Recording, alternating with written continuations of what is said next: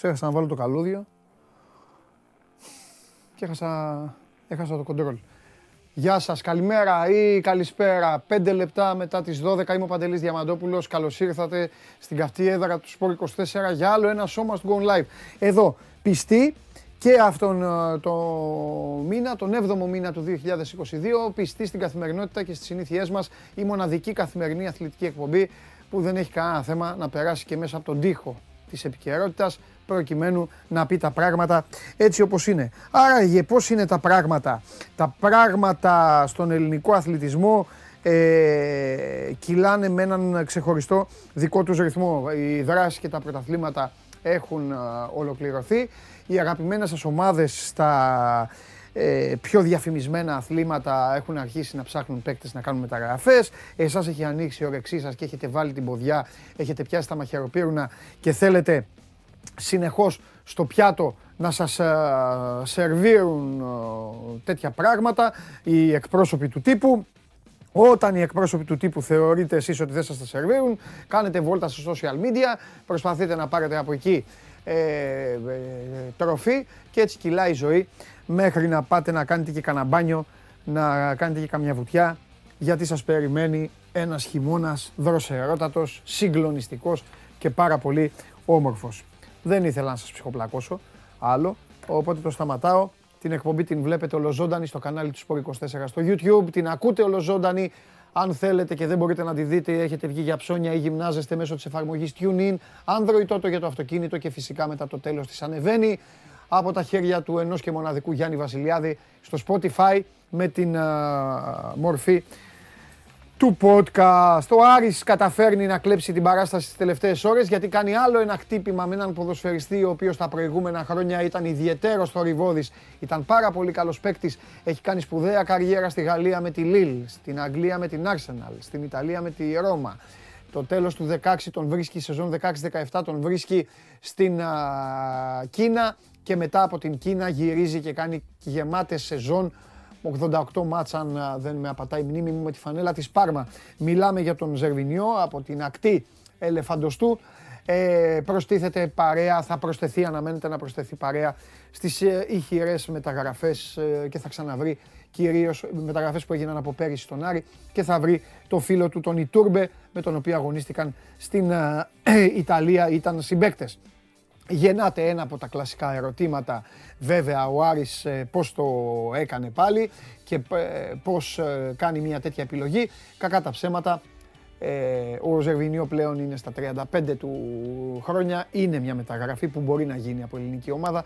Μέχρι και πριν μια πενταετία, εξαετία, ο παίκτης αυτός δεν θα πέρναγε ούτε με αεροπλάνο πάνω από τη χώρα μας, εκτός αν ήθελε να πάει διακοπές σε κάποια παραλία της υπηρετικής Ελλάδας ή σε κάποιο από τα άφθονα νησιά μας. Ε...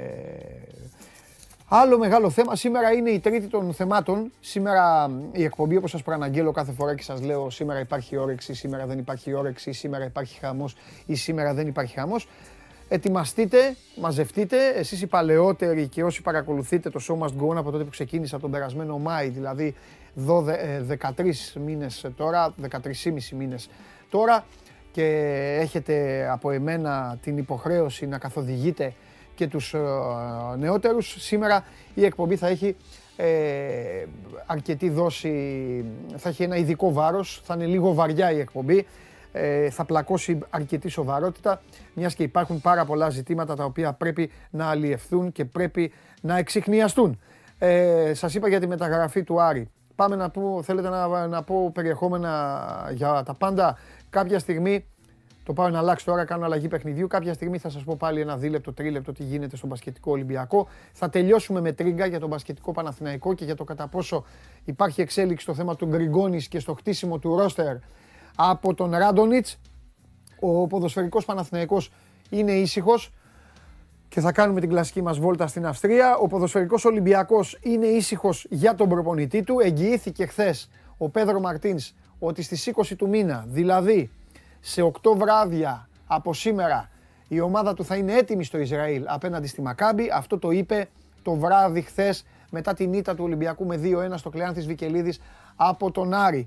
Την ίδια ώρα ο ΠΑΟΚ ε, τελειώνει με έναν ποδοσφαιριστή ο οποίος αναμένεται να του γλυκάνει ονόματι Σολτέδο και αναμένεται να του γλυκάνει την α, μεσαία γραμμή. Ε, το αναμένεται, το χρησιμοποιώ γιατί θα πρέπει να το δούμε και στην α, πράξη. Και φυσικά υπάρχει ένα πάρα πολύ σοβαρό θέμα χθες που αποκάλυψε, μάλλον δεν το αποκάλυψε, το προφήτεψε ο Βαγγέλης Αρναούτογλου μόνο στο So Must Go On. Ε, προφήτεψε το κόψιμο του Γαλανόπουλου από την αποστολή για το εξωτερικό. Είναι πάρα πολύ σοβαρό αυτό το θέμα, είτε είστε ΑΕΚ είτε δεν είστε ΑΕΚ. Είναι από τις ιστορίες οι οποίες υπάρχει καπνός. Μένει να δούμε αν εκεί που υπάρχει καπνός θα υπάρχει και φωτιά. Η ΑΕΚ το έχει ξανακάνει αυτό, ποδοσφαιριστές οι οποίοι δεν δέχονται την πρόταση επιμήκυνσης συμβολαίου να μένουν εκτός. Μόλις την δέχονται, έχει γίνει στο παρελθόν, το εκτός γίνεται εντός. Θέλουμε να δούμε όμως πώς θα πάει η ιστορία, τι θα κάνει ο Γαλανόπουλος, και υπενθυμίζω ότι ο Γαλανόπουλος δεν το λέω για να δημιουργώ εντυπώσεις, ούτε για να φτιάχνουμε σενάρια, μακριά από αυτή την εκπομπή όλα αυτά και μακριά από εμένα, όμως πρέπει να σας το πω, είναι ημερολογιακό, είναι θέμα κανονισμών, είναι η πραγματικότητα. Ο Γαλανόπουλος από το Δεκέμβρη έχει δικαίωμα να υπογράψει σε οποιαδήποτε ομάδα θέλει, είτε στην Ελλάδα είτε στο εξωτερικό. Είναι σοβαρό το θέμα αυτό, θα το κουβεντιάσουμε και αυτό όταν έρθει η ώρα μαζί με τα υπόλοιπα.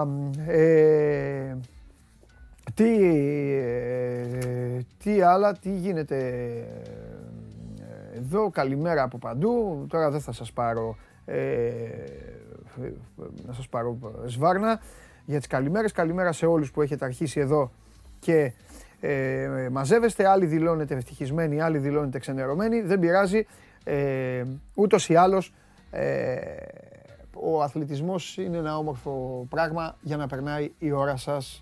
Αν, τον, αν μάλιστα μπορείτε να κάνετε αθλητισμό, είναι ακόμα καλύτερα, ε, και για την υγεία σας, αλλά και για την ξεκούραση, την ψυχολογική και την εγκεφαλική. Το να τον παρακολουθείτε τον αθλητισμό είναι επίσης ωραίο, απλά να θυμάστε ότι υπάρχουν σοβαρότερα πράγματα στη ζωή από το να κάθεστε και να χαλάτε τη ζαχαρένια σας για το τι κάνουν οι ομάδες, τι κάνουν οι πρόεδροι και αν θα καταφέρει κάποιος να κερδίσει τον α, άλλο. Ε, πού να πάμε τώρα, να πάμε σιγά σιγά. Σήμερα έχει και παιχνίδια για το Champions League. Ε, εντάξει, δεν κάθεσα να σας πω τα ζευγάρια, θα σας τα πω αύριο. Ε, θα έχουμε Τσάρλι. Είμαι περίεργος να δω αν ο Τσάρλι δώσει Βραζιλίες τώρα ή δώσει τίποτα από τα σημερινά. Λογικά πάλι στη Νότια Αμερική θα κινηθεί ο ένας και μοναδικός tipster εδώ της εκπομπής και του Σπορ είκοσι τέσσερα. Ε, μου αρέσει που ξεκίνησα ε, να λέω την ιστορία ε, για το Γαλανόπουλο και πλακώσατε εδώ ανάλογα τις οπαδικές σας προτιμήσεις, ο καθένας να πει που θα τον ήθελε. Ε, υπάρχει μια όμορφη ερώτηση από ένα φίλο που μου λέει καλημέρα, να του πω τη γνώμη μου και αν ήμουν πρόεδρος τι θα έκανα. Ε, δεν καταλαβαίνω μόνο ποια, ποια, αν ήμουν πρόεδρος ποιας ομάδας. Βάλε με σε μια ομάδα, ε, γράψε μου σε ποια ομάδα και θα σου απαντήσω αμέσως αν ήμουν πρόεδρος τι θα έκανα. Έχετε την ε, τύχη εδώ απέναντί σας να βρίσκεται ένας άνθρωπος που απαντάει τα πάντα, όπως καταλαβαίνετε, ό,τι έχει να κάνει με σοβαρά θέματα και με γουστόζικες ιστορίες οι οποίες μπορούν έτσι να μας δώσουν τροφή για να κάνουμε συζητήσεις. Παρ' όλα αυτά, σας πλάκωσα λίγο, σας πήρα από τα μούτρα, θα έρθει και ο καταστροφέας, σήμερα θα έρθει και η Μαρία λίγο εδώ να... Ε, να φέρει το Χάλαντ, εντάξει, Μαρία με το Χάλαντ έρχεται και... Α, της ΣΑΕΚ λέει ένας φίλος, αφού έλεγες για το Γαλανόπουλο. Αν ήμουν πρόεδρος της ΣΑΕΚ, τι θα έκανα για το Γαλανόπουλο? Θα συζητούσα μαζί του, θα προσπαθούσα να, να, να τα βρω, γιατί είναι ένας Έλληνας ποδοσφαιριστής, ε, επένδυση για την ομάδα, είναι ένας καλός παίκτης. Και σίγουρα δεν είμαι της τακτικής να τιμωρώ, να τιμωρώ έτσι τους παίκτες. Δεν θέλω να δημιουργώ θυμικό με τους παίκτες. Δεν είμαστε, δεν είμαστε σε, σε παλιά χρόνια. Δεν, θα το πω, το, να το πω τώρα, να το καταλάβουν οι πιο μεγάλοι από τους χιλιάδες που μας βλέπουν καθημερινά. Δεν είμαι της τακτικής να κάνω νταντά τον παίκτη. Ο παίκτης πέρασε δύσκολα, είχε ένα δύσκολο τραυματισμό. Δουλεύει, είναι καλά, θα τον έστελνα με την ομάδα. Θα τον έστελνα να τον δει, να τον δουν όλοι, να παίξει και φιλικό. Μετά μπορεί ο ατζέντης του να μου φέρει και μια πρόταση καλή από το εξωτερικό. Γιατί να σβήσω και αυτή την υπόθεση, να τον πουλήσω δηλαδή. Διαφορετικά θα μίλαγα μαζί του, να πηγαίνει και αυτός να δοκιμαστεί, να ανέβει στη ζυγαριά. Γιατί να δημιουργήσω στον ποδοσφαιριστή ε, θυμό, πίκρα. Γιατί να του βγάλω αρνητικά συναισθήματα. Θα μείνει μόνος στο Σπάτα, τώρα κάνει προπόνηση. Ποιος κερδίζει από αυτό? Από όλο αυτό ποιος κερδίζει? Κερδίζει κανείς. Άμα κερδίζει κανείς, εντάξει. Ο Γαλανόπουλος μπορεί α, να θυμώσει. Α, πάει το Δεκέμβρη να υπογράψει τον Ολυμπιακό. Τι κέρδισε η ΑΕΚ από αυτό? Κέρδισε τι? Ότι να ε, έμεινε χωρίς μπάλα πέντε μήνες. Και θα κερδίσει μετά η επόμενη ομάδα του, όποια είναι. Σε όποια πάει. Κάπως έτσι το βλέπω. Πάμε ταξίδι.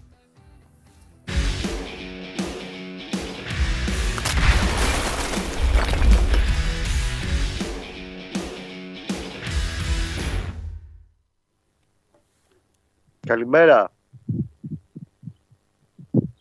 Τι γίνεται? Με ακούς καλά? Πρώτον σε ακούω καλά. Δεύτερον σε βλέπω ωραία, καθαρά. Με, με φοβερά σύννεφα. Ε, λοφάκια πίσω, πράσινα και όλα τα υπόλοιπα. Ε, είναι εδώ το, το μέρος προπόνησης. Είπαμε να βγούμε live σήμερα. Μπράβο. Πίσω δηλαδή είναι η ομάδα. Πίσω είναι η ομάδα, αλλά μόλις τελείωσε την προπόνηση δυστυχώς δεν την προλάβαμε. Δείξε κανένα κουτσομπολιό, δείξε τίποτα. Δεν πειράζει. Ταξίδεψέ μας λίγο. Δεν πειράζει. Ας ζαλιστούμε σιγά-σιγά.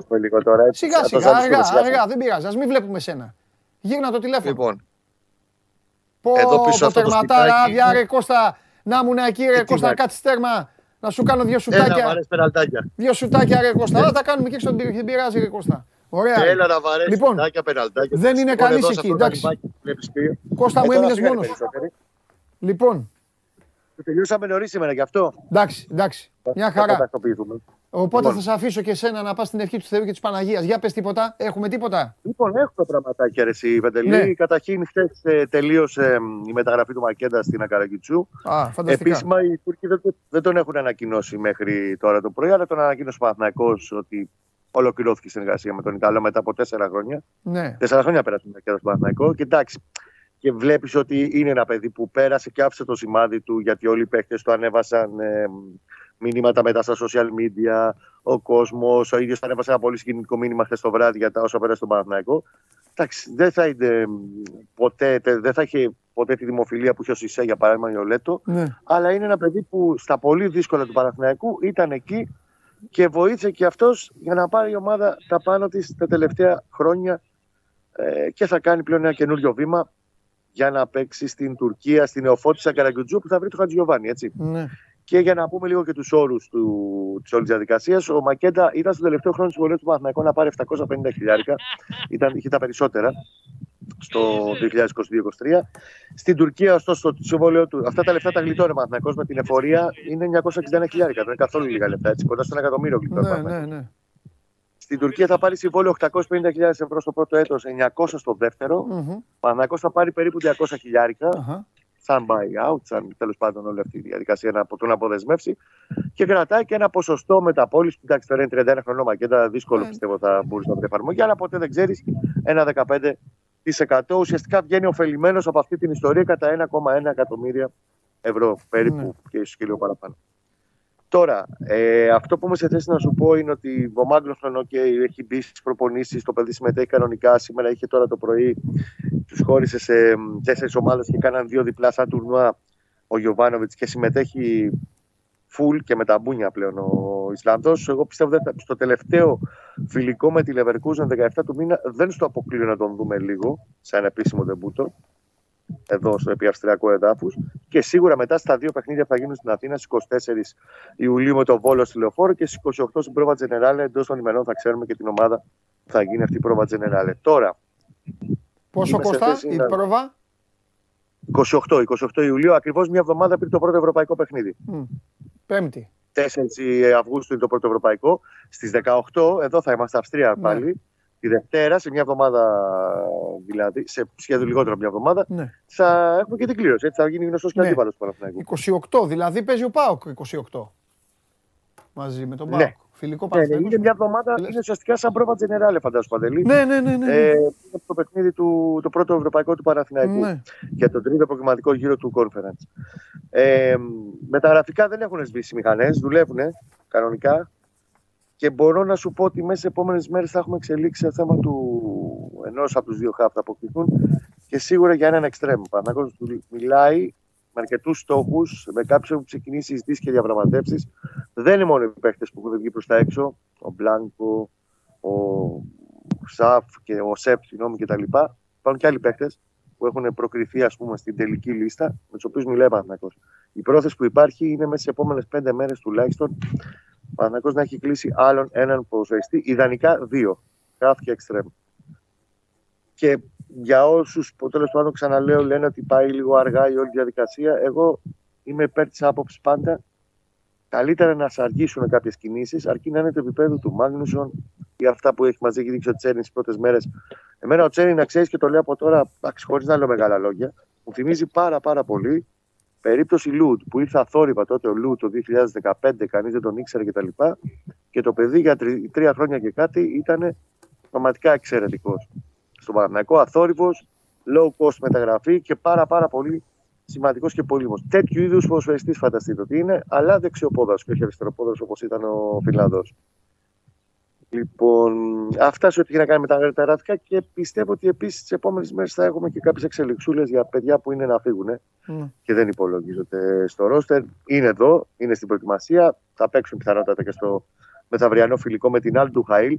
Ξέρεις ότι μεθαύριο ε, μπορεί να μου να ξεφύγω λιγάκι στο φιλικό με την Αλ Ντουχαήλ. Ξέρεις ποιον έχει προπονητή? Ερνάν Κρέσπο. Ah. Πάνω του θα πέσει. Θα κάτσει στον πάγκο. Πάνω θα θα, θα πας στον πάγκο. Πάνω του θα πέσω, σου λέω. Αυτό σου λέω. Θα κάτσεις στον πάγκο. Ναι, μεγάλε κότσα, θα... θα... ντουλέ και αυτά. Ποιος μεγάλε κότσα, το κλέγαμε για Κρέσπο κάποτε. Είναι Αργεντινή. Σωστό.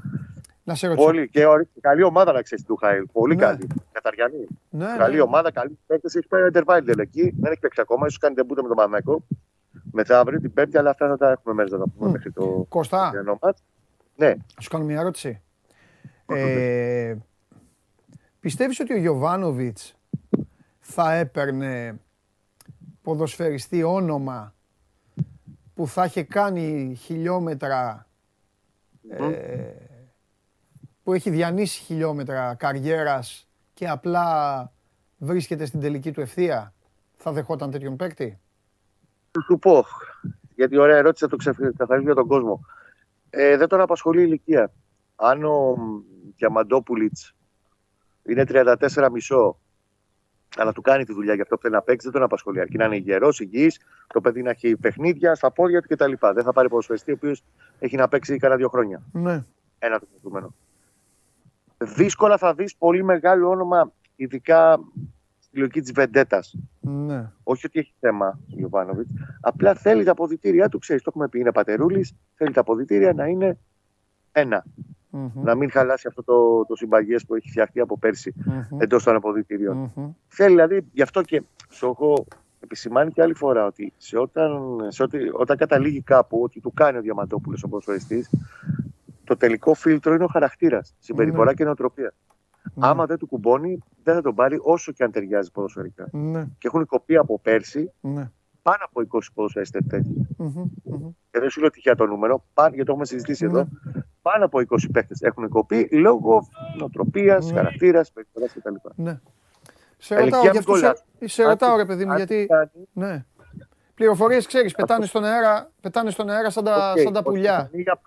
Είναι ποδοσφαιριστής που θα του κούμπωνε τέλεια σε αυτό που θέλει να παίξει. Ποιος? Επειδή ο Σλιμανί, που το είχαμε, είχαμε ξαναμιλήσει. Ναι, ναι, ναι, ναι, ναι, ναι, ναι, ναι, ναι. Ότι πορτοκάλι, ότι γίνει προσέγγιση κτλ. Βέβαια.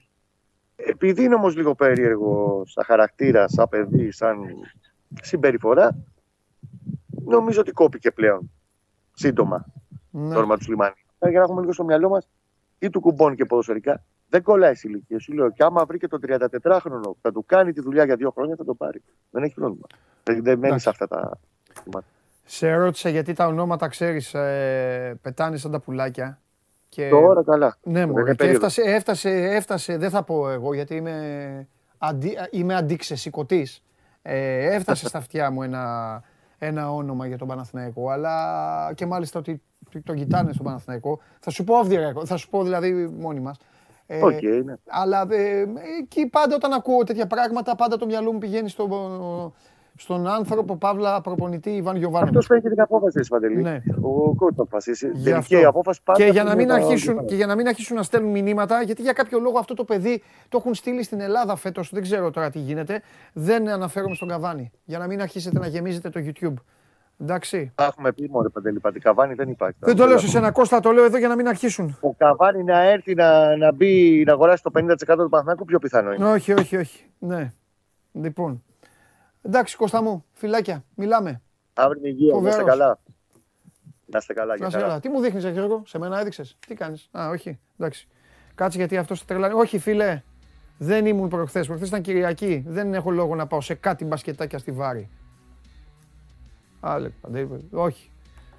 Δεν πάω σε μπασκετάκια στη Βάρη. Τι να, τι να πάω να κάνω στη Βάρη. Για μπάσκετ. Α, τον μπάσκετ μόνο του. Παίζω μόνο σε κλειστά. Ε, ε, Ε, καλέ μου φίλε, μόνο σε κλειστά πάνω από δέκα χιλιάδες ε, θέσεις. Ε, ε, η παρουσία μου, η μπασκετική μου παρουσία ε, είναι ανάλογη των κανονισμών της Ευρωλίγκας. Mm. Λοιπόν... Τώρα πρέπει να πάμε να μιλήσουμε για τον Ζερβινιό. Ε, τον Καβάνι, αν ήξερε ο Καβάνι ότι θα τον συζητούσε οι, ποδοσφαιρικές, οι ελληνικές ποδοσφαιρικές ομάδες. Βέβαια στο τέλος, μην γίνει ο Καβάνι. Πώς μένουν κάποιοι παίκτες που πάει Αύγουστο-Σεπτέμβρη και είναι ονόματα φοβερά και μένουν χωρίς ομάδα. Ε, μπορεί να έρθει το πλήρωμα του χρόνου και για τον Ουρουάνο. Θα δούμε. Λοιπόν, έχουμε πολλά να πούμε. Έχουμε πολλά να πούμε τον κύριο στην επανομή. Για πάμε.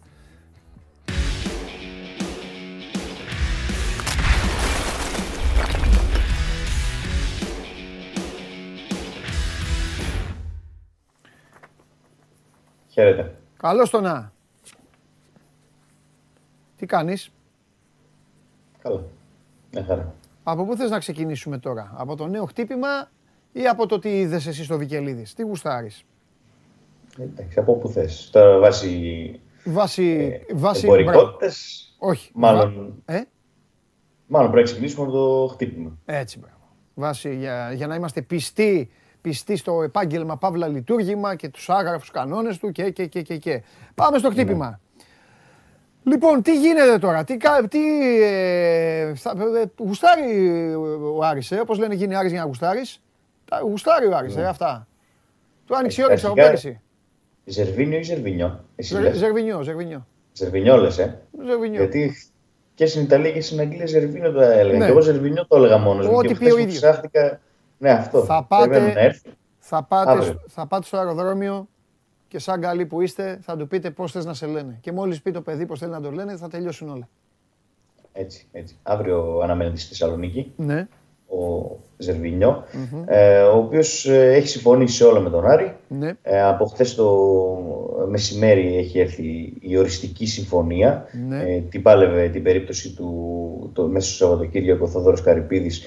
Απέσπασε τον νέο από τον τριανταπεντάχρονο Ivoriano, mm. ε, ο οποίος ε, κατά πάσα πιθανότητα θα έρθει για ένα χρόνο στη Θεσσαλονίκη, τουλάχιστον θα υπογράψει συμβόλαιο ενός έτους, ε, με αποδοχές ε, περίπου ε, τετρακόσιες πενήντα χιλιάδες ευρώ. Σωστή κίνηση για δηλαδή, ένας χρόνος. Ναι, δηλαδή δεν, δεν ξέρεις. Είναι... Καλά, εντάξει, δεν ξέρεις πολλά, δεν ξέρεις. Είναι στην περίπτωση του... Είναι πολύ περίεργη η περίπτωση του. Έχει... να συζητήσει πολύ πράγμα πάνω στο Ζερβινιό, γιατί είναι ένας ποδοσφαιριστής πέραν του βιογραφικού του που έρχεται από έναν πολύ σοβαρό τραυματισμό. Το, στις είκοσι εννέα Οκτωβρίου ε, υπέστη ρήξη πρόσθετου χιαστού, ε, έχασε οκτώ μήνες, δεν είχε κουμπίσει μπάλα από τον Οκτώβριο ουσιαστικά ο Ζερβινιό και είναι τριάντα πέντε ετών, τα έχει κλείσει ε, τον Μάιο. Ε, τα ε, απατεωνίστικες, απατεωνίστικες φωτογραφίες, καταγγέλλω, για να ξεσηκώνουν τον κόσμο του Άρεως και τους ε, τηλεθεατές της εκπομπής. Εδώ ακόμα φαίνεται και τον μπιφτέκι του το Ρωσίδι πίσω.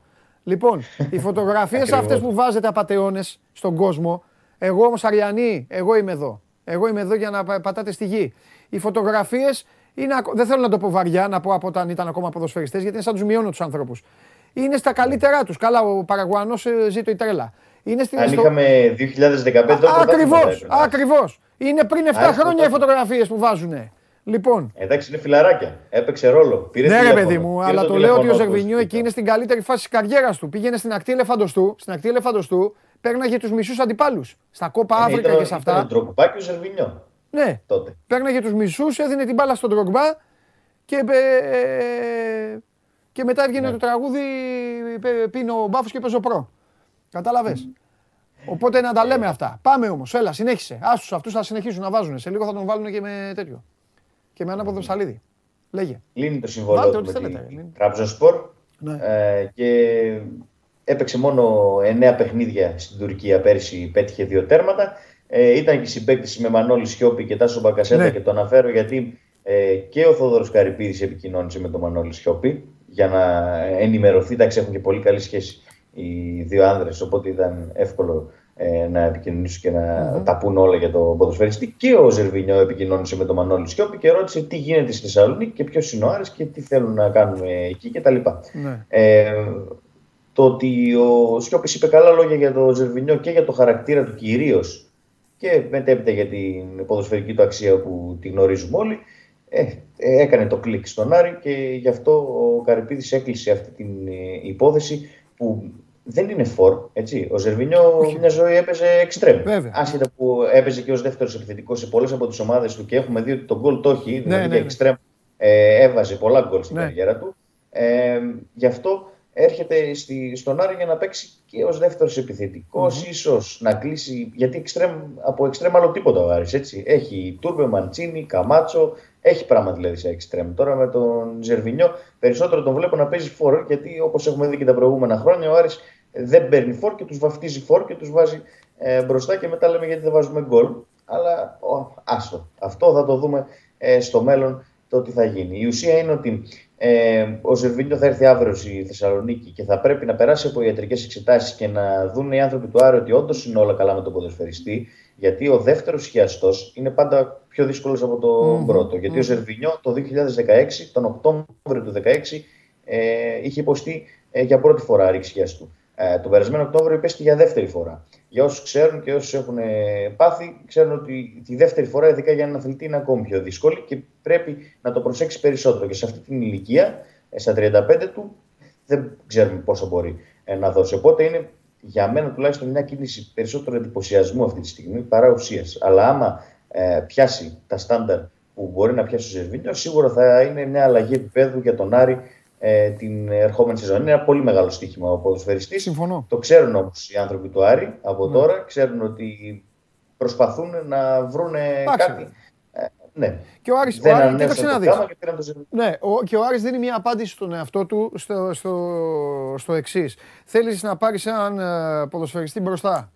Ε, για να το ξεκαθαρίζουμε λίγο, να, να συζητάμε εδώ και με τον κόσμο μας, να κάνουμε και τέτοιες κουβέντες ευεργετικές. Ε, θες να πάρεις έναν παίκτη μπροστά. Είσαι ο Άρης, έχεις κάνει τις κινήσεις που έχεις κάνει, έχεις τα θέματα που έχεις, είσαι μια ομάδα η οποία ξέρει ποιο είναι το ταβάνι της. Θέλει λοιπόν να πάρει, να πάρει έναν παίκτη. Δημήτρη, σκέφτεσαι να πάρω ένα μπιτσιρικά. Να πάρω ένα μπιτσιρικά. Πόσο θα μου στοιχήσει, τι βαθμό ρισκάρω και τι βαθμό αποτυχίας υπάρχει. Να τον πάρω από την Ελλάδα δεν έχω τύχη.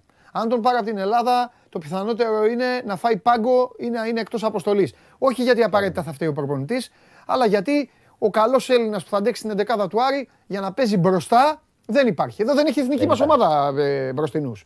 Πάμε λοιπόν μετά. Πάμε μετά. Να πάρω έναν παίκτη πολύ καλό από το εξωτερικό. Σε ποδοσφαιρική ηλικία τρομερή. Δεν παίζει, δεν παίζει γιατί δεν έχεις αυτά τα λεφτά. Να πάρω έναν παίκτη μετρίου, μέτριο, ένα, όπως ο καφές. Μία ή άλλη είναι, θα σου πούν τα Αριανά εκεί και θα έχουν και δίκιο. Θα σου πούν εντάξει, γιατί τον έφερες αυτόν, βάλε το Χαλιάπα. Ναι. Συνεπώς ναι, ναι. ο Άρης, που θέλω να καταλήξω, συνεπώς ο Άρης τι κάνει. Δίνει τετρακόσια πενήντα χιλιάρικα, τα οποία παιδιά δεν είναι πολλά λεφτά. Δεν είναι πολλά λεφτά για το όνομα. Δηλαδή ο Άρης αυτή τη στιγμή δίνει τετρακόσια πενήντα χιλιάρικα και φέρνει και πληρώνει το όνομα και το παρελθόν. Αυτό πληρώνει. Και σου λέει, ό,τι μου δώσει θα το πάρω. Αν δεν μου δώσει κάτι, έχω πετάξει τετρακόσια πενήντα χιλιάρικα και θα τρώω απλά ένα χρέωμα ότι έφερα ένα ξοφλημένο ποδοσφαιριστή. Τελεία. Οπότε, μπορεί και εγώ αυτό να έκανα. Ναι. Γιατί ναι. πρέπει λίγο να την αναπτύσσουμε τη λογική των ομάδων. Αν μου έλεγες ότι έφερνα το Ζερβινιό εκεί που έφερε τον Γκρέι, θα σου έκανα άλλη συζήτηση. εκατό τοις εκατό. Αλλά εντάξει, μια χαρά είναι ο Γκρέι. Ο Γκρέι έχει πάρθει με μεγάλο συμβόλαιο, ενώ ε, με πολλά χρόνια συμβόλαιο, ναι, για να είναι ο βασικός επιθετικός. Δεν έρχεται ο Ζερβινιό για να πάρει τη θέση και να παίζει βασικός ή να είναι η βεντέτα, ξέρω, στην ομάδα. Ο Ζερβινιό έρχεται αυτή τη στιγμή τουλάχιστον ε, για συμπληρωματικό ρόλο. Ναι. Τώρα, άμα στην πορεία δείξει άλλα πράγματα και γίνει βασικός, θα έτσι έχει πετύχει εκατό τοις εκατό συγκεκριμένη. Και θα, πω και, κάτι, και θα πω και κάτι άλλο που το είπα και πέρυσι, γιατί κοιτάζουμε όλο, όλο, όλο τον νεκροθαυτισμό και καμιά φορά οι δημοσιογράφοι ή όσοι θέλουν να κάνουν αναλύσει, αναλυτάδες και αυτά που δεν έχουν κλωτσίσει ούτε πατημένο κουτάκι, ε, ε, αρέσκονται στο να μαζεύουν τα κλικς και τα like και να λένε α, να θάβουν. Κοιτάξτε ρε παιδιά, ο Άρης είναι και έφερε τον Καμαρά, τον Ζερβινιό, τον, τον Ιτούρμπε. Άμα τους έφερνε ο Ολυμπιακός, ο ΠΑΟΚ, η ΑΕΚ και ο Παναθηναϊκός, θα γινόταν χαμός από τους οπαδούς τους. Αυτή είναι η αλήθεια. Ναι. Ωραία, τους έφερε ο Άρης, τι να κάνουμε. Καλά κάνει. Αν μπορεί να φέρνει έναν τέτοιο ποδοσφαιριστή, ας το κάνει. Με, με τέτοια χρήματα, δηλαδή χωρίς να ξεχυλώνει το ταμείο και να παίζει ένα, ένα λότο, ένα τζόκερ το χρόνο. Mm. Δεν είναι κακό. Κακό είναι να εγκαταλείπει την ομάδα και να μην την έχει καλά δομημένη. Και, και περνάω εκεί τη συζήτηση τώρα. Αφού πρώτα θέλω, θέλω να σου περάσουμε κάνω... εκεί, θέλω να σου να την πετάξω εγώ την κακία μου, γιατί δεν μπορώ. Να την πετάξεις. Για το Ζερβινιό. Πες την. Ε, γιατί... δεν έμεινε ο Μπρούνο Γκάμα, ο οποίος ήταν σημαία του Άρη τα προηγούμενα χρόνια, γιατί ναι, ήταν μεγάλος. Ναι. Και γιατί ήθελε τριακόσιες χιλιάδες συμβόλαιο. Ναι. Ε, όταν παίρνεις με τετρακόσιους πενήντα κάποιον μεγαλύτερο, ναι, ε, είναι σφάλμα. Αυτό και το κλείνουμε, άμα θες. Θα σου, απαντήσει, θα σου απαντήσουν στον Άρη ε, ότι ε, εντάξει, είναι, είναι, άλλο, είναι άλλο όνομα.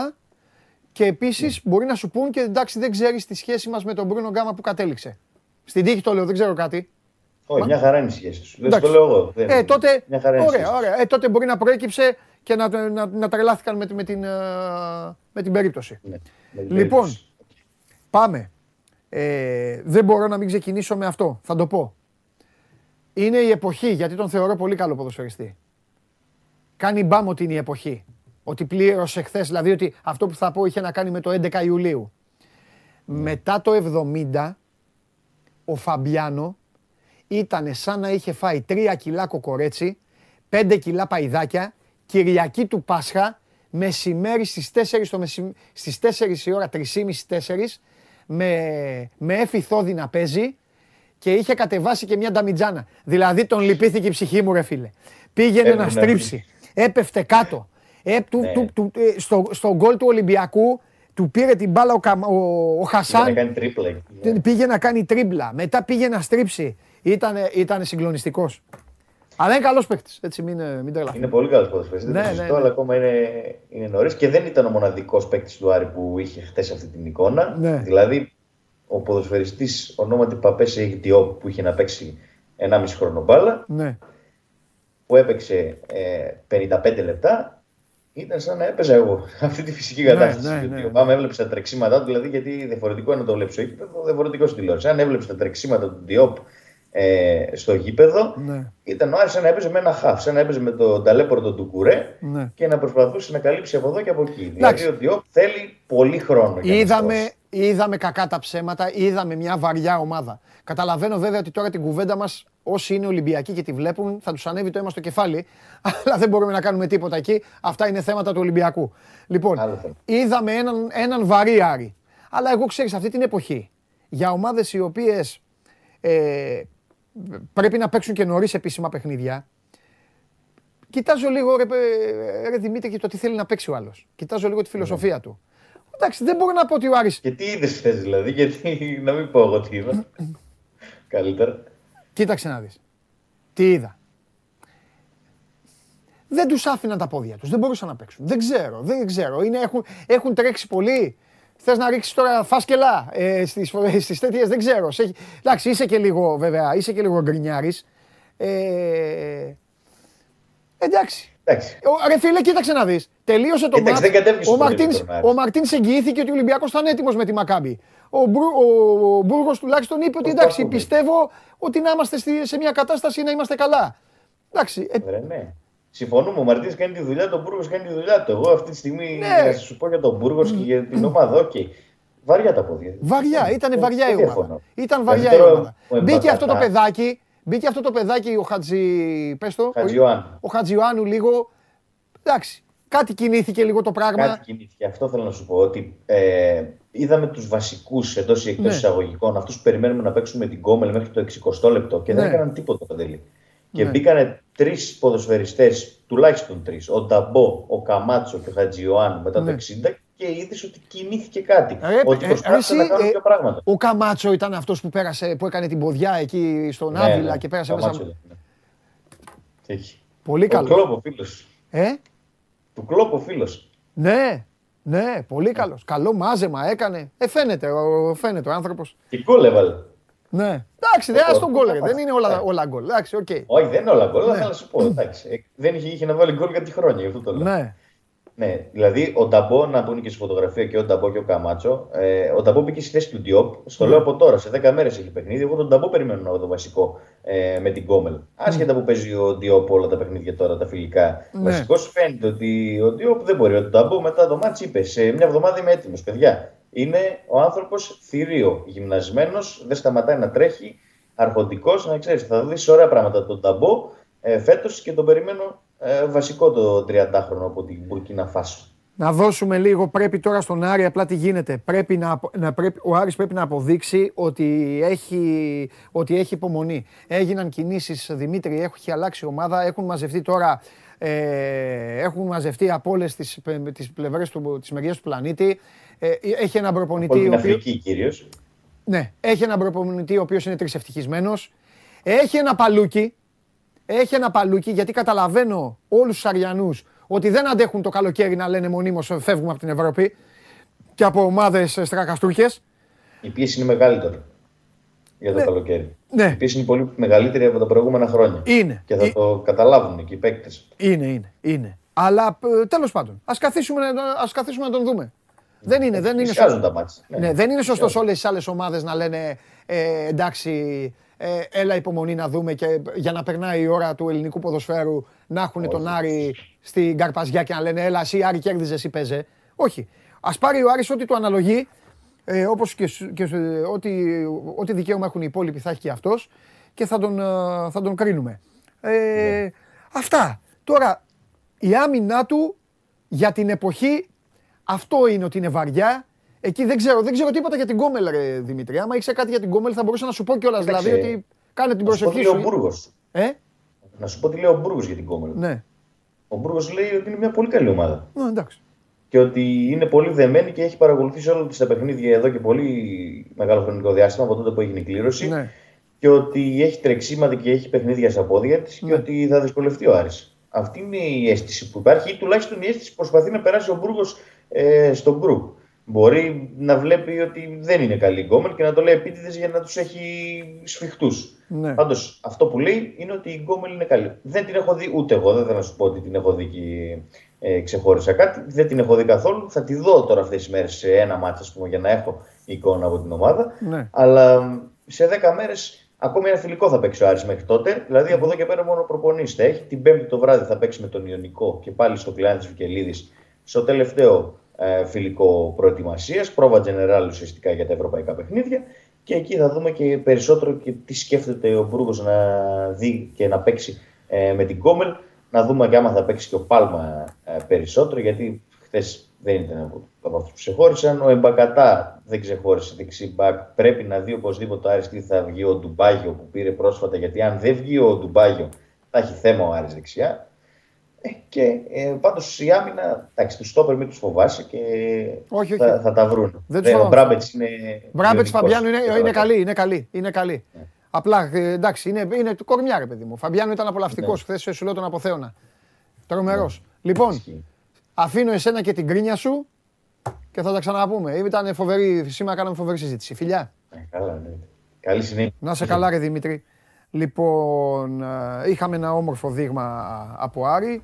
Ε, οπότε μπορέσαμε να πούμε και δύο-τρία πράγματα χειροπιαστά, γιατί δεν μπορείς να βλέπεις τώρα σε αγρούς και σε λιβάδια να παίζουν οι ομάδες και να κάνουν και σαράντα πέντε αλλαγές κάθε μία και εσείς να νομίζετε ότι θα πάρουν το, το Champions League ή θα υποβιβαστούν σε μία χρονιά πέντε κατηγορίες. Αλλά τι, τι σας νοιάζει σας, αρακτοί είστε, διακοπές θα πάτε, άλλοι σε εμάς. Α, τον έχουμε! Α, ναι, αγιάφερα, έχω καιρό να τον δω, μου έχει λείψει, μου έχει λείψει. Thank you. Έλα. Τι γίνεται? Έλα, με έχεις εγκαταλείψει. Με έχεις εγκαταλείψει. Λέω μόνος μου Παραναένσε και Μπάια και Γκρέμιο. Ξέρω τι λες. Εντάξει. Λες δώσ' του αυτού, δώσ' του να πει εδώ, δώσ' του μια κάρτα να πει. Θα εμφανιστώ εγώ στα φοβερά, στα φοβερά παιχνίδια. Ε, τώρα να καθόμουν ναι. να έλεγα την Παρασκευή ανάλυση έξι βραζιλιάνικα. Όχι, δεν νομίζω ότι το ήθελε κανένας. Έχεις δίκιο. Έτσι δεν νομίζω. Βέβαια, βέβαια. Εγώ θα πω κάτι, χωρίς να γνωρίζω τι έχει φτιάξει η κατσαρόλα σου. Έχω να πω ότι όλα τα μάτς του Champions League σήμερα χρήζουν ανατροπής. Όλα τα μάτς είναι από ισοπαλία, είτε, είτε νίκες των σημερινών φιλοξενούμενων. Όλα τα παιχνίδια, παιδιά. μηδέν ένα. Α, εξαίρεση το Ζάλγκιρις Μπάλκανι. Έφερε στο Κόσοβο ένα ένα η Ζάλγκιρις. Πήρε ισοπαλία. ένα ένα, ναι. Πονηρό είναι και αυτό. Όλα τα άλλα όμως είναι κουλούρια και νίκες των...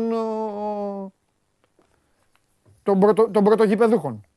Ναι. Μόνο το Χιμπένια Σάμροκ είναι το που είχε τρία μηδέν.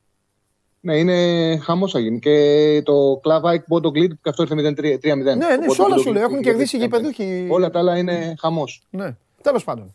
Ναι. Θα έχει μάχη, θα έχει μάχη. Λοιπόν, ε, για τα προκριματικά θα ασχοληθεί και εγώ με το Champions League. Α, ωραία. Λοιπόν, σε έξι και μισή ώρα Ελλάδας, στη Λετωνία, Ρίγα, Ελσίκη. Εντάξει, στο πρώτο παιχνίδι η Ελσίκη κέρδισε ένα μηδέν. Ήταν καλύτερη. Τα γκολ σαν έβαλε ένα γκολ στο έντεκα. Μετά έπαιξε να το κρατήσει. Δεν απειλήθηκε καθόλου. μηδέν εξήντα τέσσερα με μηδέν δεκαέξι ήταν τα γκολ. Δεν έκανε κανένα φάση Ρίγα. Να πούμε ότι η ομάδα τη Λετωνία είναι νούμερο εκατόν ενενήντα οκτώ στην κατάταξη του ΕΦΑ. Η Ελσίκη είναι πιο έμπειρη. Είναι νούμερο εκατόν τριάντα εννιά. Ε, και επίσης σημαντικό ότι η Ρίγα δεν παίζει φυσική της έδρα. Παίζει σε ουδέτερο. Έχει πιο έμπειρη ομάδα η Ελσίκη. Τα τελευταία, τελευταία πέντε χρόνια στην Ευρώπη, η Ρίγα έχει παίξει μόλις τέσσερα μάτς εντός έδρας, έχει κερδίσει μόνο την Ακαδέμικα Πούσκας, όλα τα άλλα τα έχει χάσει. Έχει μία νίκη τρεις ήττες. Αντίθετα, η Ελσίνκη είναι πιο έμπειρη, έχει ένα ρεκόρ στην Ευρώπη πέντε πέντε οκτώ στα εκτός έδρας. Δηλαδή, από τα δεκαοκτώ εκτός έδρας που έχει παίξει, τα δέκα δεν τα έχει χάσει. Το χ δύο είναι στο ένα εξήντα, είναι κάτι παραπάνω από δίκαιο. Νόμιζα ότι θα ήταν πιο χαμηλά οι τιμές όταν ασχολήθηκα με το ζευγάρι. Μου άρεσε το ένα εξήντα, το θεωρώ πολύ δίκαιο. Οπότε πάμε χ δύο διπλή ευκαιρία στο ένα εξήντα. Mm-hmm. Και Καραμπάκ Λεφ Πόζναν. Το πρώτο παιχνίδι στην Πολωνία έχει κερδίσει Λεφ Πόζναν ένα μηδέν.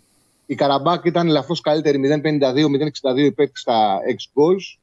Ε, και ο προπονητής δήλωσε ότι ήμασταν καλύτεροι. Εδώ η Καραμπάκ πέρσι έφτασε στους δεκαέξι του Conference, αποκλείστηκε τη Μαρσέιγ. Τα τελευταία τέσσερα χρόνια έχει μπει σε ομίλους, ε, πιο έμπειρη ομάδα. Απέναντι σε πολωνικές μετράει τρεις τρεις προκρίσεις. Ναι. Το ρεκόρ της τα τελευταία πενταετία εντός έδρας είναι οκτώ οκτώ τρία, της Λεφ Πόζναν εκτός τρία ένα πέντε. Mm-hmm. Ο άσος είναι στο ένα ογδόντα πέντε έως ένα ενενήντα. Νίκη με ένα τέρμα της Καραμπάκ οδηγεί στην παράταση. Και, είμαστε, και περιμένουμε να δούμε τι θα γίνει, χωρίς να μας ενδιαφέρει. Είναι καλή απόδοση, πιο έμπειρη. Α, Καραμπάκ είναι νούμερο εξήντα οκτώ στην κατάταξη του ΕΦΑ, νούμερο εκατόν εικοσιδύο η Λεφ Πόζναν. Και θα πω οπότε και κάτι, και αποδόση... επειδή το, mm. το, το, το, το είχα σημαδέψει ε, και το έχασα, ε, ήταν καλύτερη. Ναι, ναι, ήταν καλύτερη. Ήταν, ήταν πολύ καλύτερη. καλύτερη. Ήταν για χ δύο το παιχνίδι αυτό. Mm-hmm. Τέλος πάντων. Ήτανε, ναι. Είπε και ο προπονητής στο τέλος ότι μπορεί να χάσαμε ένα μηδέν, αλλά δείξαμε ότι είμαστε πολύ καλύτερη ομάδα από την ε, ε, Λεφ Πόζναν. Ναι. Είναι, το παρολί είναι τεπλασιασμού. Είναι στο ένα ογδόντα πέντε με ένα ενενήντα ο άσος Καραμπάκ, στο ένα εξήντα το χ δύο της Ελσίκη. Τρεις φορές τα λεφτά μας παίρνουν. Φανταστικά. Αυτά. Τέλεια, τέλεια. Άντε. Καλή αρχή. Γεια, yeah, ναι, ουσιαστικά ναι, έχουμε ξεκίνημα σεζόν. Ναι, ναι, καλή αρχή. Άντε, τσάκλι, φιλιά. Γεια. Yeah. Ντροπή βέβαια τώρα. Ντροπή να λέω καλή αρχή. Δηλαδή είναι σαν να, βγα... σαν να βγάζω απ' έξω ε, όλα αυτά τα βραζιλιάνικα και τα υπόλοιπα που έδινε ο... Ο Τσάρλι και παίζατε, αλλά εντάξει τώρα, άλλα τα μάτια του λαού, άλλα της κουκουβάγιας. Έτσι δεν λέει. Η λαϊκή θυμοσοφία. Αυτό. Και μια και είπα λαϊκή θυμοσοφία, ας πάμε σε ένα γεννημένο προφήτη, ο οποίος φοράει το καπέλο, αλλά μέσα βράζει το κεφάλι, βράζει, βράζει το κεφάλι και βράζει τις προφητείες. Πάμε.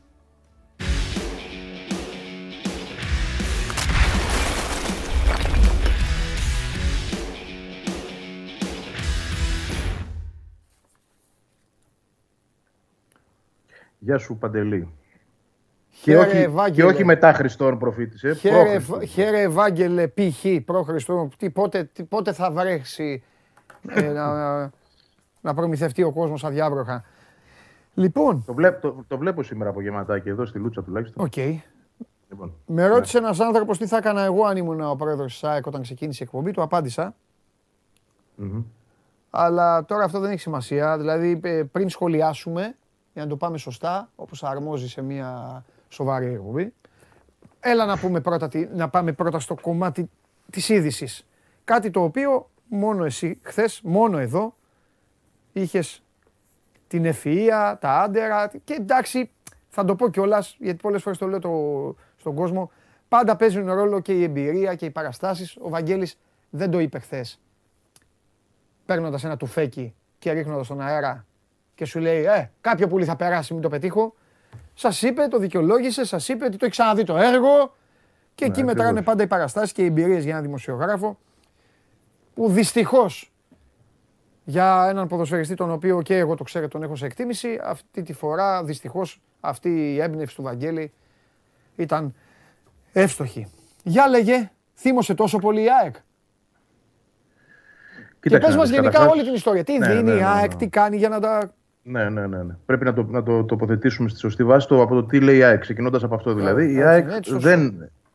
Η, το μόνο σχόλιο που έχει κάνει είναι ότι μένει στην Αθήνα για να ακολουθήσει ατομικό πρόγραμμα. Δεν λέει αν έχει πρόβλημα σημαντικό ώστε να μην μπορεί να ταξιδέψει. Yeah. Δεν λέει αν αυτό το πρόβλημα το οποίο από όσο εγώ γνωρίζω δεν είναι πια πρόβλημα γιατί το παιδί έχει εγχειριστεί εδώ και επτά μήνες έτσι και ε, τουλάχιστον από όσο εγώ μαθαίνω, η δική μου η πληροφόρηση είναι αυτή, ε, είναι καλά και μπορεί να προπονηθεί. Λοιπόν.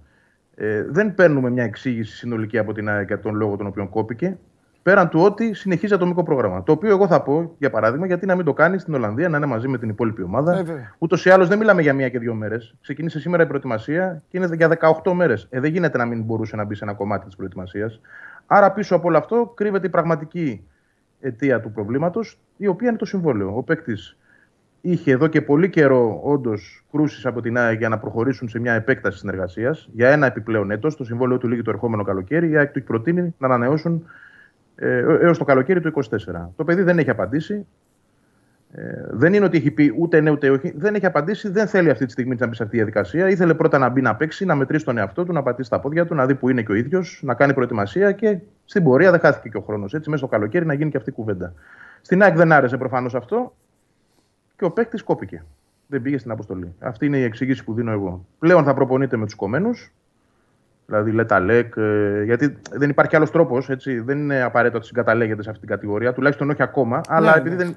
Ναι, απλά επειδή μόνο έτσι είναι η μοναδική διέξοδος για να προπονείται, δηλαδή να υπάρχει κανονικός προπονητής, ο κύριος Παπαπαναγής, ε, ιατρικό επιτελείο το οποίο θα είναι καθημερινά mm. και φυσιοθεραπευτής και γυμναστής και ούτω καθεξής με αυτούς τους παίκτες που ναι. δεν υπολογίζονται. Ναι. Μαζί τους θα είναι και ο Γαλανόπουλος από εδώ και στο εξής, μέχρι Βα... να δούμε που θα πάει η ιστορία αυτή. Βαγγέλη, πόσα λεφτά, ε, τι σύμβολο έχει, πόσα χρήματα παίρνει? Ε, με επιφύλαξη, αλλά ναι, δεν μωρέ, είναι εντάξει, πολύ τώρα, μακριά. Δε... Ναι. Είναι κάτω από τριακόσιες χιλιάδες για το τελευταίο έτος. Ε, νομίζω είναι δύο ογδόντα για φέτος, για, για φέτος μόνο. Τα προηγούμενα χρόνια ήταν ακόμα λιγότερα. Δηλαδή, κλιμακωτό συμβόλαιο είχε υπογράψει. Λογικό. Ε, από δύο σαράντα, δύο εξήντα, δύο ογδόντα. Είναι να παίρνει δύο ογδόντα λοιπόν. Ναι. Και η ΑΕΚ τι, τι δίνει, τι, αν γνωρίζετε στο περίπου? Νομίζω τα ίδια για την επόμενη σεζόν. Αλλά τόσα για ένα χρόνο ακόμα. Δηλαδή, συν διακόσια ογδόντα. Α, του, του, δίνει, λέει, δηλαδή... να γίνει, του, του προτείνει επιμήκυνση συμβολαίου με τα ίδια χρήματα. Ναι, ναι. ναι. Για ένα χρόνο ακόμα.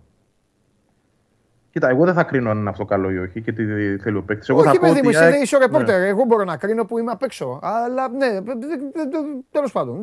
Δεν νομίζω ότι έχει ξαναγίνει αυτό. Αυτό του το πουλάει ως τι του το λέει. Δηλαδή του λέει πάρε άλλον ένα τα ίδια για να δούμε αν είσαι καλά. Ναι, προφανώς. Ε, τότε και αυτός μπορεί να πει εντάξει, θα παίξω εγώ ένα χρόνο με αυτά τα λεφτά και θα δούμε αν είμαι καλά. Ναι, αλλά δεν θα παίζει. Αυτό είναι το πρόβλημα. Ναι, αλλά μπορεί το Δεκέμβρη να πάει στον ΠΑΟΚ. Στον Ολυμπιακό, στον Παναθηναϊκό. Οπουδήποτε, ναι, οπουδήποτε. οπουδήποτε. Ναι. Γι' αυτό λέω έχουμε επεισόδια μπροστά μας τώρα σε αυτή την ιστορία. Έτσι. Κάτι πρέπει να γίνει. Ναι. Αυτή τη στιγμή είναι πολλά τα μέτωπα που δημιουργούνται λόγω Γαλανόπουλου. Το ένα είναι ο ίδιος ο παίκτης ναι. και αυτή η δυνατότητα σε έξι μήνες από τώρα να πάει οπουδήποτε, όπως είπε σωστά. Το δεύτερο είναι ότι αν δεν υπολογίζεται ο Γαλανόπουλος, γιατί πρέπει να πάρει παίκτη. Έτσι. Δηλαδή ναι. δεν μπορεί να βγάλει. Ναι, αλλά είναι, πάμε μακριά τώρα. Ναι, ναι, ναι. Άστο λίγο στην άκρη αυτό. Λίγο να μην, να μείνουμε, για να μείνουμε στο. Ναι, ναι, ναι. Να μείνουμε στο παιδί και ξεκαθαρίζω. Αν και το ξέρουν τώρα αυτοί που μας βλέπουν, ε, ότι για μας εδώ και για μένα εδώ, ποτέ καμία περίπτωση δεν είναι ίδια. Και ούτε πρόκειται να αντιμετωπιστεί ίδια. Γιατί εμείς εδώ δεν, κάν, εδώ δεν κάνουμε εκπομπή για να λέμε τα νέα των ομάδων σας. Εμείς εδώ κάνουμε εκπομπή για να γουστάρουμε, να περνάμε καλά και να συζητάμε πράγματα που έχουν να κάνουν και με το ποδόσφαιρο και με το μπάσκετ, με τη σωστή τους βάση. Και αυτή τη στιγμή, εγώ στο πρόσωπο του Γαλανόπουλου βλέπω ένα εργαλείο του ελληνικού ποδοσφαίρου. Έναν Έλληνα ποδοσφαιριστή, έναν παίκτη εθνικής ομάδας, ο οποίος κινδυνεύει να είναι στην απέξω, όπως είναι ήδη κι άλλοι στην απέξω. Ε... Απλά είναι άλλοι, δηλαδή ποιος είναι στην απέξω. Είναι ο Φορτούνης στην απέξω. Ο Φορτούνης όμως θα πάει κάπου να παίξει. Ο Γαλανόπουλος αυτή τη στιγμή δεν είναι στην ίδια φάση. Και γι' αυτό θέλω λίγο να κάνουμε κουβέντα με το Βαγγέλη. Η νίκη του Γαλανόπουλου είναι να παίξει μπάλα. Αν μπορεί να παίξει την ΑΕΚ ακόμα καλύτερα και για τις δύο πλευρές. Αλλά τώρα, όπως μας τα λέει και ο Βαγγέλης, εγώ δεν ξέρω. Πες μου όμως κάτι. Mm-hmm. Από τις τρεις προηγούμενες περιπτώσεις, οι δύο γύρισαν. Η ΑΕΚ επέστρεψε και έκανε καλύτερη προσφορά. Ή έβαλαν αυτοί νερό στο κρασί τους και είπανε όχι, δεν αντέχουμε να μείνουμε. Ε, τότε Μπακασέτας και. Σιμόης Λαμπρόπουλος. Ναι. Τι είχε όχι, γίνει. Ε, πέσαν στα λεφτά της ΑΕΚ οι δύο. Δηλαδή και ο Σιμόης και ο Μπακασέτας πήραν τα δηλαδή. Χρήματα. Ναι. ναι. Σε σχέση με αυτά που ζητούσαν, να σου το πω διαφορετικά, γιατί εντάξει, μπορεί να τους έδινε ένα χι ποσό, να τους έδωσε χι συν ένα. Έτσι, για να τα βρούνε. Ε, αλλά εκείνοι ζητούσαν χι συν δέκα. Δηλαδή ήταν μεγάλη απόκληση ναι. των χρημάτων που εν τέλει πήραν από αυτά που ήθελαν. Αλλά ναι, στο τέλος λύγησαν και οι δύο, υπέγραψαν, βέβαια και οι δύο μετά έφυγαν. Δηλαδή, ο Μπακασέτας έφυγε άμεσα και έφυγε και με τρόπο άλλο οξύμορο. Αυτό το έχουμε συζητήσει. Ναι. Ο Λαμπρόπουλος, δε, που ήταν ο μοναδικός των τριών. Που ήθελε και το παιδί να, να γυρίσει και με, να σου πω, και με λιγότερα θα παίζει για εκείνη τη χρονιά και για την επόμενη. Ε, εν τέλει ε, έμεινε εκτός ομάδας γιατί ήταν απόφαση της ΑΕΚ τότε να προχωρήσει με τον Σβάρνα. Και έτσι ήταν και αγωνιστικοί οι λόγοι. Τώρα με τον Γαλανόπουλο εδώ, κοίταξε, εγώ θέλω να, με, να είμαστε και δίκαιοι όσο μπορούμε. Ε, δεν μπορώ να δικήσω αυτή τη στιγμή την ΑΕΚ, η οποία έχει βάλει απέναντί της τον παίκτη και λέει ότι κοίταξε να δεις, εμείς δύο χρόνια που είχαμε ποντάρει σε σένα. Εντάξει, το παιδί ήταν άτυχο, έτσι, οι τραυματισμοί είναι στο πρόγραμμα, αλλά ήμασταν εδώ. Δηλαδή. Δεν σε έβγαλε κανείς εκτός ομάδας, ούτε σταμάτησε να πληρώνεσαι. Δηλαδή, θέλουμε να σε δούμε για ένα χρόνο. Πάρε και ένα συμβόλαιο ακόμα για ένα επιπλέον έτος. Βαγγέλη. Για να μην έχεις, να μην έχεις το άγχος. Όχι, προσπαθώ να εξηγήσω μισό λεπτό. Ναι, αλλά, ναι, αλλά το μάνταλο, αν όπου είμαι λάθος, εσύ με διορθώνεις. Εγώ μιλάω ναι. με, το, με τη μνήμη μου, εσύ μιλάς με, τα, με, με τη γνώση σου. Ναι. Ο μάνταλος, νομίζω, όταν χτύπησε, πήγε ο Δημήτρης Μελισσανίδης, πήγε η διοίκηση και του έκανε καινούριο συμβόλαιο. Του δώσε και χρήματα. Ισχύει. Άρα, κάνει, άρα ο Γαλανόπουλος είναι στο πηγάδι. Ε, προφανώς δεν θεωρείται η ίδια περίπτωση στο μυαλό του, του Μελισσανίδη συγκεκριμένα. Έτσι, γιατί ε, εδώ, κοίταξε να δεις, του Μάνταλου ε, το έχουμε εξηγήσει. Είναι και δικαίωμα στο μυαλό του Γαλανόπουλου να αισθάνεται. Ναι, σαφώς. Θα, θα πήγαινα και σε αυτό. Θα πήγαινα. Αλλά επειδή το έπες για τον Μάνταλο, θα σου πω το εξής. Εδώ είναι και μια προσωπική τρέλα, πώς να σου το πω. Δηλαδή, είναι Α, εντάξει, το, okay. το παιδί, το παίκτης του, okay, έτσι το βλέπει, έτσι το, το έκανε πάντα με τον Μάνταλο. Το έχουν εξηγήσει δηλαδή ότι είναι και μια προσωπική συμπάθεια αυτή η οποία. Περισσότερο κινεί τα νήματα παρά η λογική και, το, και η ποδοσφαιρική okay. πραγματικότητα. Λοιπόν, okay. ε, με τον Γαλανόπουλο, yeah. ε, ναι, η ΑΕΚ έχει αυτό που λέει, το δικό της δίκαιο. Αλλά είναι δικαίωμα της ΑΕΚ να προτείνει ότι θέλει, να το ξεκαθαρίσουμε. Ναι, ακριβώς. Αναφέρει το δικαίωμα, είναι, δεν κάνουμε εμείς κουμάντο. Όπως είναι και του Γαλανόπουλου, να σου λέει: Κοίταξε yeah, να δεις, εγώ στην ΑΕΚ όλα αυτά τα χρόνια. Mm. Ε, έπαιζα βασικό στη χρονιά που πήραμε το πρωτάθλημα, έπαιζα και την επόμενη, έπαιξα yeah. Champions League yeah. με λίγα χρήματα. Σε σχέση με αυτούς που έβλεπα δίπλα μου κάτι σημάω, κάτι περίεργους να παίρνουν τέσσερα και πέντε εκατοστάρικα και να. Να περνούν και να μην ακουμπούν, και σου λέει: Εγώ πότε θα πάρω, ας πούμε. Ναι. Λέω εγώ τώρα έτσι, μια ναι. προσέγγιση που θα μπορεί να έχει το παιδί. Ναι. Λοιπόν, ο καθένας έχει τα δίκια του. Εδώ το θέμα είναι να βρεθεί λύση όμως και για αυτό που είπες είναι, πώς να σου το πω, θεμελιώδες για την ΑΕΚ να μην χάσει αυτό το παιδί. Για μένα. Ε. Γιατί μας έχει δείξει και το πρόσφατο παρελθόν ότι τέτοιες περιπτώσεις χτυπάει το κεφάλι στον τοίχο μετά. Ναι. Δηλαδή, μην πιάσουμε τώρα τι έγινε με τον Μπακασέτα, μην πιάσουμε τι έγινε με τον Γιακουμάκη, δηλαδή παίκτες που έφυγαν, πώς να σου το πω, ξεπουλήθηκαν επί της ουσίας για ένα κομμάτι ψωμί φύγανε και είδαμε τι καριέρες κάνουν. Καλά, μην πιάσω το Λιβάγια ναι. που έφυγε τσάμπα. Έτσι. Ναι. Ο Πάκ τουλάχιστον πουλάει τους παίκτες του. Δηλαδή πούλησε τον Σβιντέρσκι, πούλησε τον έναν, πούλησε τον Γιάκη, δεν μπορεί να πουλήσει και ένα παίκτη. Δηλαδή έχασε το Λιβάγια, τον έκανε ό,τι ήταν το Λιβάγια, δηλαδή του έδωσε και αξία παραπάνω. Μα τώρα μπράβο. Ξαφνικά τον χάνει τσάμπα. Μπράβο. Το είπα στην αρχή της εκπομπής που με, το είπα στην αρχή που με, με ρώτησε κάποιος αν ήμουν πρόεδρος της ΑΕΚ. Τώρα μου το θύμισες, θα το ξαναπώ. Βρε με αυτή την κίνηση. Η ΑΕΚ χάνει και την ευκαιρία ακόμη και της πώλησης. Εντάξει, μπα, μην τον θέλα, μην τα βρίσκεις με τον παίκτη. Πάρ' τον στην προετοιμασία.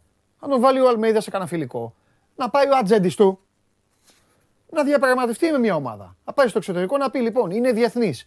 Έχει χτυπήσει, έπαθε αυτά, τώρα είναι σε αυτή την κατάσταση, τον βλέπετε, ελάτε να τα βρούμε.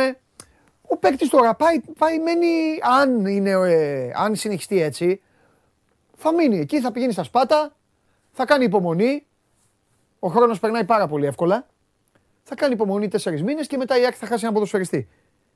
Κινδυνεύοντας να τον βρει απέναντί της. Και στο εξωτερικό να πάει, κινδυνεύοντας τέλος πάντων να τον δει να, έξω ναι. από εκείνη, από το περιβάλλον της, ναι. να γίνεται αυτό που δεν μπόρεσε ποτέ να γίνει στην ΑΕΚ. Γιατί το είδαμε και με άλλους. Αυτό συμβαίνει. Λοιπόν. Τώρα απ' την άλλη, γιατί μπορεί να πει κάποιος τώρα να είναι ένας φανατικός αεξής και άλλοι εντάξει, όλα υπέρ του Γαλανόπουλου τα λέτε ως, όχι, ως, με, όχι, ως μέλλον. Ωραία, μπορεί να πούμε ναι. και το άλλο. Μπορεί ο Γαλανόπουλος να πάει οπουδήποτε και να μην, και να, να μην μπορεί να παίξει και εκεί θα δικαιωθεί η ΑΕΚ και θα έχει γλιτώσει και τα λεφτά. Παίζει και αυτό. Α, ναι, ε, εντάξει. Όχι, θα είναι, να είμαστε δίκαιοι, παιδί μου, να λέμε όλα. Αλλά είναι, είναι είκοσι τεσσάρων ετών το παιδί αυτό. Ναι. Δηλαδή τώρα είναι τα καλά χρόνια. Καλά, δεν το συζητάμε. Αν ήταν κόκκινο-μαύρο αυτά σε, που θα βάζαμε τα λεφτά μας. Εννοείται θα τα βάζαμε στην πλευρά του παίκτη. Γιατί για όλα αυτά που έχει δείξει. Ξέρεις τι, υπάρχει, υπάρχει μια σκιά εδώ στην συγκεκριμένη ιστορία και αφορά και τους δύο. Και την ΑΕΚ και τον Γαλανόπουλο. Η ΜΕΝ ΑΕΚ από την πλευρά της δεν έχει βγει να πει ευθαρσώς ότι το παιδί δεν πηγαίνει εκεί γιατί έχει ιατρικό πρόβλημα που δεν του επιτρέπει να είναι εκεί. Δηλαδή, με το να λες απλά ακολουθεί ατομικό πρόγραμμα, δεν λες τίποτα επί της ουσίας. Πετάς την μπάλα στην εξέδρα. Mm. Αν υπάρχει πράγματι ιατρικό πρόβλημα, η ΑΕΚ οφείλει να το πει. Ότι ξέρετε κάτι, δεν πάει ο Γαλανόπουλος εκεί. Γιατί έχει πρόβλημα, δεν μπορεί να μπει στις προπονήσεις. Ούτε προβλέπεται να μπει μέσα στην προετοιμασία. Εκεί να το δεχτούμε όλοι και εντάξει, να πούμε. Δεν μπορεί να το πει αυτό. Βαγγελία έκανε, δεν έχει πρόβλημα όμως. Μπορεί να μην έχει. Δηλαδή θα... Αυτό σου λέω. Έχει, θα βγει ένας γιατρός και θα πει ποιο πρόβλημα. Θα βγει ο Γαλανόπουλος, θα τραβήξει ένα βίντεο και θα κάνει κολοτούμπες στον αέρα. Και μετά τι θα κάνεις.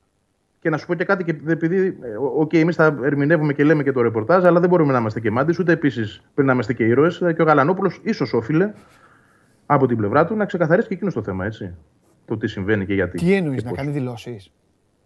Δεν ξέρω, το οτιδήποτε. Δεν μπορεί, γιατί όχι. Αν, αν πράγματι δηλαδή δεν, δεν πηγαίνει εκεί. Ε, δεν μπορεί. Το μετά λόγο... θα έχει θέματα εσωτερικού κανονισμού. Μετά θα κινδυνεύσει ακόμη και με διακοπή συμβολέου. Μετά αρχίζουν άλλα πράγματα. Συμφωνώ ότι δεν είναι σύνηθες, γι' αυτό δεν λοιπόν είναι. Δεν είναι. Αφήνουμε αυτή τη σκιά να υπάρχει. Ε, ναι, είναι έτσι το, το, το, το, το ρημαδιασμένο το ποδόσφαιρο παγκοσμίως. Παγκοσμίως που ο ένας δένει τον άλλο χειροπόδαρα.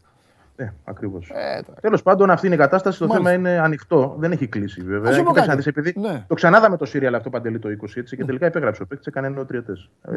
Εγώ θέλω πάντα να σκέφτομαι ότι επειδή είναι και ΑΕΚ ο Γαλανόπουλος και δεν είναι από αυτούς που το διατυμπανίζουν. Έτσι, δεν είναι αυτός που θα βγει με την Τουντούκα να πει Βράνιες, η Μαϊκάρα, είμαι ναι. με την Original κτλ. Ναι. Καμία σχέση, αλλά το παιδί έχει μεγαλώσει μες στην ΑΕΚ. Ναι. Η οικογένειά του να εκτζείται, δηλαδή πώς να το αποκρατάει από. Αλλά... Αυτό Βαγγέλη, να... δε... Βαγγέλη πω, δεν έχει, δε έχει θέλω... πραγματικό συνέστημα για την ομάδα. Βαγγέλη, δεν θέλω να σε στενοχωρήσω ούτε εσένα ούτε τον κόσμο, αλλά εντάξει, αυτά τα έχουμε ξανακούσει. Υπάρχουν κι άλλοι. Okay. Και άλλοι okay, λέγανε Πανάθα σου... και βγάζουν φωτογραφία, ναι. και άλλοι λέγανε άστο τώρα. Συμφωνώ, αλλά θα σου πω το εξής. Τους αποθεώνουν. Αλλά εδώ έχουμε και μια ιστορία που μας δείχνει ότι αυτό το πράγμα έχει μετρήσει το συνέστημα. Γιατί το καλοκαίρι του είκοσι που είχαμε πάρει Σύριαλ, Σύριαλ πάλι με τον Γαλανόπουλο, αν θυμάσαι. Ε, εν τέλει, ο Γαλανόπουλος έμεινε με πολύ λιγότερα από αυτά που αξίωνε να πάρει. Πήρε λίγο παραπάνω από αυτά που η ΑΕΚ του έδινε αρχικά, αλλά πολύ μακριά από αυτά που ήθελε. Έτσι. Όταν θες τετρακόσια και παίρνεις διακόσια σαράντα, διακόσια εξήντα, διακόσια ογδόντα, έχεις μεγάλη απόσταση. Και το έκανε ναι. ε, με το συνέστημα, γιατί μπορούσε να πάει αλλού. Και μπορούσε να πάει και εντός Ελλάδας αλλού. Ναι. Και αυτό που λέω, το ξέρω και το λέω. Λοιπόν, ας μην το πιάσουμε γιατί είναι παλιά ιστορία. Λοιπόν, το καλύψαμε όλο, θεωρώ. Ναι, το καλύψαμε όλο με, με, ένα, με, με, με, ένα, με έναν αστερίσκο. Ο Αλμέιδα για όλα αυτά έχει άποψη. Δεν το ξέρω, Παντελή, αυτό. Ε, κοίταξε να δεις. Ξέρω ότι τον υπολόγιζε. Τώρα, αν, αν πράγματι ξεπερνάει τις δικές του αρμοδιότητες, γιατί είναι θέμα και διοίκησης, ναι, δεν μπορεί να κάνει και κάτι. Πρέπει να περιμένει να δει που θα κάτσει η μπίλια. Αλλά φαντάζομαι ότι, για να πάμε και στο παρακάτω, ότι αν δεν προχωρήσει έχουν, αυτό με τον Γαλανόπουλο, θα θέλει να πάρει πίσω. Έχουν τελειώσει, έχουν τελειώσει και αυτοί οι προπονητές. Δεν θέλω να ξαναλέω ονόματα τώρα. Αλλά έχουν, μας λείπουν αυτοί οι προπονητές που είχαμε και που συνεργαζόμασταν και μαζί τους τα προηγούμενα χρόνια. Προηγούμενα. Έχουν τελειώσει και αυτοί οι προπονητές, ρε Βαγγέλη, που κουβαλούσαν. Ε, κατάλαβες τώρα, μην αρχίσω. Ναι, και βγαίνανε ναι, μπροστά ναι. και λέγανε τελείωνε βρέστα, δεν με νοιάζει. Εγώ θέλω τον παίκτη. Και πηγαίνανε και ε, κάνανε μόνοι τους, κατάλαβες. Έχουν τελειώσει τώρα. Τώρα ζούμε την εποχή που οι προπονητές. Κοίτα, πρέπει να το κερδίσει και με στην ομάδα αυτό όμως. Δηλαδή, έχ, έχω μία. Ε, καλά, Αλμίδα δεν μπορεί να το κάνει κιόλας. Ναι, άμπραβο. Ε, ε, δεν μπορώ να πω. Ακόμα δεν έχει μάθει το δρόμο να πηγαίνει στο γήπεδο. Τι? Έτσι. Εγώ έχω το feeling πάντως για τον Αλμέιδα, όπως είχα και χθες για τον Γαλανόπουλο. Λοιπόν, έχω το feeling ότι αυτός ο άνθρωπος είναι τέτοιου τύπου, ε, τέτοιου τύπου προπονητής. Δηλαδή θα πατήσει πόδι. Θα, ναι, θα χτυπήσει και το χέρι στο τραπέζι. Ναι. Λοιπόν, αλλά αυτό πρέπει να το αποκτήσει ναι. με τα χρόνια. Και δυστυχώς οι προπονητές δεν μένουν. Και ειδικά στην ΑΕΚ δεν μένουν έτσι. Στο, στο τρίμηνο, τετράμηνο έχουν απαξιωθεί. Πού να πατήσεις πόδι όταν πραγματικά δεν έχεις βρει το ρόλο σου στην ομάδα. Ας τον βρει πρώτα αυτόν ο άνθρωπος. Μακάρι να πάει καλά, να μείνει και ένα προπονητή στην ΑΕΚ λίγο παραπάνω. Να δούμε και κάτι. Γιατί έχουν πονέσει τα μάτια μας όλα αυτά τα χρόνια. Λοιπόν, και μετά θα αποκτήσει και τις εξουσίες που πρέπει να αποκτήσει. Ναι. Αλλά αυτό πρέπει να το κερδίσεις. Ωραία. Λοιπόν, άλλα. Άλλα, θέλω να σου πω δύο πραγματάκια για τον Πινέδα, γιατί αρχίζει και το γυρίζει λίγο το θέμα. Δηλαδή το προσπαθεί και για αγορά. Mm. Θέλει να μπει δηλαδή στη συζήτηση και για αγορά. Βέβαια, όχι σε αυτά τα ποσά που ήθελε, τα... έχει ανεβάσει τον πύχη. Δεν το συζητάμε για τέσσερα εκατομμύρια ευρώ. Εγώ, εντάξει, εγώ είπα χθες ότι πότε θα τα δώσει. Okay, αυτή είναι η δική μου προσέγγιση. Δεν σημαίνει ότι η ομάδα πρέπει να το κάνει. Αλλά σημασία έχει αυτό που λέμε τώρα ως ρεπορτάζ, ότι η ΑΕΚ ε, είναι ανοιχτή και για αγορά του παίχτη. Και μπορεί να δώσει και ένα ε, σεβαστό ποσό. Δηλαδή και δυόμισι εκατομμύρια ευρώ, ίσως και λίγο παραπάνω, ίσως και να τα δώσει. Ε, δεν ήθελε η ΑΕΚ να μπει στη διαδικασία αυτή, και με, ειδικά με την υποχρεωτική όψεων. Αλλά μου φαίνεται ότι δύσκολα θα βρεθεί άλλος τρόπος να έρθει αυτός ο παίχτης. Δηλαδή, έστω και με δανεισμό, αλλά με υποχρεωτική όψεων για το καλό καλοκαίρι. Δηλαδή, να συμφωνηθεί ένα ποσό στα δυόμισι, στα τρία εκατομμύρια και να τον πάρει η ΑΕΚ τον παίχτη όπως και να έχει. Δεν βλέπω πώς μπορεί να γίνει με δανεισμό. Σκέτο δανεισμό δηλαδή. Και μια οψιόν ε, όχι υποχρεωτική. Δηλαδή, αν θέλει η ΑΕΚ το άλλο καλοκαίρι να πει τα δίνω, ή αν δεν θέλει να πει δεν τα δίνω. Όπως με τον Τζούμπερ για παράδειγμα. Εκείνη η φάση σήμερα. Ε, βέβαια, κοίτα, όσο προχωράει ο χρόνος και ο παίκτης δεν πάει πουθενά, και η ΑΕΚ είναι εδώ στο παιχνίδι, γιατί ο προπονητής ξεκάθαρα αυτό τον παίκτη θέλει. Δηλαδή, δεν υπάρχει πλαν B εδώ. Που για μένα επίσης είναι ανησυχητικό. Όταν υπολογίζεις τόσο πολύ σε ένα παίκτη, γιατί παίζει δύο θέσεις, και στο οκτώ και στο δέκα. Λοιπόν, πρέπει να έχεις μια εναλλακτική. Δεν γνωρίζουμε αυτή τη στιγμή να υπάρχει εναλλακτική. Δεν θέλω δηλαδή να φτάσουμε στο σημείο να δούμε να φεύγει ο Πινέδα από τη μέση και να μην έρθει άλλος. Τι να σου πω. Και επιπροσθέτως να υπάρχει και το θέμα του Γαλανόπουλου, που δεν ξέρεις πώς θα πάει και αν η ΑΕΚ θα πρέπει να πάρει και εκεί παίχτη. Πάλι ανοίγουν μέτωπα δηλαδή, αυτή είναι η ιστορία. Έχουμε και τα ανοιχτά με, τη, με την άμυνα που δεν έχει προχωρήσει τίποτα ακόμα. Αυτό είναι σοβαρό θέμα. Σοβαρό. Και δεν έχω και κάτι καινούριο να πω, δηλαδή δεν ξέρω. Κάτι. Που να Ά, στέκει αυτή τη στιγμή. Να πούμε αύριο για την άμυνα. Να πούμε αύριο. Εντάξει, Ευαγγελάρα μου, έγινε. Λοιπόν, έλα, μιλάμε. Καλή συνέχεια. Και εσύ, και εσύ. Λοιπόν, αυτά είναι τα, τα τσουρουφλιστά ζητήματα στην ΑΕΚ.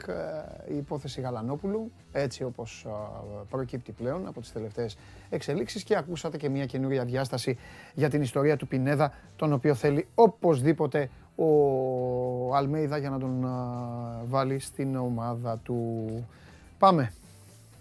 Σας αρέσει να καρφώνετε ή να βάζετε γκολ με εκτέλεση φάουλ? Είστε από αυτούς που ο κρυφός τους καημός είναι να παίρνουν συνεντεύξεις, ή απλά θέλετε να διασκεδάζετε με τις ομάδες και να πανηγυρίζετε μαζί τους από την εξέδρα? Σε όποια κατηγορία και να νίκετε, είστε οι άνθρωποι μας και είμαστε οι δικοί σας άνθρωποι. Βάλτε φαντασία, κέφι και λίγο χρόνο. Φτιάξτε ένα βίντεο και στείλτε το σε αυτή τη διεύθυνση. Θα το περιποιηθούμε, θα το εκτιμήσουμε, θα το απολαύσουμε, θα το εμφανίσουμε και ποιος ξέρει. Μπορεί στο τέλος να είναι το δικό σας βίντεο που θα πάρει ένα μεγάλο δώρο. Γιατί το show must go on ξέρει να εκτιμά αυτούς που παίζουν καλή μπάλα. Τι, θα ξεκινούσα μόνος μου. Δεν υπάρχει χρόνος που θα με κερδίσει. Εντάξει, έτοιμος. Με buzzer beater. Ναι, ναι, ναι. Στο τέλος θα βάλω πενταχτάρι. Γελάς! Ε? Γελάς! Για ποιο? Μπήκες με γέλιο? Με γέλιο δεν μπήκα, γιατί έχω άσχημες ειδήσεις. Έχεις άσχημες ειδήσεις. Ναι. Mm. Έχεις άσχημες ειδήσεις. Ναι. Θα πούμε τα αθλητικά στο τέλος. Α, θα μιλήσουμε για αθλητικά. Άμα θέλεις, δεν έχω πρόβλημα. Mm. Πότε γιατί θέλεις, τώρα ή μετά? Ε, ας τα πούμε στο τέλος. Ας τα πούμε στο τέλος. Λοιπόν. Έλα. Επίσης, τι άσχημες ειδήσεις? Έχω, ε, είναι μερικές πολύ ζώρικες. Ποτέ. Πάμε. Λοιπόν, ναι. Ξεκινάμε με ένα ε, τραγικό περιστατικό που ξεκίνησε στο Κιλκίς, το οποίο θα σας το πω ξεκίνησε από σύγκρουση περιπολικού με αγέλη αγριογούρουνων και κατέληξε σε δύο νεκρούς και τέσσερις τραυματίες. Ε, είναι, είναι αδιανόητο το τροχαίο, έγινε χθες το βράδυ αργά, ε, γύρω στις έντεκα και μισή. Θα το πω από την αρχή πως έγινε. Ένα περιπολικό κινούνταν στον δρόμο Κιλκίς-Ντοϊράνης. Εμφανίζεται αγέλη αγριογούρνων. Δεν ξέρουμε τις ακριβείς συνθήκες, δεν ξέρουμε, ταχύτητες κτλ. Ακόμα. Χτυπάει το περιπολικό πάνω σε ένα από τα ζώα ε, και ξέρεις, βγαίνει από την πορεία του. Ανατρέπει. Δεν ανατράπηκε το περιπολικό, mm. βγήκε λίγο πιο εκεί, θα έχει σημασία αυτό που λέω. Ε, ακολουθούσαν αυτοκίνητα, έρχονταν αυτοκίνητα ε, που πήγαιναν, να πω το περιπολικό πήγαινε προς Κιλκίς, έρχονταν δύο οχήματα προς Δοϊράνη. Στο, πρω... ναι. Στο πρώτο όχημα επέβαιναν δύο αλλοδαποί, ένα ζευγάρι ε, το οποίο όχημα χτύπησε επίσης άγριο ζώο, αλλά ωστόσο ενώ ανατράπηκε και βγήκε προς το χωράφι, κατάφερε ο οδηγός να μην πέσει πάνω στο περιπολικό. Και αυτό ήταν σωτήριο, τραυματίστηκε μόνο η συνοδηγός αυτού του αυτοκινήτου. Όμως έρχονταν δύο Έλληνες πενήντα τριών και σαράντα οκτώ ετών, ακολουθούσαν. Αυτά τώρα γίνανε γρήγορα, όπως καταλαβαίνεις. Ε, οι οποίοι δεν πρόλαβαν να αποφύγουν το περιπολικό. Έπεσε το αμάξι τους πάνω στο περιπολικό. Έχασαν τη ζωή τους οι δύο άνθρωποι, πενήντα τριών και σαράντα οκτώ ετών. Τραυματίστηκαν τρεις αστυνομικοί. Ε, το, δηλαδή το τρίτο, είχαν, το τρίτο αυτοκίνητο. Οι αστυνομικοί ή ήταν μέσα. Ε, αυτό δεν διευκρινίζεται. Αν υπάρχει μόνο τραυματισμός. Ναι, είχαν χτυπήσει. Ναι, ναι, ναι. Είναι, νομίζω ότι αν και δεν διευκρινίζεται ακόμα, θα μάθουμε πώς έγινε. Πρέπει να τραυματίστηκαν στην πρώτη σύγκρουση αστυνομικοί. Πρέπει να υπήρχε στροφή πάντως. Ε, τι εννοώ. Κοίτα, αν, το αν δρόμο, όπως επειδή έχω δει φωτογραφίες. Έχω δει φωτογραφίες. Σκέψου ότι ήταν βράδυ βέβαια. Και σκέψου ότι μπορεί να έγινε ταχύτατα αυτό που λέμε. Δηλαδή τώρα ε, εμείς ε, περιγράφουμε, ε, μία, περιγράφουμε μία σκηνή. Ναι, κατάλαβες. Έχει γεμίσει η Ελλάδα αγριογούρουνα. Αυτό καταγγέλουν και κάτι, και ότι έχει πάρα πολλά αγριογούρουνα εκεί. Ναι, ναι, ναι. Ότι έχει πάρα πολλά αγριογούρουνα, ότι αυτό γίνεται συχνά. Οπότε φαντάσου τώρα σε ένα βράδυ έρχεται ένα περιπολικό από τη μία, έρχονται δύο οχήματα από την άλλη. Και ξαφνικά αρχίζουν να χτυπάνε πάνω σε, σε ζώα. Mm. Δηλαδή, πιθανότητα δε, και είναι πολύ. Είναι τυχεροί και οι αστυνομικοί, που ευτυχώς οι άνθρωποι γλίτωσαν με τραύματα, και το άλλο αυτοκίνητο mm.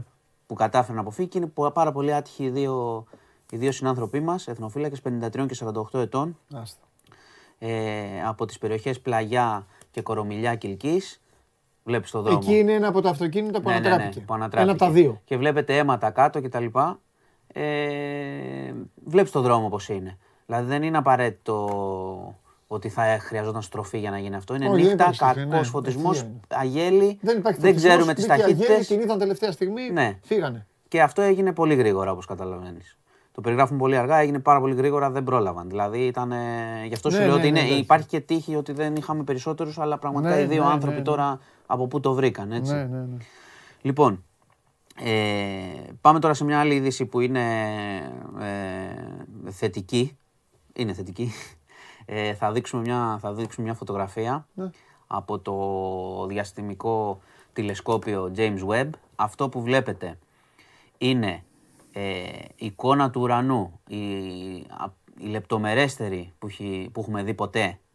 Ε, να πω τις ανακοινώσεις έκανε ο ίδιος ο πρόεδρος των ΗΠΑ, ο Τζο Μπάιντεν, όταν mm. παρουσίασε αυτή την εικόνα. Mm.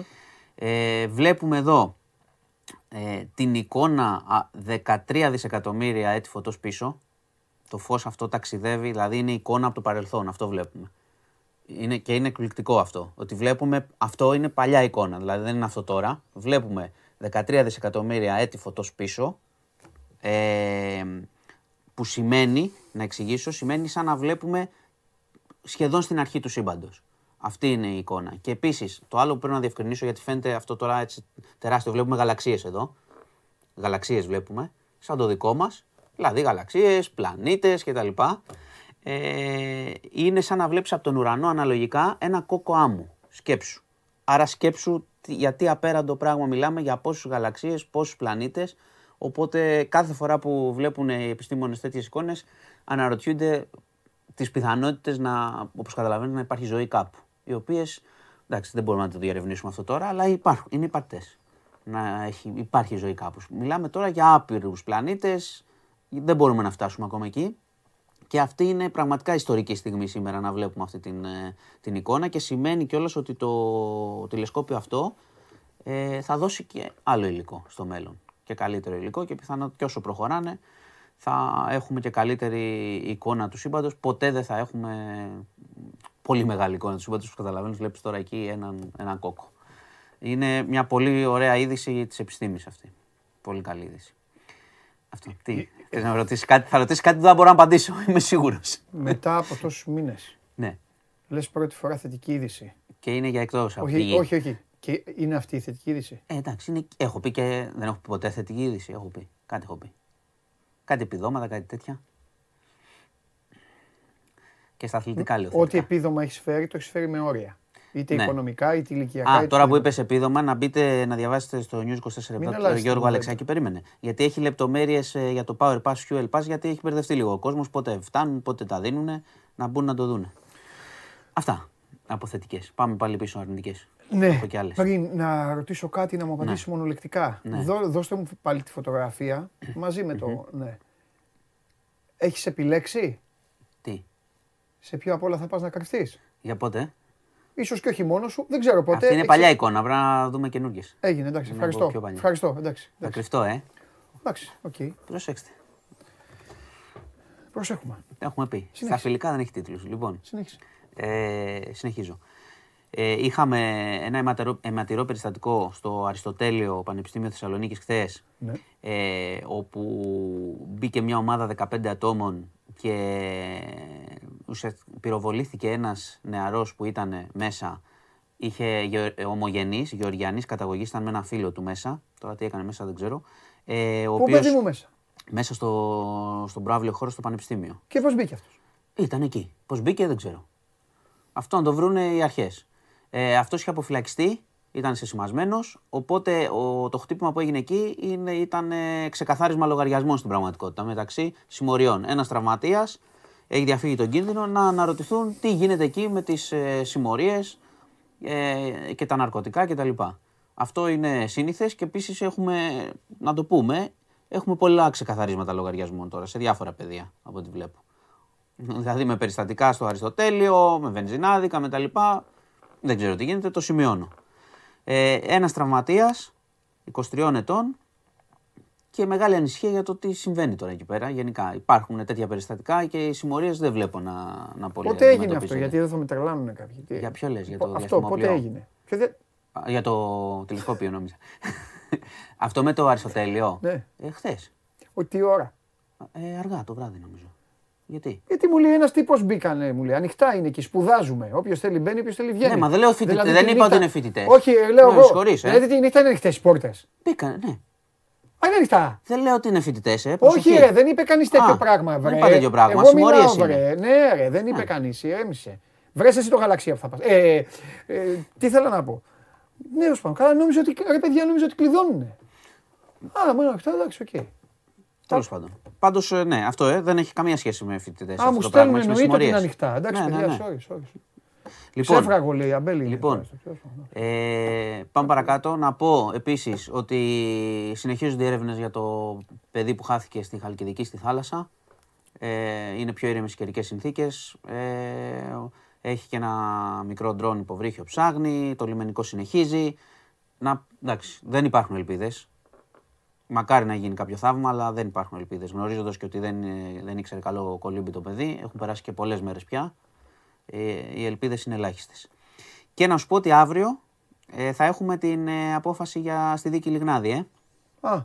Οπότε έχει, ε, είχαμε πει την προηγούμενη εβδομάδα πότε ήταν ε, ότι ο εισαγγελέας έχει προτείνει την ενοχή του Ε, για βιασμούς ανηλίκων ε, και νομίζω ότι αύριο θα, έχει, θα γίνει μεγάλο σοου, να σου πω την αλήθεια, όποιο και αν είναι, όποια και αν είναι η ετοιμιγορία. Ε, με τον Αλέξη Κούγια θα έχουμε μεγάλες ιστορίες λογικά, ό,τι και αν γίνει, ε, διότι είχε δώσει και ο ίδιος πολύ τεράστια ένταση στη δίκη, είχε επιτεθεί στους πάντες, σε ηθοποιούς, σε δημοσιογράφους, οπότε όπως καταλαβαίνεις όποια και αν είναι η ετοιμιγορία θα έχουμε αύριο ιστορία. Πολλές αντιδράσεις mm. και ιστορίες. Θα το παρακολουθήσουμε. Λοιπόν, αυτά. Τελείωσες? Τελείωσα, ναι. Χθες το, χθες το βραδάκι τι έκανες? Ε, για το μάτς θα μου πεις? Ναι, ναι. Το μάτς θα σου πω. Τι να σου πω? Το μάτς δεν το είδα, δεν έχω εικόνα. Α, εντάξει, όχι. Εντάξει, sorry, δεν το είδα αυτό το μάτς. Τρίμπλα, ναι. Ναι, τρίμπλα. Εντάξει, βέβαια έχω ακούσει τη... Ε, δεν κατάφερα να το δω αυτό το μάτς, είχα μια υποχρέωση. Με την Alkmaar το είδες? Το είδα, ναι. Ε, βέβαια, το κατάφερες εκεί. Ε, βέβαια το είδα. Εντάξει. Εντάξει. Όχι, δεν μοιάζει, δεν έχεις ακούσει, δεν ενδιαφέρει. Ε, άρα δεν, επειδή δεν έχω... Ό,τι λέει ο καθένας, ό,τι λέει... Ναι, γι' αυτό, γι' αυτό, δεν έχω εικόνα, ισχύει πάντως ό,τι έχω πει. Μάλιστα. Έτσι. Και θα υπάρξει και κρίση τότε σε εκείνα τα δύο παιχνίδια. Εγώ την ακούω την γκρινιά. Άμα θέλετε τώρα να γκρινιάζουμε μεταξύ μας κάθε μέρα, πολύ ωραία ατμόσφαιρα δημιουργούμε. Οκ. Εντάξει. Γκρίνιασε κανείς? Όλοι γκρινιάζουν. Δεν λέω για σένα. Όταν σου κάνουν μια ερώτηση, θεωρείται γκρινιά. Μα δεν λέω για σένα τώρα. Δεν παρακολουθώ, πιστεύεις την κουβέντα? Εγώ είμαι ο πρώτος που έχω πει τα φιλικά δεν υπάρχουν για όλες τις ομάδες. Δηλαδή τέσσερις η ώρα υπάρχει φοβερό φιλικό. United Liverpool. Τι φιλικό είναι αυτό, τι γίναμε τώρα? Θες να σου πω πόσο θέλω να έρθει? Ναι. σαράντα οκτώ μηδέν. Να κερδίσει United σαράντα οκτώ μηδέν. Γίνεται? Καλά που δεν γίνεται. Δεν γίνεται. Δεν γίνεται, αλλά δεν πειράζει. Δεν καίγεται καρφί. Ωραία. Άρα τι, δεν καταλαβαίνω. Εγώ δεν λέω για, εξηγώ πάλι, ναι. δεν λέω για σένα που με ρωτάς, εννοείς ούτε για την κριτική. Εγώ βλέπω παντού τι γίνεται. Ναι, μα είναι, είναι... για την μπάλα, ρε παιδί μου, τη φιλοσοφία, λίγο πώς κυλάει το τόπι και αυτά. Ωραία. Αυτό σου λένε. Να δούμε, να, να, να δούμε και τα επίσημα. Να πούν, και δεν με ενοχλεί, δεν με ενοχλεί. Απλά βλέπω ότι υπάρχει, ενώ έχουμε πει ότι όταν ε, έρχεται η ώρα την κάνεις και την κριτική ναι. και άμα δεις και τα λοιπά, εδώ ναι. μιλάμε τώρα για ισοπαίδωση. Έχουμε ισοπεδωθεί. Έχει περάσει Μακάμπι. Αυτή την εικόνα μου δίνουν. Δεν ποιος το είπε αυτό. Ε, αυτή την εικόνα βλέπω εγώ. Πάλι, πια Μακάμπι. Ε, μα πώς θα κατέβουμε τόσο χάλια. Περιμένετε λίγο. Περιμένετε. Δεν πειράζει. Ωραία. Σου λέω τα πρωταθλήματα θα φιλικά είναι για άλλους. Δεν είναι για τον Ολυμπιακό. Εντάξει. Λοιπόν, σας χαιρετώ. Εντάξει, σε κάλυψα. Ναι, ναι, με κάλυψες, με κάλυψες. Εγώ θα σου πάρω τηλέφωνο. Θα με πάρεις. Εννοείται. Άμα, άμα πιάνει. Θα πιάνει, μη φοβάσαι. Εκεί που θα είσαι, θα έρθουν άνθρωποι και θα σου δώσουν τηλέφωνο. Αυτός, αυτός πάει στη Μάνη και πιστεύει θα καλυφθεί από μένα. Πάει χωριανόπλος στη Μάνη. Δεν μπορεί να πάμε εμείς. Ρε, τι τραβάμε ρε φέτος. Τι τραβάμε. Λοιπόν, Τσιομπάνογλου. Εγώ κοιτάξω το Φιδέλη. Έλα Μαρία μέσα, έλα. Δώσε μας ένα λεπτό σου παρακαλώ. Ναι κύριε Ματίκα μου, όσο θέλεις. Λοιπόν, υπάρχει τεχνικό πρόβλημα με τη Μαρία και με τα μικρόφωνα. Ε, σήμερα έχει δύο, τέσσερα, δύο, τέσσερα, έξι, οκτώ, δέκα παιχνίδια Champions League. Είδατε τι σας είπε ο Τσάκλι προηγουμένως. Και έχει και, ε, και ένα παιχνίδι Europa Conference. Λοιπόν, α, α, ναι, ας τη Μαρία, αφήστε τη Μαρία. Αφού θέλετε χρόνο, αφού θέλετε χρόνο. Λοιπόν, ξεκινάω. Ε, πρώτον, Ρούντι Φερνάντες, ο ένας και μοναδικός, ο Ρούνταρος, για ένα χρόνο στη Real Madrid. Συνεχίζω. Στέλνετε, ρωτάτε συνέχεια για τον πέμπτο ψηλό και για το θέμα του Αντετοκούμπο. Χθες είπαμε ότι ο Ολυμπιακός θεωρεί ότι η υπόθεση του Βεζένκοφ θα πάει μέχρι τις είκοσι του Ιούλη. Τα ποσοστά δεν έχουν διαφοροποιηθεί. Το βάθος του τούνελ, που δεν είναι πια βάθος γιατί έχει προχωρήσει η υπόθεση, στην άκρη του τούνελ όμως φαίνεται φως χρώματος κόκκινου. Δηλαδή ευνοεί τον Ολυμπιακό. Παρόλα αυτά, ακόμη και για το τυπικό, αλλά ακόμη και για το όποιος φυλάει τα ρούχα του πρέπει να τα έχει όλα και όχι τα μισά, στον Ολυμπιακό θα περιμένουν την οριστικοποίηση με το Βεζένκοφ, γιατί δεν πρέπει ποτέ στη ζωή να είσαι σίγουρος για κάτι. Η λέξη σιγουριά δεν υπάρχει, ειδικά στον αθλητισμό. Κάτι να πάει στραβά, κάτι οι Kings να κάνουν, είναι και μια ομάδα που ξέρετε τις νύχτες που εμείς κοιμόμαστε κάνουν αλλαγές, οτιδήποτε μπορεί να πάει στραβά, ο Ολυμπιακός δεν θα μπορεί να έχει δώσει ήδη θέση πέμπτου ξένου και να του προκύψει ξαφνικά άμεση αναζήτηση αντικατάστασης του Σάσα. Οπότε θα περιμένει. Συν αυτό δεν έχουν λόγο να βιάζονται. Δεν βιάζονται, έχουν κάνει τις βασικές κινήσεις, πιστεύουν ότι ο Βεζένκοφ θα μείνει και αντιμετωπίζουν χωρίς άγχος την ιστορία αυτή. Έχω ξαναπεί ότι δεν είναι μόνο ο Κώστας Αντετοκούμπο. Φυσικά και ενδιαφέρει, φυσικά και έχει γίνει συζήτηση και έχουν γίνει συζητήσεις για τον Αντετοκούμπο. Ο Ολυμπιακός δεν θα έχει κανένα, μα κανένα πρόβλημα να πάει να πάρει και έβδομο Ε, ξένο. Όσον αφορά τον περιβόητο δέκατο τρίτο παίκτη, και εκεί επειδή στέλνετε εδώ ονόματα διάφορα Ελλήνων παικτών για δέκατο τρίτο που να μπορεί να κάτσει έξω, εδώ τα πράγματα είναι απλά. Ο Ολυμπιακός έχει και δικούς του παίκτες, δανεικούς, που μπορεί κάποιον από αυτούς να τους φέρει πίσω. Και επίσης ο Ολυμπιακός παιδιά έχει τέσσερις διεθνείς στην Εθνική Νέων και ένα στην Κύπρο. Ο Μπαρτζόκας, έτσι όπως παίζει, με τη φιλοσοφία που έχει, κακά τα ψέματα, δέκατος τρίτος, σε περίπτωση χτύπα ξύλου τραυματισμού, θα έχει χρόνο συμμετοχής στην, α, στην Α1. Μην κοροϊδευόμαστε. Αν χτυπήσει, ξαναχτυπάω ξύλο, τέλος πάντων, αν χτυπήσει παίκτης, θα γίνει άμεση αντικατάσταση με ξένο. Δεν μπορεί οποιοδήποτε δέκατος τρίτος να θεωρηθεί κατευθείαν μπασκετμπολίστας, ο οποίος μπορεί να παίξει Ευρωλίγκα δεκαεπτά και είκοσι πέντε λεπτά. Κανονικό παίκτη δεν μπορεί να πάρει γιατί θα γκρινιάζει να παίξει, οπότε καταλαβαίνετε, γι' αυτό σας τα λέω έτσι όπως είναι, για να τα έχετε σε μια σειρά καθημερινά στο μυαλό σας και να ξέρετε πώς βαδίζει το πράγμα και να μην πέφτετε σε, σε ιστορίες δικές σας ρε παιδί μου, σε δημιουργήματα φαντασίας μπασκετικής, ότι αχ αυτός θα ήταν φοβερός, θα ήταν τρομερός. Δηλαδή στέλνετε ονόματα παίκτων που θέλουν να παίζουν είκοσι πέντε λεπτά για θέση δέκατου τρίτου. Δεν υπάρχει αυτό. Εντάξει. Ε, αυτό ήθελα να πω, επωφελήθηκα της, ε, του κενού και του προβλήματος της Μαρίας και τώρα μπορεί να μπει μέσα.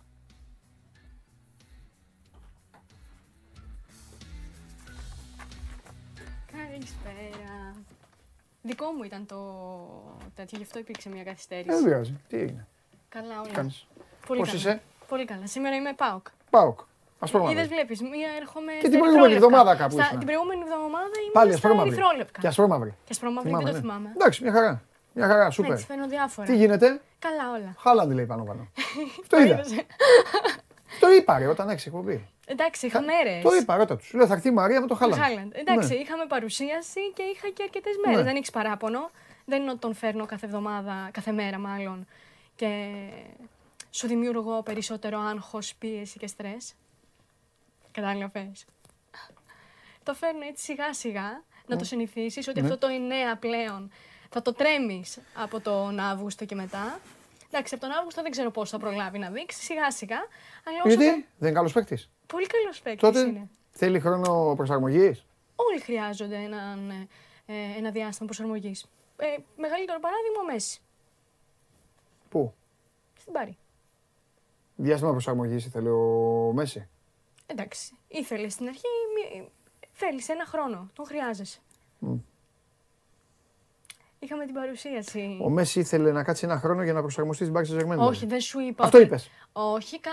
Ε, είπες ένα χρόνο, πεις... το χρειάζεσαι. Όχι. Τώρα είπα, είπες. Έναν χρόνο, το ένα, χρειάζεσαι. Έτσι ένα, μικρό, ένα διάστημα χρόνο, το εννοούσα ως διάστημα, όχι έναν mm. ολόκληρο χρόνο. Mm. Μην παρεμηνεύεις τα λεγόμενά μου για να ε, δημιουργήσεις άλλα. Όχι, έναν χρόνο. Εδώ είναι οι άνθρωποι και ακούνε, είπες ένα χρόνο το χρειάστηκε. Ένα χρόνο, ένα χρονικό περιθώριο. Mm. Αυτό εννοούσα. Κολλά. Αυτό εννοούσα. Γιατί mm. εγώ δεν ξεχνάω, έχει μπει ένα στοίχημα εδώ. Και πώς ο Μέση, έκανε ο Μέση είναι το παράδειγμα για το Χάλαντ. Ε, ο Μέση είναι, είναι ένα παράδειγμα ah. ότι υπά, χρειάζεσαι λίγο χρόνο. Και βάζεις το, Χάλαντ, βάζεις το Χάλαντ στην ίδια κουβέντα με το Μέση. Σε λίγα χρόνια θα δούμε τι θα λέμε και για το Μέση. Δεν το τους, ε, για τον Χάλαντ, ναι. Καλά, πάμε. Τον παρουσιάσαμε που λες. Ποιον? Τον Χάλαντ. Αυτό μου φέρες. Αυτό σου έφερε. Θέλω να το δούμε λίγο. Τρώμαξε και το, το καημένο. Τι είναι γάμος, είναι γάμο, είχατε. Είχαμε... Στο τι είναι. Αρχικά δεν... Θα τα βάζουν στα τηλεπαιχνίδια, αυτά που παίζουν. Εμείς το γιορτάζουμε, εμείς το γιορτάζουμε. Θέλαμε να κάνουμε ένα πολύ ωραίο, μια πολύ ωραία παρουσίαση. Δεν ξέρω εκτός αν φαίνεται έτσι. Του βάλατε πράσινα παπούτσια με την πιτζά, με την τέτοια από πίσω. Κακό συνδυασμός. Δεν σ' αρέσει. Έβγαινες βόλτα μαζί του, έτσι. Όπου θέλει πήγαινα μαζί του. Αν δεν ήταν ο Χάλαντ, πήγαινες. Τον Χάλαντ τον έχω στην καρδιά μου. Τι μια γυναικεία πάντα. Τον Χάλαντ τον έχω στην καρδιά μου. Εντάξει, μου την πήρατε την απάντηση. Ευχαριστώ τηλεθεατές μου. Τον Χάλαντ τον έχω στην καρδιά μου. Γι' αυτό είμαι εγώ για σας εδώ. Έγινε, έγινε. Πάμε, πάμε, πάμε στο γάμα. Τάκ, πάρ' το. Υπήρχε και ένα που δεν το έφερε για τον Χάλαντ. Γιατί? Εντάξει, θα σου πω τι έλεγε απλά. Γιατί δεν τα φέρεις, ναι. Τον ρωτήσαν, ας πούμε, ποιο είναι το πρότυπό του και είπε ότι είναι ο Γκουέρο. Αλλά όταν ήταν στην Ντόρτμουντ και του είχαν κάνει την ίδια ερώτηση, είχε πει το Ρονάλντο. Και υπήρξε ένα τέτοιο τι άλλα έλεγε. Κολοτούμπας δηλαδή. Όχι, εντάξει, μεγαλώνοντας το παιδί, ε, ίσως ε, είδε διαφορετικά κάποια πράγματα. Αλλά ρε Μάρια. Λοιπόν, θα σε πάω τώρα, μπορεί να το έχεις δει το βίντεο ναι. από τον Μπομπονέρα.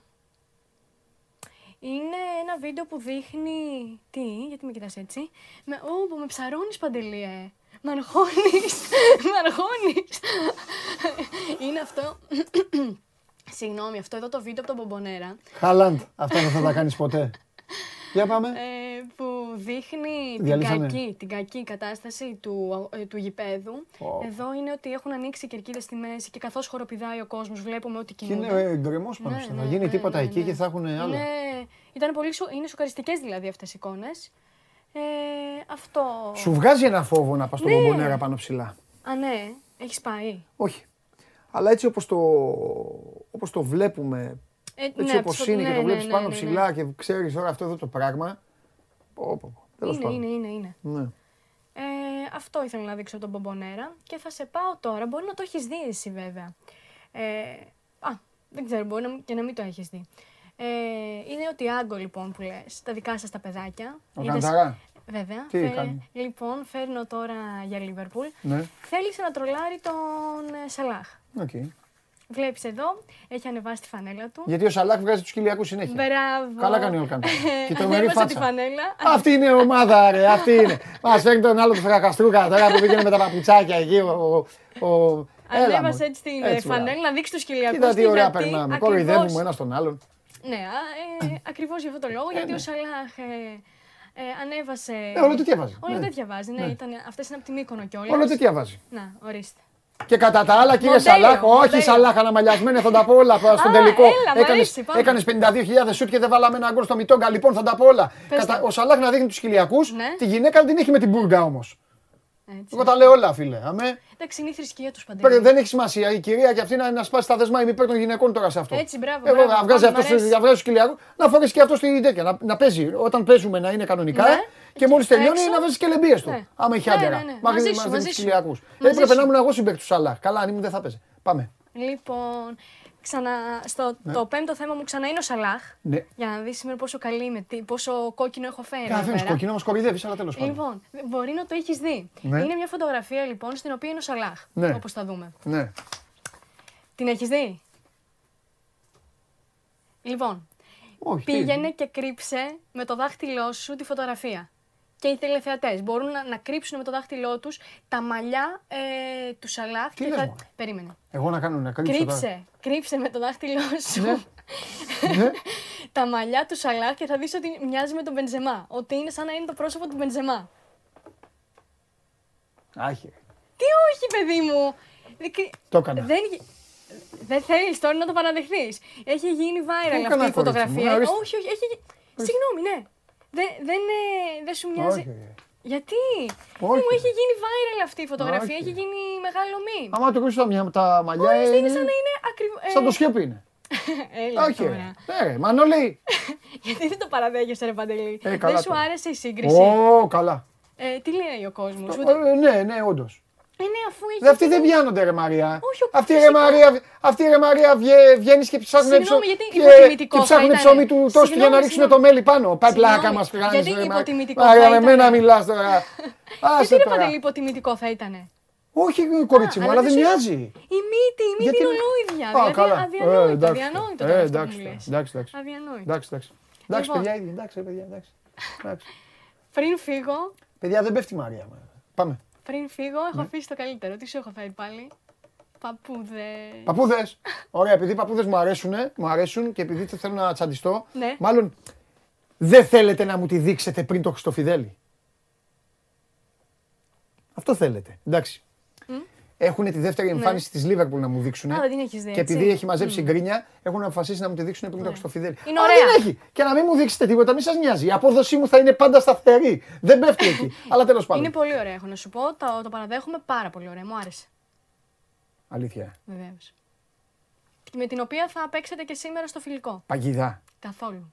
Εγώ την αλήθεια μου τη λέω. Γιατί άκουσες ότι δεν είναι ωραία. Εμένα προσωπικά μου άρεσε. Άκουσες αρνητικά σχόλια? Εμένα κοίταξε, με τις φανέλες είμαι λίγο. Περίεργος, ε. Όχι, ναι, είμαι πολύ. Όχι, κολλάω πολύ. Θέλω να βλέπω τις φανέλες. Και επειδή τις Λίβερπουλ παίρνω, παίρνω, ναι, βέβαια παίρνω τη βασική. Πήρα μόνο, πήρα μόνο η μόνη δεύτερη που έχω, μόνη δεύτερη που έχω όλα τα χρόνια είναι, ναι, το Αλεξάντερ Άρνολτ. Αυτή που είναι σαν παραλλαγής. Ναι. Μια παραλλαγής που είναι, μόνο αυτή. Θες να σου δώσω μόνο ένα στοιχείο? Έχω και στο Instagram φωτογραφία με αυτή, βέβαια, στην παραλία. Ναι. Ε, τι στοιχείο να μου δώσεις? Ναι, δώσ' μου. Είναι η Ειριδίζων. Τι κάνει? Είναι αυτό που έχει, ναι, διάφορα χρώματα, διάφορες αποχρώσεις, ναι, να δεις αυτό. Ναι. Όχι, το κατάλαβα τι σημαίνει το Ειριδίζον. Το τι κάνει πηγαίνει αλλού. Α. Κάναμε τέτοια φανέλα. Ναι.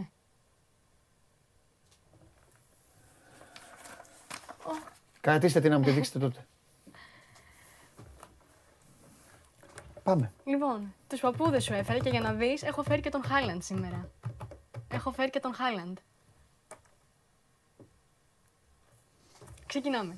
Κέβιν Ντε Μπρόινε. Ξεκινάω. Λοιπόν. Δεν είναι τρομερός? Λοιπόν, ξεκινάω.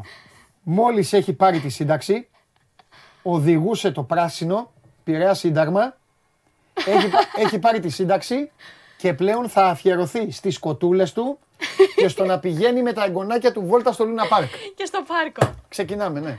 Έλα, εντάξει. Αυτό. Ήταν καλός. Γλυκό. Ε, Βινίσιους. Ναι, εντάξει. Ε... Ο, γε, ο γέρος που κινεί τα νήματα στη συμμορία. Ναι, ναι, ναι, ναι, ναι, ναι, ναι, μ' αρέσει. Ο γέρος που στον γκέτο έχει την... Ε, έχει, έχει, τα ενία, έχει τον μπαούλο, ναι, ναι, ναι, έχει τον μπαούλο ναι, ναι, ναι. Και που τον ψάχνει το F B I και τον έχει σημαδέψει στον τοίχο, τον έχει πάνω πάνω. Αλλά ε, πρέπει να βγει στην εξίσωση. Ναι, ναι, εκατό τοις εκατό. εκατό τοις εκατό. Ε, βέβαια.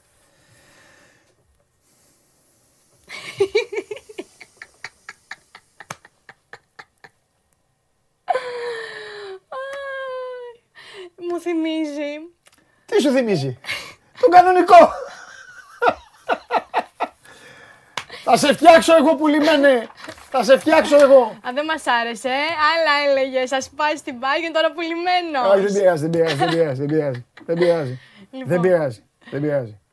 Ναι, μου θυμίζει. Τι σου θυμίζει? Δεν ξέρω. Τίποτα. Κομπάρσος ηθοποιός είναι σε αμερικάνικη ταινία. Θα μπορούσα να τον δω και σε ταινία Μεξικό, Πεκίνο. Να κάνει τι, ε, Μαρία? Από τη Σενεγάλη είναι ο άνθρωπος. Ναι, άλλο. Θα μας τρελάνεις. Άλλο αυτό, τι σημασία έχει. Δεν ξέρω. Και τι να κάνεις στο Πεκίνο? Λίγο έτσι το μουστάκι. Να δοκιμάζει. Ποιο μουστάκι? Δεν ξέρω, μου κάνει. Ποιο μουστάκι. Τίποτα. Έτοιμος, έτοιμος, να πάρει πάσα από το, έτοιμος να πάρει πάσα από το Μίλλερ είναι και να, και να βάλει γκολ. Ίδιος είναι. Ίδιος είναι. Για να δούμε. Πογμπά. Λοιπόν, κατεστραμμένος, έχει χάσει τα πάντα. Στον αφρό. Έχει πάει Τζαμάικα. Ναι. Κάνει... Ναι. Δεν μπορώ να τα πω κιόλας. Α. Ναι, εντάξει. Ναι, ναι. Λοιπόν. Περνάει καλά. Παίζει προ. Παίζει προ. Ναι. Ναι. Μπράβο, όπως λέει το τραγούδι, όπως λένε οι Λοκομόντο οι φίλοι μου. Ε, αυτό. Αυτό, τέτοιο, έμεινε, στον άσο, έμεινε στον Άσο. Ναι, ναι, ναι, ναι, ναι, τα έχει χάσει όλα. Τα έχει χάσει όλα. Έχει παίξει όλα τα καζίνο και όλα αυτά. Σου άρεσε? Οικοδομή. Οικοδομή, εκεί κατέληξε. Οικοδομή, οικοδομή. Οικοδομή. Η οικοδομή... Του ταιριάζει. Η Ραφίνα, η Έγινα και δένει τον κάβο. Αχα. Μόλις πηγαίνουν εκεί τα βαβούρια, μόλις πηγαίνουν, δένει τον κάβο. Ναι, ναι, ναι, ναι. Δένει τον κάβο. Ναι. Εκεί. Δένει τον κάβο σε λιμάνι. Σαν να έχει στα δόντια του. Ρε ψυχάρα, έτσι είσαι γέρος, όχι ρε φίλ. Είσαι ωραίος άντρας, ρε, μη γερά, δεν θα γεράσεις ποτέ. Αυτή η αλήτησα έβαλε πενήντα οκτώ χιλιάδες φίλτρα, σου έβαλε ακουστικό ότι είσαι κουφός, σου βάλε βαμβάκι στα αυτιά. Και το επόμενο. Έχει φύγει από την εκκλησία. Ναι. Έλα, δεν πάω να τον βλέπω, βγάλω το Van Dijk, δεν έχω να πω τίποτα για το Van Dijk. Είναι ο πιο αστείος από όλους. Μετά το Σαλάχ. Μία λέξη θα πω. Λείψανο. Κοίτα όμως, μωρέ. Ακόμα και έτσι είναι γλυκάκι. Είναι. Τι κάνει? Είναι γλυκός. Ακόμα, τι κάνει? Ακόμα και στα ογδόντα πόσο είναι και... Είναι καραφλοχέτουλας, ζέχνη. Όχι. Και... Α, εκατό τοις εκατό. Είναι γλυκός. εκατό τοις εκατό. Και ο τελευταίος... Λείψανο. Και ο τελευταίος... Λείψανο, η γιαγιά Ντακ. Η γιαγιά Ντακ μας έφερε εδώ. Τη γιαγιά, τη γιαγιά του Τουίτη. Και την άλλη του Τουίτη, ναι, που τον κυνηγάει ο Σιλβέστρο. Αυτή έφερες. Λέγε. Λοιπόν, ποιος παίκτη. Α, κάναμε σπόλια. Αυτός ήταν γιαγιά πάντα, ρε. Αυτός... Α, να σου πω κάτι. Ναι, όμως, αλλά είναι αγέραστος ο Μόντριτς. Λάθος έχετε βάλει αυτόν. Τον Καβάνι έπρεπε να βάλετε. Ο Καβάνι, ναι, είναι, ο Καβάνι είναι γιαγιά εν ενεργεία. Όχι ο Μόντριτς. Ο Μόντριτς είναι σαν να μην. Είτε τον έβλεπες στα είκοσι ένα του, είτε τον βλέπεις στα τριάντα του, είτε θα τον δεις στα σαράντα του. Είναι σαν να μην έχει περάσει χρόνος από πάνω του. Είναι σαν τον ε, Ιμπραήμοβιτς. Ντροπή. Ντροπή. Ενώ... Μην ξαναποθεί αυτό. Συγγνώμη, συγγνώμη. Ε, εσύ έχεις διαπιστώσει κάποια μεγάλη αλλαγή, ας πούμε? Όχι. Ε, αυτό εννοώ. Αυτό όχι εννοώ. Γι' αυτό τον έχουμε, τον έχουμε έτσι τον Μόντριτς. Όχι. Ξαναδείξτε μου τον Χάλαντ. Ας, σ' άρεσε. Τον Σαλάχ δεν... Τον... Ναι. Μόρι βρωμόγρια. Τον ξέχασες τον Σαλάχ. Παλιόγρια. Τον ξέχασες τον Σαλάχ. Βρωμόγρια. Τι γέλιο έκανες με τον Σαλάχ. Έλα τώρα, έλα. Ε, βέβαια, αυτά τα ξεχνάμε. Έχουμε κοντή μνήμη, όπου μας συμφέρει. Βεβαίως. Θα έρθεις αύριο. Ε, αύριο θα έρθει η Βάλια. Θα έρθει η Βάλια, εντάξει. Θα έρθει την Παρασκευή. Έγινε, εντάξει, θα έρθει την Παρασκευή. Να φέρεις κι άλλους παππούδες. Α, ε, θα φτιάξω. Έρε, μπασκετμπολίστες. Ό,τι θες, ό,τι θες. Ναι, ναι. Χαιρετώ. Φιλιά πολλά. Bye. Γεια σου, Μαρία μου. Λοιπόν, η Μαρία Κουβέλη με τους παππούδες και τις γιαγιάδες εδώ από το παγκόσμιο ποδόσφαιρο. Λοιπόν. Ο πρόεδρος των Καπί της Νορβηγίας. Λοιπόν. Α, το φίλο μου έχετε. Εντάξει, πάμε.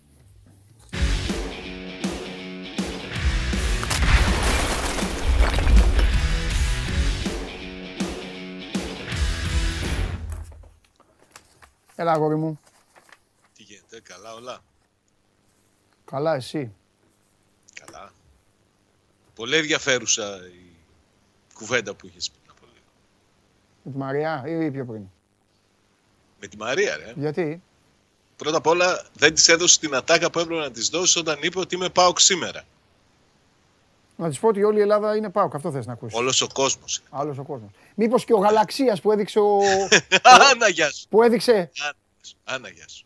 Αυτό θα του πω του Χωριανόπουλου. Θα του πω, μου είπες ο Τζιομπάνογλου, ότι όλο αυτό που βλέπεις είναι ΠΑΟΚ. Και επίσης, έχω και μια ερώτηση να σε κάνω, αλλά φοβάμαι.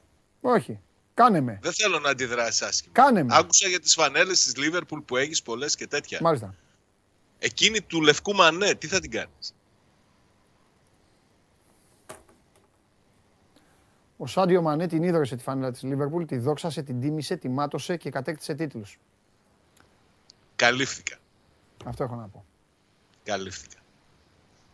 Απλά δεν θα, ξανα... δεν θα... δεν θα εμφανιστεί ποτέ ξανά σε κοινή θέα. Ναι, εντάξει. Για πες. Εντάξει. Λοιπόν, να πω, περιμένουμε το... ναι. τρεις και τέταρτο φτάνει στη Θεσσαλονίκη ο Μπράντον Τόμας. Ναι. Έρχεται για να περάσει από ιατρικά. Forward. Τρομερό όνομα. Ε, καλά, αυτή η φωτογραφία Ά, τώρα τον αδικεί, γιατί δεν έχει ούτε τα τατουάζ, ούτε τίποτα, ούτε τα σκουλαρίκια. Ε, καλά, δεν τον έβαλαν και η, η γιαγιά όπως η Μαρία. Τι τώρα. Ναι, εντάξει. εντάξει. Είναι πολύ διαφορετικός αυτός που έρχεται τώρα. Το θέμα είναι να κυνηγάει και να μην τρώει κάρτες. Το θέμα είναι να βάζει γκολ. Αυτή είναι η δουλειά του επιθετικού. Θα τον δούμε. Και επίσης το θέμα είναι ότι ο ΠΑΟΚ καίγεται να τον κλείσει όσο γίνεται πιο γρήγορα για να έχει μια ακόμη επιλογή στην επίθεση στα παιχνίδια με τη Λεύσκη. Και εγώ ναι. έχω αμφιβολίες αν θα προλάβει ναι. να είναι μετά από οκτώ εννιά προπονήσεις έτοιμος για ναι. το πρώτο παιχνίδι. Καλά, δεν το συζητώ. Αν δούμε αν χρειάζεται για το, για το δεύτερο. Πάντως, είναι τα δεδομένα της μεταγραφής συγκεκριμένα. Έρχεται ως ελεύθερος από την Μάλαγα, με την οποία δεν κατάφερε να βρει συμφωνία για να ανανεώσει το συμβόλαιό του. Τελευταίο του παιχνίδι ήταν στα τέλη του Μαΐου, από τότε είναι σε διακοπές. Έχει πάει επίσης, έχει πάει, που λέγαμε ότι είναι λίγο περίεργος τύπος. Πήγε διακοπές, εντάξει, στην Ήμπιζα θα πήγαινε, Ισπανός είναι, ποδοσφαιριστής. Πήγε στην Κολομβία, στην Μποκοτά, να κάνει διακοπές. Δεν το έχω ξαναδεί. Ναι. Έχει ενδιαφέρον. Ε, έλεγα λοιπόν ότι τον αποκτά ως ελεύθερο και του δίνει συμβόλαιο διετές, αλλά όχι κλειστό. Ένα με οψιόν για έναν ακόμη χρόνο. Περιμένουμε να το δούμε, να περάσει από ιατρικά, να μπει στις προπονήσεις και να δούμε αν θα υπολογίζεται για τα παιχνίδια με τη Λεύσκη. Αυτό το θέμα κλείνει το ένα το μεταγραφικό. Περιμένουμε να δούμε τις εξελίξεις που θα έχουν τα θέματα του Σοτέλδο και του, του Νάρη. Από πού θες να πάμε? Στο Γερμανό ή στο μέσο από τη Βενεζουέλα? Να σου πω όλη την αλήθεια. Πουθενά, τους βαρέθηκα. Όχι, όχι, όχι, όχι. Θέλω, πολύ, θέλω πολύ να μάθω τα πάντα για τον Σολτέδο. Για τον, για τον άλλο δεν θέλω να ακούσω τίποτα. Αλλά εντάξει, θα πεις για τον κόσμο. Εντάξει, το μόνο που θα πω για τον Γερμανό ε, ναι. είναι ότι έκανε δηλώσεις πάλι ο, ο Άλοφς. Είπε ότι είναι θέμα του ΠΑΟΚ πλέον, ότι δεν έχουμε πολλά περιθώρια διαπραγμάτευσης, mm-hmm. ότι ο ΠΑΟΚ ξέρει τι ζητάμε και ότι θα πρέπει να καλύψει τις απαιτήσεις μας. Το τι ζητάμε του, του Άλοφς και το τι δίνει ο ΠΑΟΚ είναι λίγο διαφορετικό.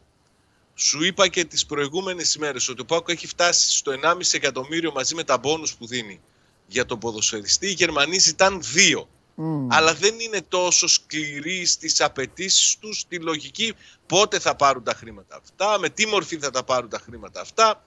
Πιστεύω ότι αν κάνει ένα βήμα ακόμα παραπάνω ο ΠΑΟΚ μπορεί να το περάσει και επικοινωνιακά η Φορτούνα πιο εύκολα και να βρεθεί συμφωνία. Αλλά επειδή έχει χρονίσει αυτή η υπόθεση και έχει γίνει σύριαλ, δεν έχει πλέον και πολύ μεγάλο ενδιαφέρον και έχεις δίκιο που αντιδράς έτσι. Ε, το παραδέχομαι και εγώ. Γι' αυτό. Να πάμε στο, στον άλλον. Στο Γέφερσον Σοτέλδο που σήμερα το πρωί έγραφαν στην, στο Μεξικό ότι είναι πολύ κοντά στη συμφωνία ο ΠΑΟΚ με την Τίγκρες για να το, τον αποκτήσει με δανεισμό, με οψιόν αγοράς, αυτά που έχουμε πει τις προηγούμενες ημέρες. Αυτό που μου κάνει, Παντελή, μεγάλη εντύπωση είναι ο τρόπος που αντιδρούν στο Μεξικό τα ΜΜΕ στο ότι φεύγει μετά από έξι μήνες. Μόνο κορδέλα δεν το έχουν βάλει να τον πάνε στο αεροδρόμιο. Εντάξει, μωρέ, τέλος πάντων. Κοίταξε, εγώ το καταλαβαίνω. Είναι ένας παίκτης για τον οποίο υπήρξαν πολλές προσδοκίες όταν αποκτήθηκε, δεν ανταποκρίθηκε σε αυτές. Είναι και περίεργη αυτή όμως. Κάποια στιγμή οι Βενεζουελάνοι ή οι Μεξικάνοι. Οι Μεξικάνοι. Οι Μεξικάνοι όντως είναι περίεργοι.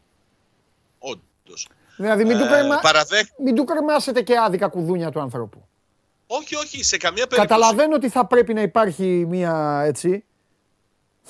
Μια προσοχή. Κοίταξε, αλλά βγήκε ο προπονητής της, ε, των Rangers, ο Φαν Μπρόχορς, και είπε «Ω, είμαστε πολύ ικανοποιημένοι που καταφέρουμε να πάρουμε το Τζόλακ». Δεν νομίζω το κλίμα στη Θεσσαλονίκη να μην ήταν αντίστοιχο με αυτό που έχει δημιουργηθεί στο Μεξικό για την α, παραχώρηση του, του, του, του, του, του ποδοσφαιριστή από τη Βενεζουέλα. Ναι, ναι. Κάπως έτσι είναι τα πράγματα. Εγώ δεν έχω να πω πολλά περισσότερα. Περιμένω να δω αν θα προχωρήσει η, η συμφωνία, ναι, και αν ο παίκτης αυτός ταιριάζει τόσο πολύ όσο ακούγεται στα Σωστά. πλάνα του Λουτσέσκου. Σωστά. Σωστά. Αυτό. Τέλεια. Ωραία. Light, σύντομος, λακωνικός, ο πιο, ο πιο άνετος από όλους σήμερα. Τα λιγότερα. Και περιεκτικός, έτσι. Ε, βέβαια. Ναι. Και να, να, μόλις έρθει ο, Ζε, ο Ζερβίνι, ο Ζερβινιό, να πας να τον ξεναγήσεις εκεί στη γειτονιά. Να του δείξεις. Ο Ζερβινιό. Ζερβίνιο, η Τούρμπε, Γκρέι. Πού να τον πάω, στη Σταυρούπολη, στο, στο Δημαρχείο, Άρα. στο Αγνό, πού να τον πάω. Αυτά δικά σας, δικά σου. Τον πάρεις με τον Χαλιάπα.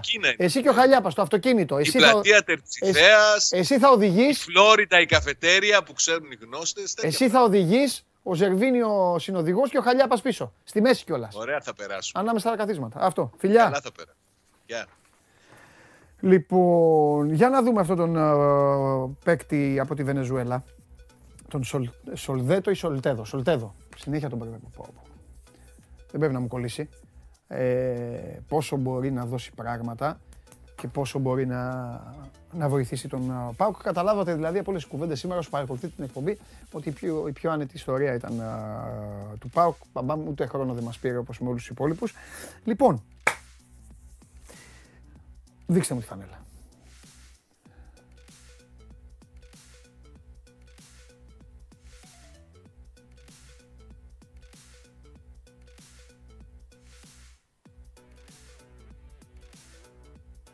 Χαίρε τον Μπόμπι. Ο άλλος, ο, ο Ντιόγκο, έκανε και το, το αυτί του. Αλήθεια τώρα, αυτή είναι η φανέλα. Για ξαναδείξε.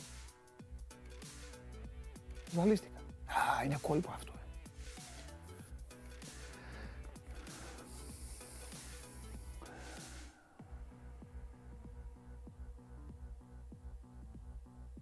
Φέρτε μου το Χριστόφιδελη.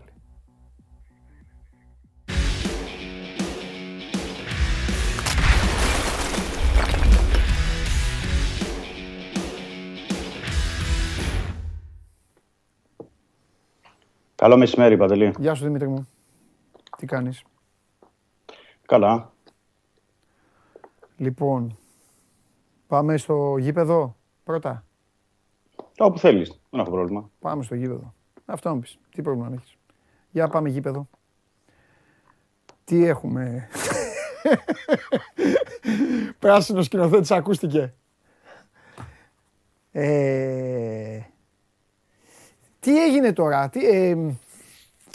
Ξέρεις τι, τελείωσε το παιχνίδι. Θα, θα, θα σε ρωτήσω κάτι να μου πεις αν, αν ήταν συνδυαστικό αυτό που είπε. Τελείωσε το μάτς και είπε ο, είπε ο Μαρτίνς Ε, εγγυώμαι ότι στις είκοσι του μήνα θα είμαστε έτοιμοι. Και τώρα mm-hmm. σε ρωτάω, σε, ε, ε, Σάββατο, Δευτέρα, δύο διαφορετικές ομάδες. Πάνω σε τι πατάει, πατάει πιστεύεις εσύ, η εγγύηση που έδωσε στον, ο, στον κόσμο? Θα φτιάξει κάτι mixed? Είχε πράγματα από τα οποία έμεινε ικανοποιημένος και από τα δύο βράδια? Είναι Ήταν κάτι άλλο καθα... ρε παιδάκι μου που... Ξέρω, ναι, το... ήταν ξεκάθαρο το χθεσινό φιλικό, γιατί συνήθως ο κόσμος και όλοι μας έχουν στο μυαλό τους ότι το τελευταίο φιλικό είναι μια πρόβα τζενεράλ, έτσι.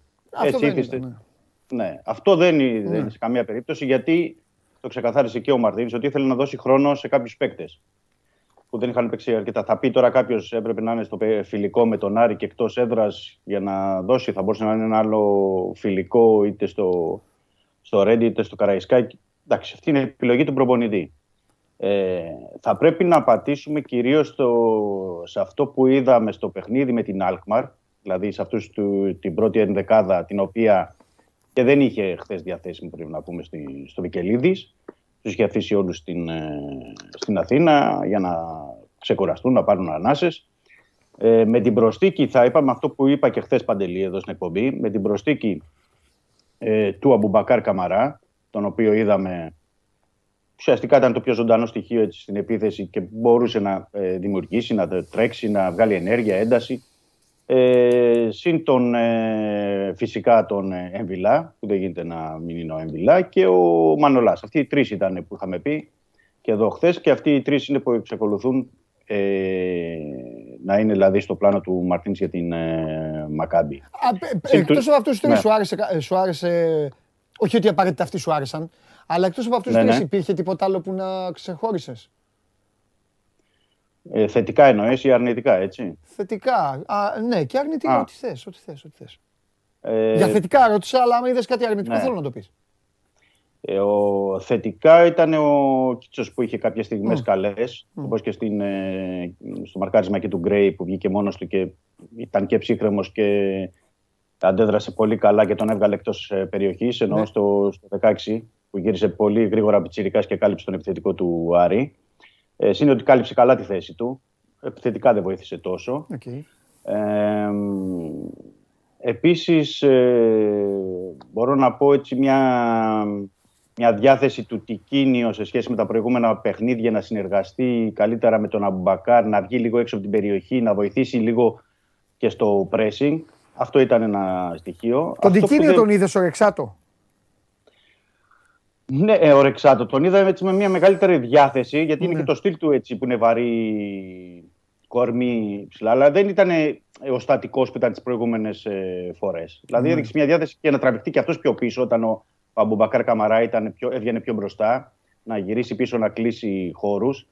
Ε, αυτό που, που μου άρεσε φυσικά ήταν η, η, ο Εμβιλά, ο οποίος ε, πέρασε ό,τι κάθε τι πάσα πέρασε, δηλαδή ο Ολυμπιακός, ο, αυτές που πέρασε ήταν από τον Εμβιλά. Ναι. Κανείς άλλος δεν, δεν έβγαζε. Ε, και μια ατομική ενέργεια του Καρβάλιο, αλλά από εκεί και πέρα ο Πορτογάλος εξαφανίστηκε, δηλαδή δεν υπήρχε μετά στο, στο, στο γήπεδο. Ε, δεν μου άρεσε η, η αγωνιστική συμπεριφορά του Μπα. Δεν ξέρω, ε, το παιδί τι έχει πάθει τώρα και ένα χρόνο. Πάντως είναι αρκετοί, αρκετοί μήνες που δεν είναι ο Ο Μπα, αυτός που είχε παίξει πρόπερση σε μια σεζόν στον Ολυμπιακό και ήταν καλός. Δεν ξέρω, αρκετά λάθη. Αρκετά λάθη. Το κάτι περισσότερο που περιμέναμε από τον Ραντζέλοβιτς και στην τελική προσπάθεια δεν το είδαμε. Δηλαδή πέρασαν αρκετές πάσες, αλλά βγαίνοντας στην πλάτη της άμυνας του Άρη δεν τις τελείωνε. Και γενικά είναι ένα πρόβλημα αυτό για τον Ολυμπιακό, ότι δεν τελειώνει τις φάσεις επιθετικά, είναι πρόβλημα. Είναι ζήτημα που πρέπει να λύσει ο, ο Μαρτίνς, γιατί είναι σε όλα τα φιλικά. Ε, δηλαδή ο Ολυμπιακός χθες σκόραρε για, χάρη στο κλέψιμο του Χασάν, που και εκείνος έβγαλε μια διάθεση καλή, ε, την πίεση πάνω στον Φαμπιάνο, το κλέψιμο και το, την πάσα που έδωσε στον Τικίνιο, αλλά δεν, δεν βγάζει εύκολα ε, να τελειώσει τις φάσεις ο Ολυμπιακός. Δηλαδή χθες ε, η στατιστική μέτρησε δώδεκα τελικές και θα πει κανείς που από δώδεκα τελικές ε, ε, πρέπει να παίζει μονότερμα ο Ολυμπιακός. Αλλά δεν είναι έτσι. Δεν ήταν οι τελικές, οι κλασικές αυτές που ε, θα έπρεπε να έχει και να βγάζει ο Ολυμπιακός ε, αυτό το διάστημα. Και δεν ήταν μόνο στο χθεσινό φιλικό, ήταν και, είναι γενικά σε όλα τα φιλικά παιχνίδια, ότι δημιουργικά ο Ολυμπιακός δεν είναι στο, στο επίπεδο που θα έπρεπε να είναι. Αυτό που πρέπει να δούμε πάλι, γιατί είναι και η ανασταλτική λειτουργία, η συμπεριφορά, γιατί με εξαίρεση το παιχνίδι με την Αλκμαρ, γι' αυτό θέλω να σταθούμε λίγο και στους παίκτες που έπαιξαν εκεί. Σε όλα τα υπόλοιπα παιχνίδια είχε ζήτημα ο πίσω ο Ολυμπιακός. Είχε ζήτημα. Δηλαδή και χθες που δέχτηκε δύο γκολ από τον Άρη, καλά και αυτό τώρα μέσα σε ένα, ένα μισή λεπτό, εντάξει. Ε, υπήρχαν φορές που βγήκε ο Μανολάς να κόψει τάκλιν, να κάνει, ε, να σώσει δύο-τρεις περιπτώσεις, και ο Άρης έκανε οκτώ εννιά τελικές. Πολλές, πολλές για τέτοιο επίπεδο και για παιχνίδι που είναι οκτώ εννιά μέρες πριν το μάτς με τη Μακάμπη. Ε, θα δούμε. Δηλαδή, δεν νομίζω πώς μπορεί να σταθεί κανείς περισσότερο στο χθεσινό φιλικό. Δηλαδή, το, το αναγνώρισε και ο, ο Μαρτίνης. Είπε και δικό μου λάθος, εγώ φέρω την ευθύνη. Που ήθελα να δοκιμάσω παίκτες. Ευθύνη. Σε αυτό για ποιο το... πράγμα πήρε ευθύνη. Έτσι είπε στις δηλώσεις του εχθές. Ε, προφανώς για, για την εικόνα. Ε, λογικά για την ήττα, για, το, για την εικόνα, δεν ξέρω. Δεν το διευκρίνησε, αλλά μετά στις δηλώσεις του. Φου... Ε, στη, στην Όβα αυτό είπε. Ότι εγώ φέρω την ευθύνη για αυτό που έγινε σήμερα. Και ότι σας εγγυώμαι, γιατί θέλησε να το βγάλει αυτό προς τα έξω για να χαμηλώσει βέβαια και τους ε, τόνους, ότι εγγυώμαι ότι η ομάδα στις είκοσι του μήνα θα είναι πανέτοιμη. Κάτσε όμως. Περί... Έτσι, ε, περίμενε, περίμενε. Έτσι χαμηλώνουν οι τόνοι. Ο ίδιος mm. θέλεις. Το λέω. Ο ίδιος θέλησε να τους ε, χαμηλώσει. Ναι, παιδί ψηφί... μου, αλλά πώς, ε, εγώ πιστεύω ότι οι τόνοι, οι τόνοι δεν χαμήλωσαν. Κάθε άλλο. Δηλαδή, ε, έβαλε μπροστά. Πώς να σου το πω, ρε παιδί μου. Βγήκε μπροστά. Mm-hmm. Χωρίς να χρειάζεται με αυτή, με, αυτή, με, αυτή, με αυτή την κουβέντα που είπε. Να μου πεις λόγια είναι, εντάξει, τα λόγια είναι. Αλλά γιατί... έτσι, ένιωσε, έτσι ένιωσε να το. Καταλαβαίνω, εντάξει, πως Ωρα... ό,τι νιώθει ο κάθε άνθρωπος. Αλλά ναι. θα σου πω κάτι εσένα, ρε παιδί μου, που έχεις δει όλα τα παιχνίδια, γιατί πρέπει να. Γιατί γράφεις, ναι. γιατί. Το, εσένα, εσύ το συμμερίζεσαι αυτό. Δηλαδή, την παίρνεις αυτή την εγγύηση. Στη δίνει η ομάδα αυτή την εγγύηση. Όχι, εγώ δεν μπορώ να πω για εγγύηση. Αυτό σου λέω. Και ειδικά στο ποδόσφαιρο, η εγγύηση δεν υπάρχει για, για τίποτα. Βρε, δεν αλλά... υπάρχει εγγύηση ούτε σε, ούτε σε εγγύηση... τελικό. Ούτε... Αλλά... Ο, ο Μαρτίνης δεν το λέγει πρώτη φορά. Να πούμε ότι πάντα και στα πέρσι και πρόπερσι και σε όλα τα προγραμματικά έλεγε ότι αν έρθουν τα επίσημα παιχνίδια θα είμαστε έτοιμοι. Και το ίδιο λένε και όλοι οι προπονητές δηλαδή. Δεν είναι το λέει ο Μαρτίνης. Ε, μετά από τα φιλικά παιχνίδια, όλοι λένε ότι όταν έρχονται τα επίσημα θα είμαστε έτοιμοι. Οκ. Okay. Θα περιμένουμε να δούμε σε οκτώ μέρες ο Ολυμπιακός αν θα είναι αυτό που λέει ο Μαρτίνης πανέτοιμος ή θα έχει ζητήματα. Εγώ, mm. σε ό,τι αφορά την εικόνα, mm. ε, πρέπει να πω, για να είμαστε και ειλικρινείς όσοι είμαστε πάντα, ε, ότι δεν περιμένω θεαματική διαφορά στην απόδοση του Ολυμπιακού. Δηλαδή, δεν γίνεται σε οκτώ παιχνίδια να έχει μια, στάντα, μια αυτή την απόδοση που έχει και ξαφνικά με τη Μακάμπι να δούμε θεαματικά. Αλλά περιμένω. Εκτός αν η Μακάμπι είναι ομάδα γάμα έψα. Η Μακάμπι, όχι, αυτή είναι πρωταθλήτρια. Ναι, ρε παιδί μου, λέω τώρα, σου λέμε. Α, πρωταθλήτρια Ισραήλ. Αλλά το... δεν είναι αυτό το ζήτημα. Το θέμα είναι ότι ο Ολυμπιακός θα πρέπει να ξεκινήσει πρώτα από αυτό, το... επειδή είναι και εκτός έδρας παιχνίδι, ναι. να ε, κρατήσει το μηδέν. Να δούμε μια ε, συμπεριφορά ανασταλτική όπως με την Αλκμαρ.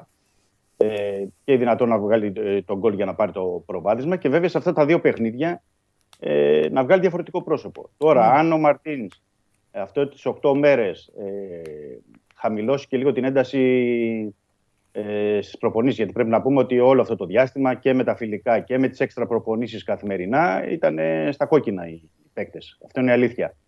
Και όπως είναι αλήθεια ότι ο Ολυμπιακός, πρέπει να το πούμε γι' αυτό. Προετοιμασία είναι όλες οι ομάδες. Ναι, ναι, αυτό λέω. Αλλά ε, λέω αν ο Μαρτίνης, επειδή λέει ότι εγγυώμαι ότι θα είμαστε πανέτοιμοι κτλ.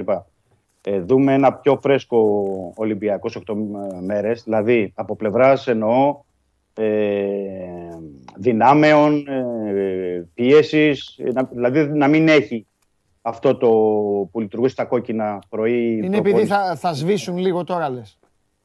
Αν θα το κάνει, δεν το ξέρω. Mm. Δεν το ξέρω αν θα το κάνει. Mm. Ε, ξέρω ότι σήμερα έχω μια προπόνηση έτσι, περισσότερο χαλάρωμα αυτή που έπαιξαν χθες και αύριο θα τους δώσει ρεπό, οπότε mm. θεωρώ ότι θα ρίξει λίγο την ένταση, για να μπορούν να είναι και πιο έτοιμοι και πιο φρέσκοι και πνευματικά και αγωνιστικά. Ναι. Γιατί πρέπει να πούμε ότι αυτό όντως έχει γίνει μια σκληρή προετοιμασία. Αυτό φαίνεται κιόλας. Δηλαδή, ο Ολυμπιακός έχει τα τρεξίματα, έχει την πίεση, έχει τη φυσική κατάσταση για να ανταπεξελθεί σε όλο το παιχνίδι. Αλλά θα πρέπει να δούμε τι θα μπορέσει να αλλάξει δημιουργικά. Το επαναλαμβάνω, γιατί ο Ολυμπιακός ε, μια ευκαιρία, δύο που θα βρει, τρεις, πρέπει να τις κάνει γκολ. Το Ισραήλ. Δεν είναι ότι θα πρέπει να περιμένουμε να δούμε ένα Ολυμπιακό. Δηλαδή, δεν περιμένει ο κόσμος να μπει θεαματικά, να μπει, να κερδίσει, να επιβάλλει το παιχνίδι του δηλαδή, στη, στη Μακαμπή. Είναι, ε, είναι πρώτο επίσημο. Είναι μέσα του καλοκαιριού και με συνθήκες εκεί που ακόμα δεν ξέρω αν θα έχει τριάντα πέντε τριάντα επτά βαθμούς στο, στο Ισραήλ. Ε, είναι, είναι, πρέπει παίζουν όλα ρόλο. Απλά θα παίξει πολύ ρόλο πώς θα είναι ο Ολυμπιακός για μένα. Δηλαδή εξαρτάται όλο από τον Ολυμπιακό και πώς θα εμφανιστεί. Δεν νομίζω αγωνιστικά πώς πρέπει να σταθούμε κάτι περισσότερο σε αυτό. Δεν ξέρω αν έχεις να ρωτήσεις γελάω, εσύ κάτι. Γελάω γιατί... γελάω γιατί οι ελληνικές ομάδες Mm-hmm. Καλούνται να κοιμηθούν όπως έστρωσαν. Εντάξει, σε, σε όλες τις ομάδες συμβαίνει αυτό. Όλες. Παίζουν μέσα στην κάψα. Mm-hmm. Δηλαδή έβλεπα τώρα τις προετοιμασίες. Και θυμόμουν, Δημήτρη, εκείνη τη δεκαετία που, που, που πήγαινα στα Ζέφελ και σε αυτά. Που πηγαίναμε εκεί, ναι. Και έβλεπα τώρα Κάπου. τα παιδιά και το Γουλή και όλους. Mm-hmm. Και την προετοιμασία του Ολυμπιακού. Και κοίταγα το ημερολόγιο. Και λέω, ρε χαμό το λέω, πότε έχουν πάει, Δημήτρη. Εγώ τώρα έφευγα, θυμάμαι. Το, λίγο, πιο, λίγο πιο... Το, ναι, τώρα. Τώρα, τώρα. είκοσι μέρες, είκοσι μέρες προετοιμασία και μετά επιστροφή. Όχι, εγώ είχα κάνει δεκατρείς, είχα κάνει δεκατρείς, είχες κάνει είκοσι. Όχι, έχω κάνει είκοσι άρικα, είκοσι άρικα. Λοιπόν, και μετά φιλικά Αύγουστο και όλα αυτά, αλλά μετά ξέρεις, μετά ξέρεις τι θυμόμουνα. Λέω, παίζανε ομίλους του Champions League. Ε, ο Ολυμπιακός έπαιζε απευθείας στους ομίλους. Ομίλους. Αυτό ήταν το θέμα. Ναι. Οπότε τώρα έχει πέσει πάνω στο κεφάλι τους, γιατί όλα αυτά τα χρόνια, φίλε, έχανε ο ένας, γελάγανε οι υπόλοιποι. Δεν τη βλέπανε. Βλέπανε μόνο τα τυριά. Βλέπανε το Ροκφόρ, την κεφαλογραβιέρα, τη φέτα, το κασέρι, όλα. Αλλά δεν βλέπανε τις, ε, τις φάκες από πίσω. Τέλος πάντων. Είναι αυτό που λέει και ο λαός, ότι να ψοφήσει κατσίκα του γείτονα. Ναι, έτσι. Τέλος πάντων. Δεν, Κοίταξε δεν, να δεις κοιτούν, τώρα. Δεν κοιτούν όλοι, τουλάχιστον σε ό,τι αφορά την Ευρώπη, ναι, να είναι σε ένα επίπεδο. Ας κοιτάξουν τι γίνεται και πόσες ομάδες βγάζει η Πορτογαλία, για να μην λέμε άλλα πράγματα. Ναι, ναι, ναι. Και σε τι επίπεδο είναι στο Champions League και σε, στο Europa και οι υπόλοιπες. Και ε, ας φροντίσουν ε, όλοι από το εξής τουλάχιστον να, ναι, να, Δημήτρη, να πάρουν βαθμούς στην Ευρώπη. Επειδή έχει στείλει ένας φίλος εδώ, ε, μου στείλει ένα μήνυμα. Ναι. Και mm-hmm. τώρα θέλω μαζί με σένα να ξεκαθαρίσουμε και κάτι και να πούμε. Ε, οχ, δεν θυμάμαι το όνομά του. Ε, τέλος πάντων λέει, Παντελή, ε, και σε βλέπω... Ε, α, Άρε Παντελή, περιμένω όταν φύγει ο Μάρτινς να πεις πραγματικά όλο αυτό που συγκρατήσε να πεις. Πνίγεσαι και φαίνεται, λέει ο Βασίλης Ράπτης. Παιδιά, ακούστε να δείτε, και εσύ Βασίλη μου. Δεν το θεωρώ ούτε σωστό, ούτε αντρίκιο, ούτε δημοσιογραφικό. Είναι τακτικές νέο δημοσιογραφίας. Ο Μίτσος είναι εδώ και μπορεί να το πει. Και είναι τακτικές πραγματικά δειλίας. Το να περιμένεις ένας άνθρωπος να χάσει τη δουλειά του, ή να είναι κάποιος πεσμένος κάτω και εσύ να πηγαίνεις από πάνω να τον πατάς, ή να λες, όποιος είναι μάγκας, τα λέει από πριν. Όποιος είναι μάγκας, κάνει κριτική. Έτσι δεν είναι, Μίτσο? Όποιος είναι σωστός. Ε, είναι ότι το χειρότερο. Δηλαδή, όταν, δηλαδή, όταν σε πληροφορώ φύγει... λοιπόν εγώ ότι αν φύγει ο Μαρτίνς ή οποιοδήποτε προπονητής, δεν έχω να πω τίποτα. Ό,τι έχω να πούμε και το σωστό, όποιος θέλει να πει κάτι, πρέπει να τα λέει από τώρα. Η ουσία λοιπόν ποια είναι? Η ουσία είναι ότι καταλαβαίνω τον κόσμο του Ολυμπιακού να έχει θολώσει. Καταλαβαίνω τον κόσμο του Ολυμπιακού να έχει τρελαθεί. Καταλαβαίνω τον κόσμο του Ολυμπιακού, Δημήτρη μου, να βρίσκεται αυτή τη στιγμή σε μια περίεργη φάση, να βλέπει την ομάδα του να μην έχει ορθολογική συμπεριφορά ανάπτυξη παιχνιδιού στο γήπεδο. Δεν το συζητάω. Δεν πάει να έρθει εδώ ο Μαρτίνς και μου αναπτύξει χαρτιά και, πα, και χα, χαρτούρες. Θα του, τα, θα του τα διαλύσω μέσα σε, σε τρία λεπτά. Και καταλαβαίνω ότι είναι μια ομάδα η οποία αυτή τη στιγμή στηρίζεται στους δικούς της παίκτες, όπως σωστά το κάνει και το έχεις πει. Και θέλει να πάει να περάσει τώρα τη Μακάμπι. Μπορεί και να την περάσει τη Μακάμπι. Δεν νομίζω ότι είναι ο στόχος. Καλά, είναι στόχος να περάσεις. Αλλά νομίζω ότι το πρόβλημα του Ολυμπιακού αυτή τη στιγμή, Δημήτρη, είναι ότι πραγματικά εμένα, γιατί μιλάω για τον εαυτό μου, είναι πραγματικά ότι δεν μου δείχνει, δεν καταλαβαίνω τι θέλει να παίξει. Αυτό. Τίποτε άλλο. Τίποτα άλλο. Ακούω εδώ προσεκτικά και αυτά που λες και τα μεταγραφικά και χθες εδώ λέγανε διάφορα για το Σκάρπα και κάποια στιγμή ήθελα να σου πω μπλέκανε την Νότιχα με τον Ολυμπιακό και κάποια στιγμή ήθελα να πω ότι έτσι όπως τα ακούω και τα διαβάζω, ναι, ο Ολυμπιακός είναι μάγκας που κάνει την Νότιχα με τη γουστάρει. Στο τέλος αυτό, αυτό, αυτό θα με κάνουν να, να, να, να καταλάβω. Τέλος πάντων, δεν, δεν, δεν τα συμμερίζομαι, μου περνάνε αδιάφορα. Με νοιάζει μπάλα. Και επειδή σε άκουσα προσεκτικά αυτά που είπες και για το χθεσινό παιχνίδι και για το παιχνίδι με την Αλκμαρ, πραγματικά το θέμα μου με τον Μαρτίνς είναι ένα και μοναδικό.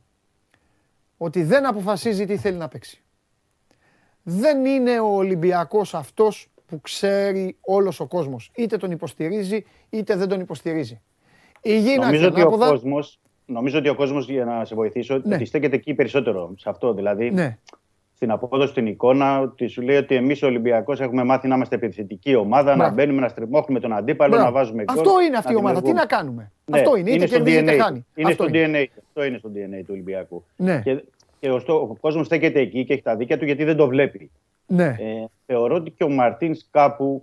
Ε, Θα πρέπει κάπου να καταλήξει, δηλαδή. Δημήτρη μου, θα σου πω τι γίνεται. Δεν ξέρω, σίγουρα αυτός δεν συμφωνεί. Μπορεί και εσύ να μην συμφωνήσεις ή να συμφωνήσεις. Δεν με ενδιαφέρει, γιατί εγώ λέω μόνο τη γνώμη μου. Δεν μπορείς, ρε Δημήτρη, να παίζεις μια εβδομάδα πριν δύο τέτοια φιλικά. Ναι, είπα, είπα και στον πρόλογο. Σου λέω τι θα έκανα εγώ. Δεν έχει. Ναι, ναι. Ε, με σεβασμό, δικαίωμά του είναι. Ναι, ναι. Δεν θα πούμε, ναι, ποτέ σε κανέναν τι θα κάνει. Αλλά δε, κανείς δεν έχει δικαίωμα να, μην μας, να μας κόψει και την άποψη. Αυτά αλλού. Φέρε μια ομαδάρα. Πάντα έτσι έκανε ο Ολυμπιακός. Ή, δεν ξέρω αν δεν μπορείς να φέρεις μια ομαδάρα. Γιατί είναι και Ιούλιο.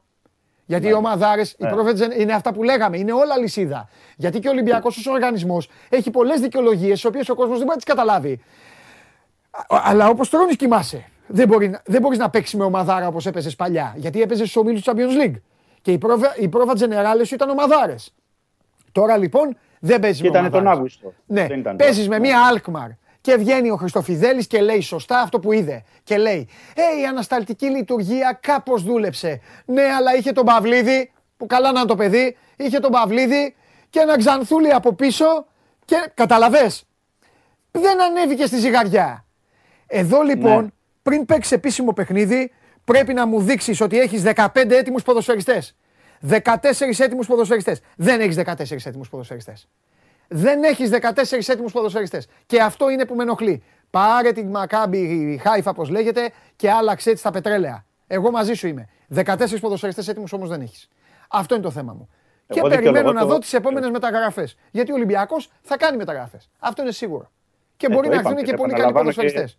Αλλά εγώ μιλάω για αυτά που, που υπάρχουν τώρα. Ναι, όχι, το αυτά. Αγωνιστικό θέλω να δικαιολογήσω τον κόσμο. Ναι. Γιατί αυτή τη στιγμή, αν ρωτήσεις, βγεις έξω και ρωτήσεις με κάποιον, θα... δηλαδή ο φιλάθλος του Ολυμπιακού αυτή τη στιγμή δεν ξέρει ο, αν ο Μαρτίνς στο παιχνίδι με τη Μακάμπι, και δικαιολογημένα γι' αυτό υπάρχει έτσι ένα, και ένα μπέρδεμα, ναι, στον κόσμο. Ε, ότι αν θα παίξει με τέσσερα δύο, δηλαδή ούτε κάνει το σύστημα. Αν θα παίξει τέσσερα δύο τρία ένα ή αν θα παίξει τέσσερα τέσσερα δύο ή αν θα παίξει τέσσερα τρία τρία. Ακόμα και αυτό αυτή τη στιγμή δεν είναι ξεκάθαρο. Μα είναι πρόβλημά του δηλαδή... όμως αυτό. Εμείς θα δούμε τώρα. Εγώ δεν, παιδιά, αν ο Μαρτίνς, ο άνθρωπος καλά να είναι, και ο Μαρτίνς και ο, πώς τους λένε, και ο Αλμέιδα και ο Λουτσέσκου και όλοι. Εγώ, αν αυτοί οι άνθρωποι χάσουν τη δουλειά τους, δεν από τίποτα. Θα βγείτε εσείς εδώ να πείτε ό,τι θέλετε. Δεν έχω να πω τίποτα. Εγώ θέλω να τα λέω από πριν. Αυτό που είπες. Είναι, δεν είναι όμως τώρα αυτό ένα πρόβλημα, ρε Δημήτρη, ότι πάει να παίξει είναι... αγώνα Champions League, Champions League yeah. και δεν ξέρει yeah. τι θέλει να παίξει. Όχι, ο Μαρτίνς ξέρει τι θέλει να παίξει. Α, τι θέλει εγώ, να παίξει. Εγώ, εγώ είμαι, εγώ είμαι, είμαι ξεκάθαρος. Λέω, ο κόσμος δικαι, δικαιολογημένα έχει αυτόν τον μπέρδεμα. Δεν πειράζει, ας τον κόσμο. Ο Μαρτίνς μας νοιάζει. Πάνω απ' όλα, πάνω απ' όλα είναι η ομάδα. Ας τον κόσμο. Ο κόσμος yeah. είναι πελάτης. Ο κόσμος μπορεί να κερδίσει και πέντε μηδέν και να μην του αρέσει. Τι θέλει να παίξει ο Μαρτίνς. Ο Μαρτίνς, αυτό, ο, να σου το πω. Mm. Ο Μαρτίνς έχει ξεκαθαρίσει τι θέλει να παίξει. Τι? Απλά δεν το έχει πανερώσει. Όπα! Τι μου είπες τώρα. Θα εμφανίσεις δηλαδή κάτι με τη, Μακά, με τη Μακάμπη που δεν το έχουμε δει. Όχι με κάτι. Ο Μάικλ Αμάρ είναι. Τι θα κάνει δηλαδή. Όχι, λέω δεν, οι προπονητές ναι. και ο Μαρτίνς ειδικά έχει, το έχει αυτό. Δηλαδή έπαιξε ο Ολυμπιακός, να φέρω ένα παράδειγμα, με τον ΠΑΟΚ στη Θεσσαλονίκη. Ναι. Δεν ανακοίνωνε καν αποστολή. Ναι. Ε, ωραία, τι θέλω να πω. Αυτό είναι μέσα στη σεζόν, Δημήτρη, Δημήτρη. Αυτό είναι μέσα στη σεζόν. Ναι, Φλεβάρι μήνα. Ο Μαρτίνς, ναι, αλλά βρισκόμαστε σε μια περίοδο που ο Μαρτίνς στο μυαλό του σου λέει εδώ πέρα η Μακάμπι βλέπει τα φιλικά τα δικά μας. Βλέπει πώς παίζουμε, τι κάνουμε, τι κρίνεται στα, στα παιχνίδια που είναι τηλεοπτικά. Εγώ θέλω να κρατήσω και δύο κλειστά χαρτιά. Δηλαδή να πάω και να παίξω τέσσερα τέσσερα δύο που να μην το ξέρει η Μακάμπι. Λέω εγώ ένα παράδειγμα. Να βάλω δηλαδή τον Αμπουμπακάρ, Καμαρά και τον Εμβιλά, γιατί τώρα και ο προπονητής Μακάμπι είδε τον Εμβιλά εχθές και τον Αμπουμπακάρ. Γιατί βλάκας είναι. Εκατά. Όχι, δεν είπα. Δεν τον ξέρει τον Εμβιλά. Και... Ναι, τέλος πάντων. Ναι. Δεν είπα. Ναι. Ε, ναι. Είπα ότι οι προπονητές τα έχουν αυτά. Ο Μαρτίν, δηλαδή, Δημήτρη μου, γλυκέ μου, Δημήτρη, έντεκα, έντεκα Ιούλη του είκοσι δύο Κάνει ο Μαρτίνης αυτά που έκανε ο Γιάννης Ιωαννίδης. Δηλαδή κρύβει τώρα δηλαδή το σύστημα από την ομάδα πάνω στο χτίσιμο. Δημήτρη, ο Ολυμπιακός θα παίξει Champions League. Παίζει Champions League ο Ολυμπιακός. Παίζει προκριματικά Champions League. Ακριβώς. Στις είκοσι και, του μήνα μπράβο, και στις δεκαέξι. Και είμαι σίγουρος ότι κανείς στον Ολυμπιακό. Ναι. Μιλάω στον Ολυμπιακό, τον οργανισμό. Ο οργανισμός του Ολυμπιακού ναι, ναι. είναι όλοι. Ναι, ναι, ναι, ναι, από τον τελευταίο φίλαθλο, από το παιδί σου μέχρι το μαγνάκι, έτσι. Ναι, ναι. Ναι, ναι. Να θέλει πάλι να αποκλειστεί έτσι. Να φύγει. Ε, καλά, δεν το συζητάμε. Το Ολυμπιακός ότι είναι υποχρεωμένος να προκριθεί, είναι υποχρεωμένος. Ναι. Δηλαδή είναι το φαβορί και είναι, δηλαδή, πρέπει okay. να προκριθεί. Πώς θα το κάνουμε, δεν το πάρουμε πίσω. Αυτό και στον Ολυμπιακό ναι. το γνωρίζουν. Ναι. Ε, άμα ναι. είσαι δεύτερο προκριματικό και θες να μπεις, έχεις ως στόχο φέτος να μπεις στους ομίλους του Champions League και λες στο δεύτερο προκριματικό mm. ότι και α, να δούμε τι θα γίνει, ναι. δεν είναι. Ναι. Απλά λέω ότι ο Μαρτίνς, ναι. για να ολοκληρώσω αυτό που έλεγα προηγουμένως, ναι. παίζει στις είκοσι. Παίζει στις είκοσι Ιουλίου. Ναι. Στις δεκαέξι, στις δεκαεπτά θα κάνει τις πρόβες του στο Ρέντι και θα δείξει και το σύστημα και την ενδεκάδα ναι. που θα παίξει. Δεν ήθελε να το κάνει.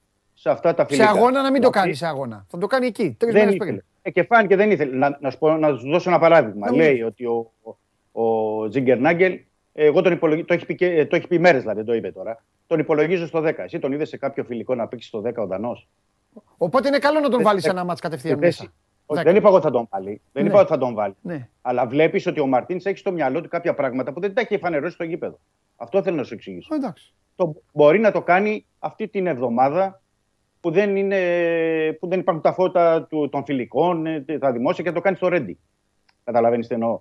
Δεν εγώ, εγώ, εγώ το... καταλαβαίνω πολύ. Ναι, ναι, ναι, καταλαβαίνω δεν, ήθελε να το πράξει, δεν ήθελε να το πράξει. Λες εσύ ή ο υποθέτει ο άλλος ότι κάποιο φιλικό όπως ήταν με, το, με τον Άρη, το τελευταίο θα μπορούσε να ήταν πρόβα. Δηλαδή, λέω εγώ, για παράδειγμα, είναι εκτός έδρας παιχνίδι φιλικό με τον Άρη, έτσι. Η λογική θα έλεγε ότι θα μπορούσε να βάλει την καλή ενδεκάδα εκτός έδρας να την προβάρει εν όψει Μακάμπι. Δηλαδή αυτή που είχε βάλει στο. Το μάτς με την Αλκμαρ να την είχε αφήσει να τη βάλει με τον Άρη. Βλέπεις ότι ο Μαρτίνς δεν το έπραξε. Δεν ήθελε να κάνει αυτή την πρόβα στο τελευταίο. Ήθελε να δοκιμάσει παίκτες που δεν είχαν πολύ χρόνο συμμετοχή συν τους βασικούς. Το θέμα είναι ότι πρέπει κάπου.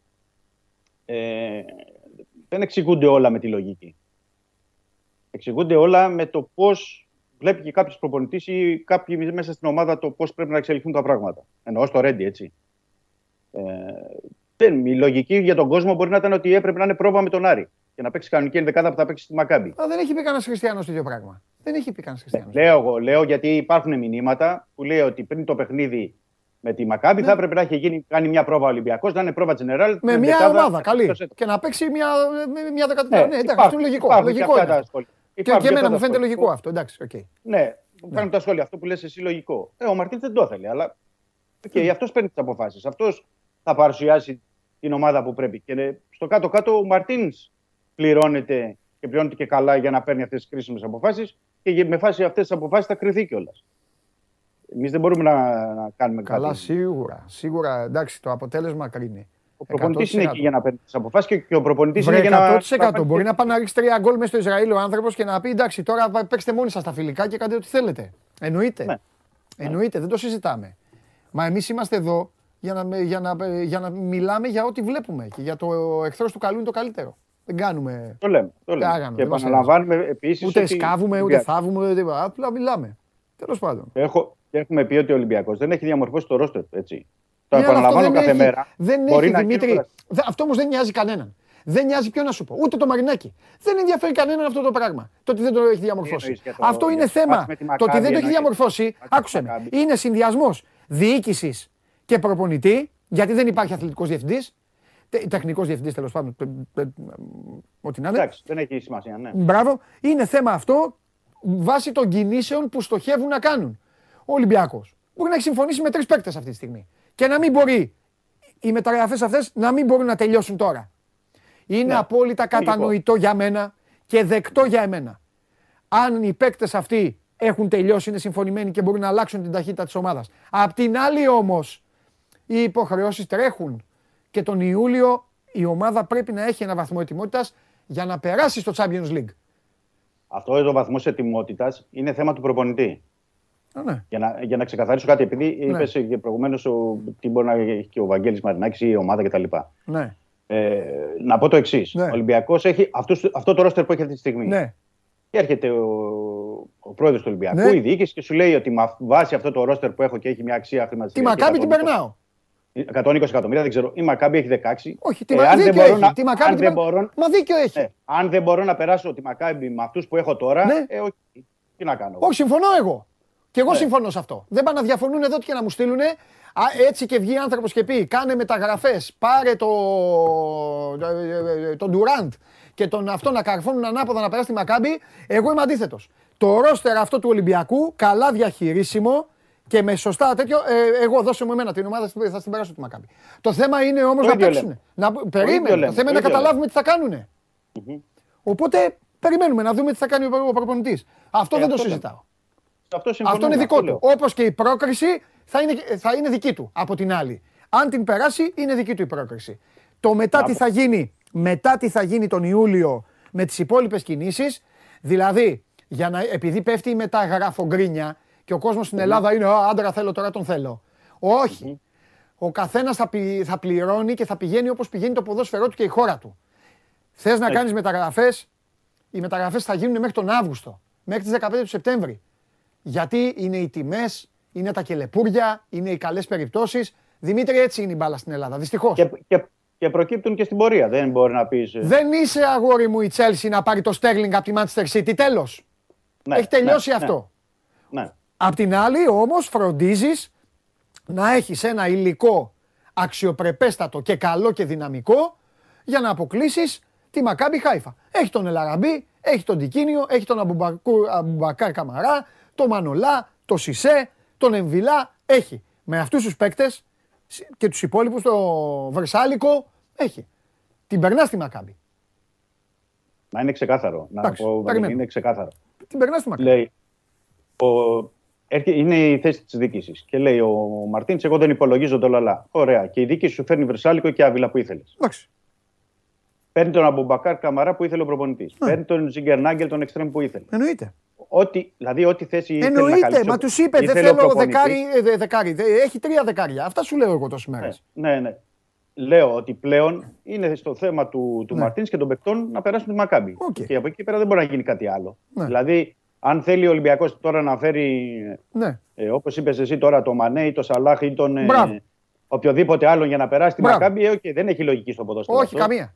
Το μόνο όμως που θα πρέπει, Ολυμπιακός θα φέρει, ναι. το μόνο που θα πρέπει να έχουν και στον Ολυμπιακό, μιλάω διοικητικά, δηλαδή οι εκτός ρέντι στο μυαλό ναι. τους, είναι, επειδή έτσι γίνεται σοφότερη μια ομάδα και δουλεύεται κανονικά, είναι ότι, κύριε, αυτή είναι η ομάδα, θα μου περάσει τη Μακάμπι. Εγώ είμαι εδώ, θα σε φτιάξω. Περνάει τη Μακάμπι, απλά θα πρέπει και αυτή να είναι πεπισμένη και σίγουρη ότι μετά με τις υπόλοιπες ενισχύσεις που θα γίνουν, ότι θα μπορεί αυτός ο άνθρωπος, με τα δείγματα αυτά που εμφανίζει, ότι θα μπορεί να προχωρήσει ακόμη καλύτερα και με τους άλλους που θα έρθουν.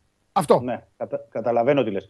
Και ήδη να, να σου πω για αυτό για το πλάνο, για να ναι. το αφήσουμε έτσι, ναι. είναι ότι ο Ολυμπιακός, το ξέρεις δηλαδή και το έχουμε πει εδώ, ότι κινείται ήδη για ένα εξτρέμ ε, mm. ακόμα. Δηλαδή, εξτρέμ ναι. όταν εννοώ περιπτώσεις όπως ήταν του Μποκοντά, του Καμπράλ και άλλων, ε, ναι. για να τον φέρει. Ο εξτρέμ γίνεται με την προοπτική, ναι. ε, είτε αν, δεν ξέρω αν προλάβει ο Ολυμπιακός ε, να τον έχει τις επόμενες ημέρες, δηλαδή για να τον δηλώσει για τη ρεβάνς ναι. με την... Θα κάνει λίγο δύσκολο το βλέπω, mm-hmm. αλλά γίνεται με την προοπτική του τρίτου προκριματικού. Ε, Όπως με την προοπτική του τρίτου προκριματικού γίνεται για τον αριστερό μπακ. Mm-hmm. Θα μπορούσε να έχει κλείσει ήδη τον Λόου, αλλά υπήρξε αυτό το πρόβλημα με τη Τσέφη. Ενώ, τι θέλω να πω, mm-hmm. ότι στη διάθεση του προπονητή, προσεχώς, θα, ε, θα είναι και εξτρέμ και αριστερός μπακ ναι. ε, και ενδεχομένως κεντρικός χαφ. Ναι. Ε, θα είναι και άλλοι. Αυτό, γι' αυτό λέω ότι από πλευράς δικής. Δηλαδή, αυτή τη στιγμή υπάρχει μια. Σε εισαγωγικών υποχρέωση στους παίκτες και στο Μαρτίνς να περάσουν τη Μακάμπι. Και με αυτό το υλικό που έχει ο Ολυμπιακός πρέπει να την περάσει τη Μακάμπι. Mm. Δηλαδή δεν μπορούμε να λέμε στον κόσμο ότι οκ, okay, ναι, και θα δούμε και. Όχι, όχι, είναι αποτυχία. Όχι, είναι αποτυχία. Ε, δεν είναι στον κόσμο. Αν δεν περάσει. Τα βατζιλίκια στον κόσμο δεν υπάρχουν. Δεν τα ε, ναι, δε... Έχει ξυπνήσει ο κόσμος. Δεν είναι τρώει τώρα. Όχι. Ε, ναι. Δηλαδή μετά θα πας στον τρίτο προκριματικό που θα έχεις πιο δύσκολο. Θα πας στα play-off του Champions League που θα έχεις ακόμα πιο δύσκολο αντίπαλο. Ναι. Και μετά θα πρέπει να πας στους ομίλους. Οι κινήσεις θα γίνουν και θα γίνουν και αυτό που λες. Γιατί mm. είναι πολλές ομάδες από τα κορυφαία πρωταθλήματα που αυτή τη στιγμή είναι στο ξεκίνημα της προετοιμασίας του. Δεν έχουν αποφασίσει ποιους από όλους τους παίκτες στο ρόστερ τους θα δώσουν. Οπότε και ομάδες πρέπει να περιμένουν. Δηλαδή ο Ολυμπιακός έχει κάποιες περιπτώσεις που περιμένει απαντήσεις και περιμένει εξελίξεις. Αλλά δεν μπορεί αυτή τη στιγμή να, να τους φέρει. Πρέπει να γίνει κατανοητό και αυτό και στον κόσμο. Δεν μπορεί αυτή τη στιγμή να κλείσει κάποιο. Εγώ δεν νομίζω ότι ο κόσμος δεν καταλαβαίνει, Δημήτρη. Ο, ο κόσμος αυτή καταλαβαίνει, τη στιγμή, αλλά... για, να, για να το προσδιορίσω λίγο, θεωρώ αυτή τη στιγμή ότι ο κόσμος, νομίζω ότι θα, με μία πρόταση θα το πω, τώρα άμα δεν τους καλύπτω, εδώ είναι. Ανησυχεί πάρα πολύ με αυτό που βλέπει. Τελεία. Ναι, ανησυχεί με την επιθετική εικόνα της ομάδας. Αυτό, αυτό και ανησυχεί. Εντάξει, και όταν ακούει, όταν ακούει yeah. εσένα τώρα έναν άνθρωπο που ασχολεί σε εκατόν πενήντα χρόνια και λες, εντάξει, έχει κρύψει και κάποια πράγματα, θα τα δουλέψει εκεί, να δούμε πώς θα τα εμφανίσει και αυτά. Ε, να μην ανησυχεί ο κόσμος. Εγώ, εγώ λέω το ρεπορτάζ και τι. Ναι, λέει, αγόρι τι μου, κάνει... εννοείται το ρεπορτάζ. Ναι, ναι, ναι. Τι, τι, κοιμάσαι και ονειρεύεσαι. Δεν εξέφρασα προσωπική άποψη. Μπορεί να βάλει. Να βάλει τρεις επιθετικούς όπως το έκανε χθες με τον Χασάν, ναι. τον Τικίνη και τον Μπακάρο. Εγώ λέω πηγαίνουμε μέρα με τη μέρα, εβδομάδα με τη βδομάδα για να βλέπουμε την ομάδα. Και το γεγονός ότι επιθετικά στην επιθετική της λειτουργία δεν είναι αυτό που πρέπει ο Ολυμπιακός, γιατί δεν είναι στο επίπεδο αυτό που πρέπει. Δεν γίνεται δηλαδή να σκοράρει ε, το εξήντα με εβδομήντα τοις εκατό των ε, τερμάτων του από στημένες φάσεις και να μην είναι στο open play. Εκεί θέλει δουλειά. Έχουμε πει, hey. το επαναλαμβάνουμε κάθε μέρα, ότι λείπει ο δημιουργικός χαφ. Ο κόσμος έχει δίκιο γιατί. Δεν πήρε τώρα δεκάρι και θα έρθει το, τον Ιανουάριο το δεκάρι, αλλά αυτό, αυτές είναι αποφάσεις άλλων. Δεν είναι... Παν, ε, για να σε αφήσω, έχεις τίποτα σε αυτά? Ε, αυτά μεταγραφικά. Ναι, είπαμε άμα για, δεν έχεις, εντάξει, δεν πειράζει. Είπαμε για, για του Extreme. Ε, όχι, θεωρώ ότι θα έχουμε εξελίξεις, είναι σήμερα Τρίτη, ε, προς το τέλος της εβδομάδας. Okay. Το τέλος της εβδομάδας. Okay. Την Πέμπτη να πω ότι δηλώνει τη λίστα, γιατί υπάρχει μια ε, παρανόηση, αλλά να το ξεκαθαρίσουμε αυτό. Το γεγονός ότι ο Ολυμπιακός δηλώνει τη λίστα στην UEFA την Πέμπτη mm. ε, με τους υπάρχοντες mm. ποδοσφαιριστές δεν ε, δε σημαίνει ότι δεν υπάρχει αλλαγή. Η UEFA επιτρέπει στις ομάδες μέχρι δύο αλλαγές την παραμονή του αγώνα. Δηλαδή μέχρι τις δεκαοκτώ το βράδυ, δεκαεννιά, μπορεί να αλλάξει κάτι στη λίστα. Αυτό το αφήνω το περιθώριο μόνο για τον Extreme, έτσι, για να είναι κατανοητός. Και Extreme αν αποκτηθεί για τη ρεβάνς, όχι για το πρώτο παιχνίδι με τη Μακάμπη. Γιατί δεν μπορεί να έρθει κάποιος δεκαοκτώ και να παίξει στις είκοσι να τον πάρει στην αποστολή. Να αγωνιστεί, αν και εφόσον μπορεί να είναι στην, ε, ε, στη ρεβάνς. Και εκεί είναι και το πρόβλημα που έχουμε πει και το, το επαναλαμβάνουμε με τον Ροντρίγκες. Ε, αυτό κάθισε άσχημα στο, στο Μαρτίνς, πρέπει να το πω. Δηλαδή, τον είχε στα πλάνα του για το Μακάμπι, αλλά δεν. Ο, ο Ροντρίγκες δεν έχει προπονηθεί καν στο ρέντι με τους υπόλοιπους. Είναι με τη, τόσο καιρό που έχει χάσει και όλη την προετοιμασία, με τη θλάση στη Γάμπα. Αλλάξανε τα πλάνα. Αύριο, φιλιά. Καλό μεσημέρι. Γεια σου, Δημήτρη.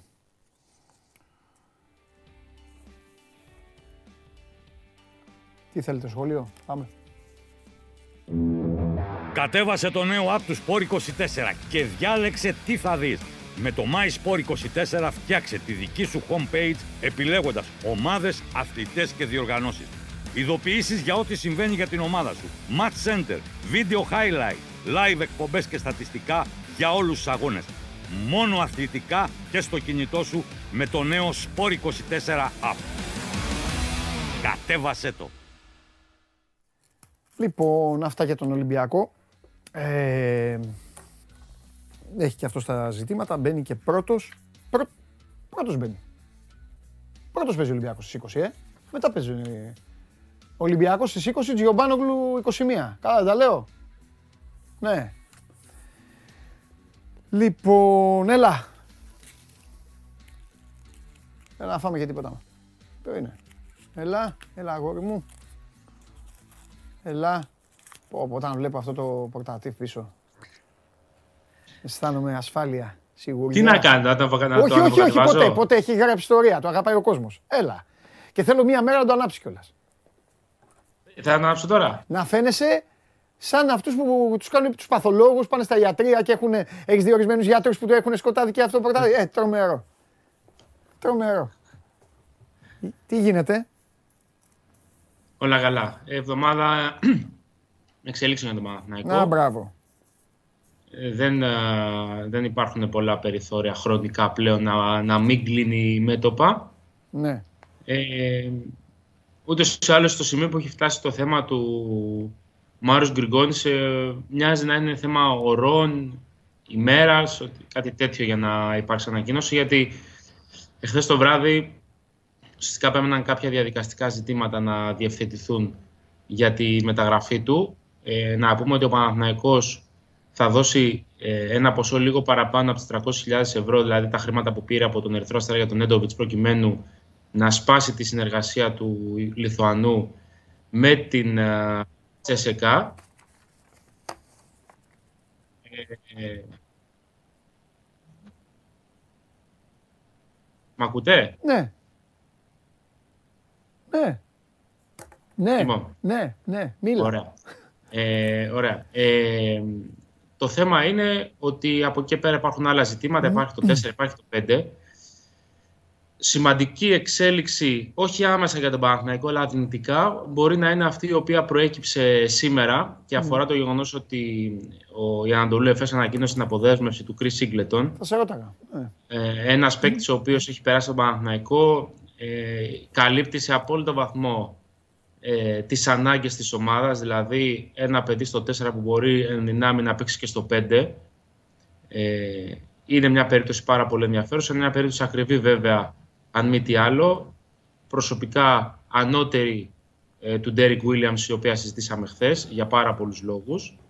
Ε, αλλά να δούμε λίγο τις επόμενες ημέρες. Πρέπει να κλείσει καταρχάς το δύο, να κλείσει και το ένα που με τον Νέιτ Walters είναι προχωρημένη και αυτή η διαδικασία, προκειμένου μετά να, να, να δει και ο Ράντονιτς τι χρήματα θα τα απομένουν, προκειμένου να τα διανύμει σε άλλες θέσεις. Ε, από εκεί και πέρα θα έβαζα έναν μικρό αστερίσκο με μια υποσημείωση στο θέμα του Σαντρός, δηλαδή το θέμα της παραμονής ημί. Είχαμε πει από την αρχή του καλοκαιριού, με το που τελείωσε η αγωνιστική περίοδος, ότι παρά το γεγονός πως έχει συμβόλαιο, υπάρχει ένας αστερίσκος για το αν θα μείνει, με πιθανότερο σενάριο πριν από είκοσι μέρες αυτό της αποχώρησης.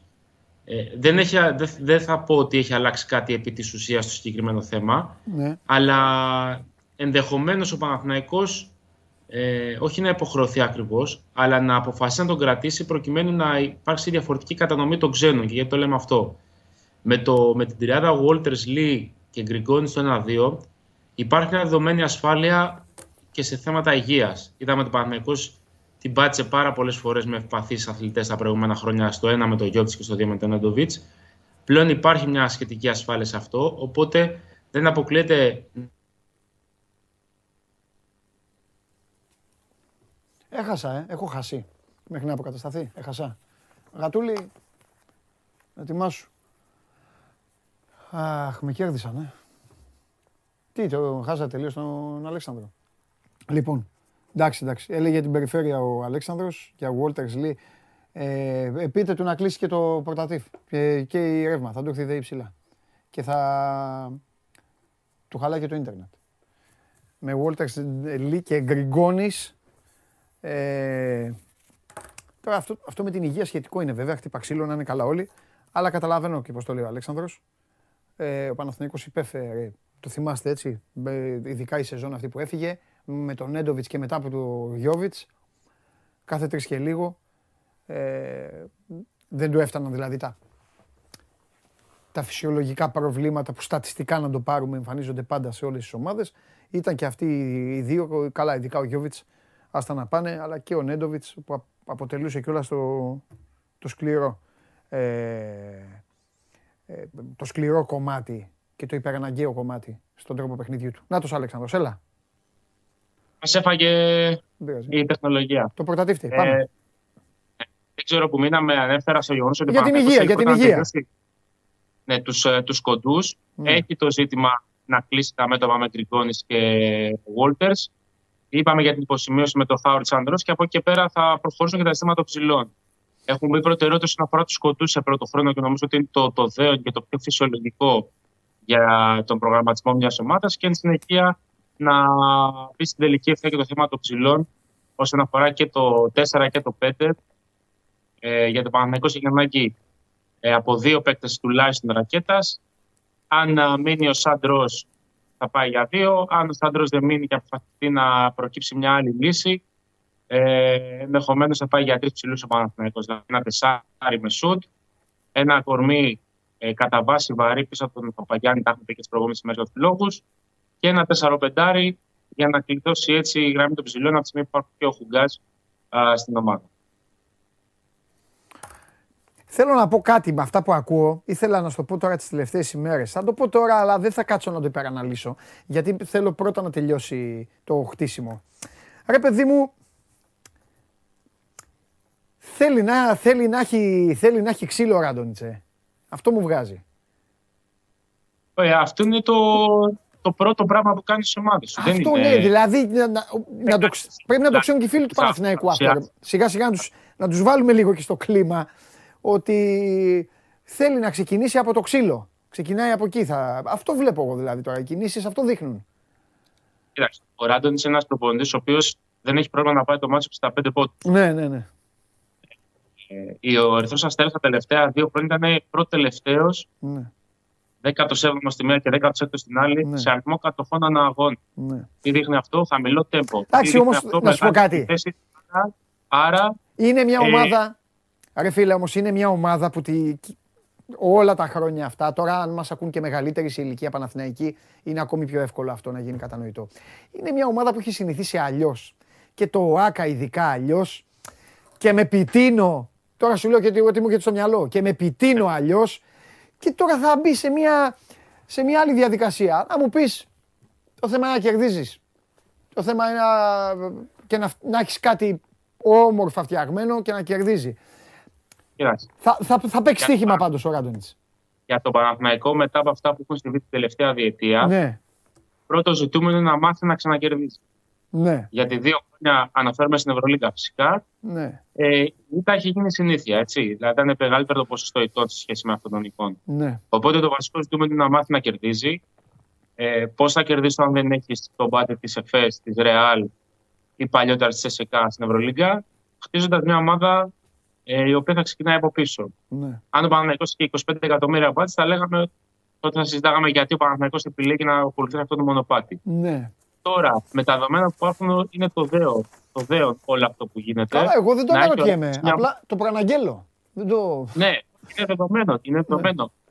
Ο Ράντονιτς θα φτιάξει μια ομάδα που είναι στα δικά του γούστα και όπως είχαμε συζητήσει και τις προάλλες, από τη στιγμή που σε επίπεδο ξένων αθλητών. Δεν υπήρχαν πάρα πολλά συμβόλαια που mm. να είναι σε ισχύ. Δηλαδή ήταν μόνο του Νέτου, του οποίου έφυγε και αυτό του Χάουαρτ Σαντρό. Mm.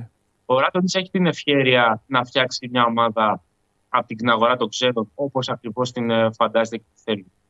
Η επιλογή του Γκριγκόνιτς δεν, δεν είναι τυχαία. Δεν έχει να κάνει μόνο με το πρόκειται για ένα παιδί το οποίο και δημιουργεί και εκτελεί την περιφέρεια, αλλά και για ένα παιδί το οποίο στην άμυνα είναι πάρα πολύ χιλότιμο.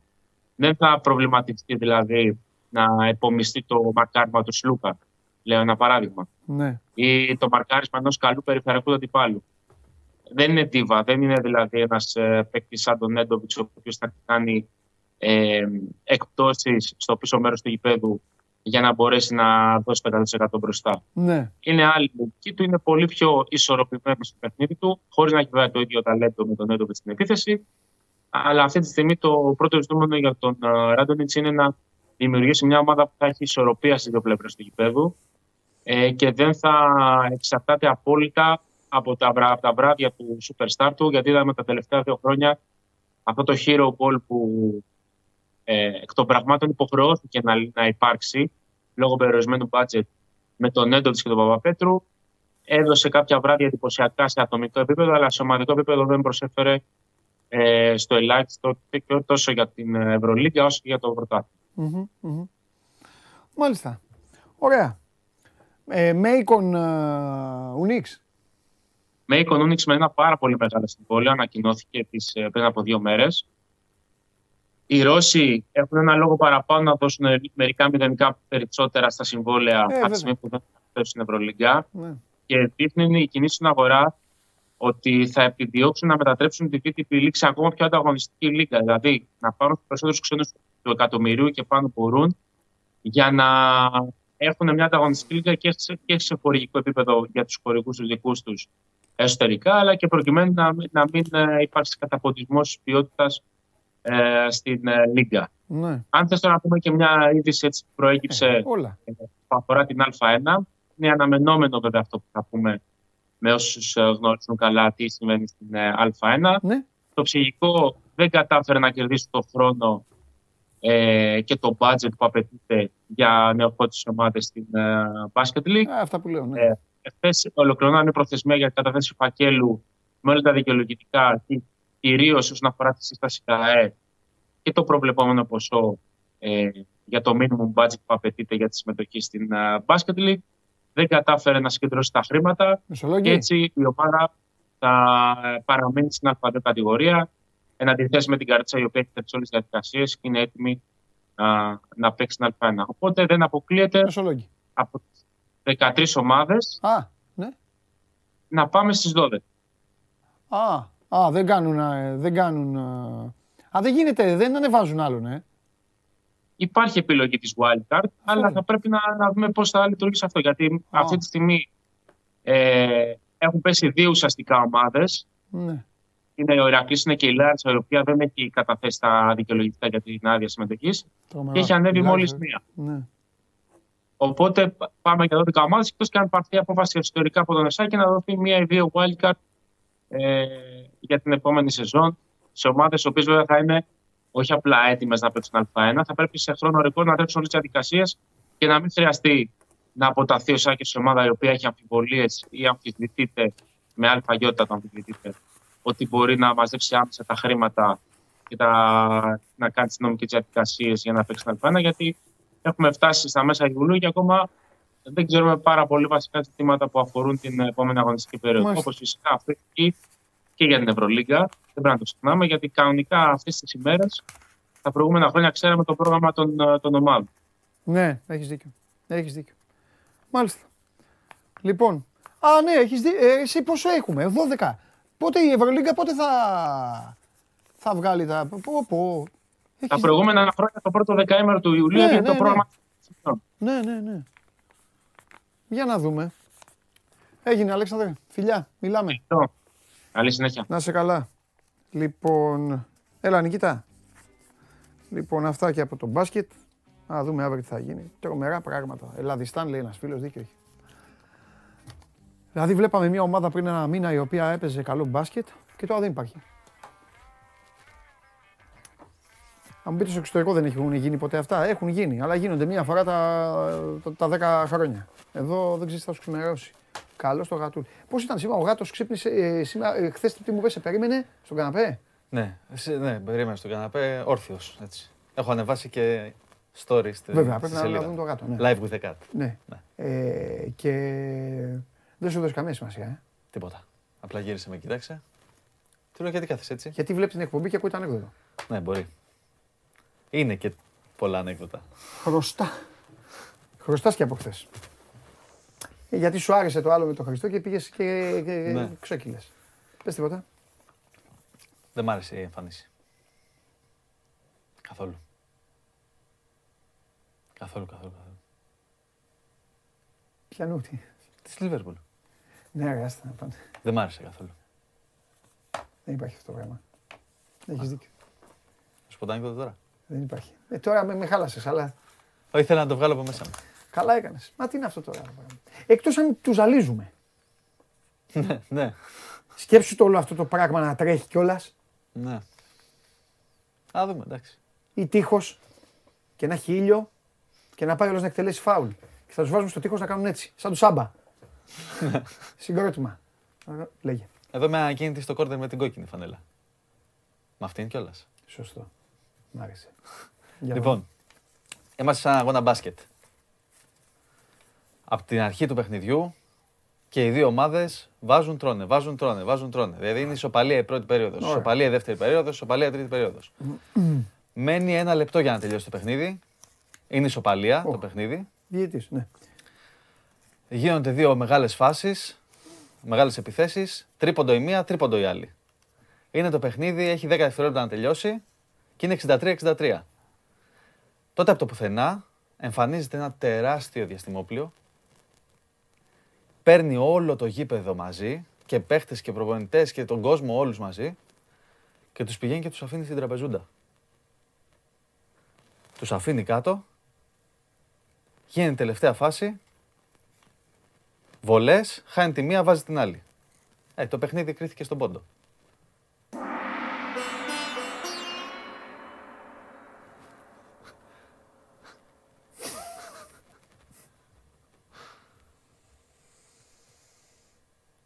Δεν έχω άλλο. Βουλιάζουν έξω. Ναι.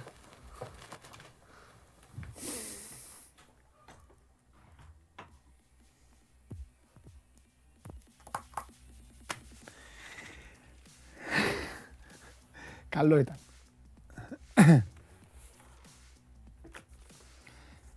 Καλό ήταν, καλό. Λοιπόν, περάστε όμορφα την ε, Τρίτη.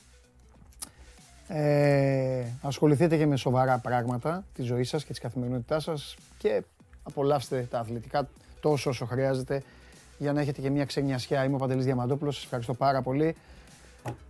Παίρνω τον coach να συζητήσουμε γιατί παίζουμε τέσσερις η ώρα. Liverpool τι βι, ζωντανό. Όσοι είμαστε μέλη επίσημα θα δούμε και το match με αυτή την εμφάνιση. Να είστε καλά, αύριο δώδεκα η ώρα εδώ σας περιμένω όλους. Φιλιά πολλά.